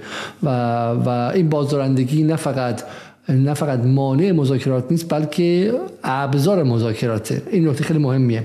این دروغی که در دوره برجام به ما گفتن پس برای میشه گفتش که موشکی که سپاه بعد از برجام حالا بعد از برجام بودش موشک آزمایش های موشکی که ایران در طی مذاکرات برجام داشت کمک کننده برجام بود. البته خود ظریف جایی میگه میگه من خودم خواستم ازشون و اینو استقبال کردم. درسته؟ پس این پارادایمی که سالها به دروغ در ذهن مردم عادی در ایران گذاشتن رو هم اصلاح کردیم امشب و امیدواریم که حالا بحث های طولانی‌تر در مورد سلاح‌های دیگه داشته باشیم. من اگر حرفی از شما بفرمایید. با من جملات پایانی نه نکته خاصی نیست. تشکر می‌کنم از شما و بینندگانی که نشستم من یه عذرخواهی هم می‌کنم اگر که باعث تاخیر در برنامه شدم که باید این عذرخواهی رو بکنم. و بالاخره برنامه زنده سختیایی داریم. ما یه پیش کرده بودیم که اینترنت درست باشه و انجام نشد. ولی بالاخره این وظیفه من هست که از همه مخاطبین عذرخواهی کنم و برای اینکه یه عذرخواهی فقط یه لغلقه زبانی نباشه و عملی هم باشه من تلاشم هم می‌کنم که یک محیط مناسبی توی خانه اندیشه ورزان ایجاد بشه که شما اگه برنامه های خواستید مهمونایی دعوت کنید اونجا بتونن راحت حاضر باشن و اینترنت پرسرعت ما چون همیشه واقعا اذیت میشیم برای مهمون پیدا کردن و هر بار من مهمون که دعوت می‌کنیم تقریبا عزا می‌گیرم چون فکر می‌کنم که هر بار باید بریم و اون مصیبت های به شکلی اینترنت رو قرار داشته باشیم. ولی من می‌خوام با این جملات تموم کنم برنامه رو. و اون هم اینه اینه که وقتی بهش فکر می‌کنیم حداقل برای من برای من که بهش فکر می‌کنم که در دهه 60 بزرگ شدم در ایران و موشک های صدام رو به سال 67 که به پایان جنگ منتهی شد و یک از دلایلی بود که ایران احتمالاً قطعا 598 رو پذیرفت. و از ما خیلی ازش نمیترسیدیم. مثل یک لاتاری بود که از بالای تهران رد می‌شد. می‌دونستیم که 10 نفر 20 نفر 25 نفر 30 نفر کشته و شهید خواهند شد و و و این تکنولوژی بود که ایران خب نداشتش دیگه. و صدام می‌تونست از مرز که خیلی هم بسیط‌تر بود فقط 600 کیلومتر بود 700 کیلومتر بود بیاد و ایران موشکاش خیلی کمتر بود و ما بالاخره به این به این تکنولوژی رسیدیم و این خیلی اتفاق عجیبیه و این به نظر من یه بود غیر نظامی هم داره یه بود به قول فیلسوفا subjective داره و یه بود به شکلی در معماری عملیات ما در مقام ایرانی ها داره که من گمان می‌کنم که این موشک ها رو باید در دبستان ها در راهنمایی در راهنمایی که دیگه نداریم که من خیلی پیرم در دبستان ها و دبیرستان ها یاد بدن تا به ما فاعلیت و عملیات سیاسی و تاریخی بیاموزه و به ما یادآوری کنه که ما توانستیم به تکنولوژی های دست پیدا کنیم به ویژه hypersonic که احتمالا ایران بعد از روسیه و چین و آمریکا چهارمین کشور خواهد بود. درسته؟ ما به به, به یه عملیاتی بشه قبل از آمریکا قرار می‌گیره چون آمریکا هنوز عملیاتی نکرده. جدا؟ بله. خب ما تونستیم به تکنولوژی دست پیدا کنیم که پدران ما مادران ما پدر بزرگ های ما که حالا هیچ پدر مادران ما در خوابشون نمی‌دیدن خب؟ و اون روزهای سخت جنگ 8 ساله که اینقدر دست ما تنگ بود اگر واقعا این تصاویر براشون پخش کنید برای اون کسانی که دست خالی کشته شدن و از نداشتن خشاب تفنگ و به که اولیه ترین سلاح ها جونشون از دست دادن این یک جهش تاریخیه و این جهش تاریخی به نظر من بخشی از روایت فردی و جمعی ما باید باشه. یعنی ما ملتی هستیم که تونستیم این مسیر رو بریم. فارغ از اینکه چه عقیده در مورد مسئله اقتصاد داریم در مورد مسئله فرهنگی داریم همه دعوای ما به کنار ولی به نظر من این جهش نظامی باید نقطه مشترک ملی ما باشه و بنیان مشترک ما باشه در امر توانستن شدن و ممکن کردن. و این می‌تونه حالا ملات همه چیز باشه. می‌تونه ملات کار استارتاپ باشه می‌تونه ملات کار به شکلی کامپیوتری و رفتن به سمت کارهای سایبرنتیک باشه. می‌تونه ملات بحث مثلا چم نانو تکنولوژی باشه کشاورزی جدید باشه و غیره. یعنی ما ملتی هستیم. که این رو تونستیم. پس این باید بخشی از فهم ما باشه که در جاهای دیگه پس ما می‌توانیم. درسته؟ و این به نظر من برای میگم بعد ملی سازی بشه ساعت موشکی و متعلق به همه ایرانی ها باشه و آموزش داده بشه به بچه های به بچه های ایرانی که علامت موشک آویزون کنن از خودشون به نظر من. این ایرانگراها که فروهر آویزون می‌کنن به نظر من این موشک ها چون این موشک ها محصول مسیر خیلی پر هزینه و رنج های خیلی فراوانیه و توش میگم خاطره صدها هزار نفری که دست خالی جنگیدن و و به این موشک ها با حسرت نگاه می‌کردن و حالا ما داریم اینها رو و خیلی هم حتی آگاهی ندارن که چه تکنولوژی که ما داریم. برای من امیدوارم که باز هم شما بیاین دوستان دیگه هم بیان به موردش برنامه های بسیار غیر ایدولوژیک و غیر شعاری بسازن. اون آقا صدا کلفتر هم تا صدا سیما نیارن که بگه موشک های خیبر نه خیلی ساده بگن با عدد رقم خیلی تاثیرگذارتر و خیلی تکان دهنده تر از این که بخوان مثلا روش با بلنگو بخوان کار پرتمطراق کنن. خودش خیلی خیلی پرتمطراقه و واقعا میگم من همیشه وقتی من اینها رو می‌بینم یاد عباس میرزا میفتم نه فقط یاد شهید همت و باکری ولی یاد عباس میرزا میفتم که به گوشون روسیه با حسرت نگاه کرد و گفت چرا اینها می‌توانند و ما نمی‌توانیم؟ یعنی یک حسرت دیویست ساله ای که یک ملت داشت و به خاطرش بخش های عمده این کشور رو هم از دست داد و ما الان می‌تونیم که به واسطه اینها یک متر هم از دست ندیم و و حوزه نفوذ خودمون رو هم گسترش بدیم و اینجاست که و می‌بینیم که چه کسانی از داخل می‌خواستن اینها رو از ما بگیرن. نه هزار سال پیش نه صد سال پیش نه پنجاه سال پیش. در سال 1397 هنوز دوروری های روحانی می‌گفتن که ما باید سر موشک ها مذاکره کنیم و داشتن با این قضیه هم بازی می‌کردن ببینن که آیا میشه سر موشک ها هم چیزی از ایران گرفت و خودزنی کرد و خود تحریمی کرد یا نه و نباید ببخشیم و نباید فراموش کنیم. از اینکه تا این لحظه برنامه سه ساعت و خورده ای ما رو تماشا کردید ممنون. سه ساعت و سی دقیقه. امیدواریم که باز هم با مدنی باشیم تا برنامه دیگر که فردا شب باشه. شب و روزتون خوش و خدا نگهدار.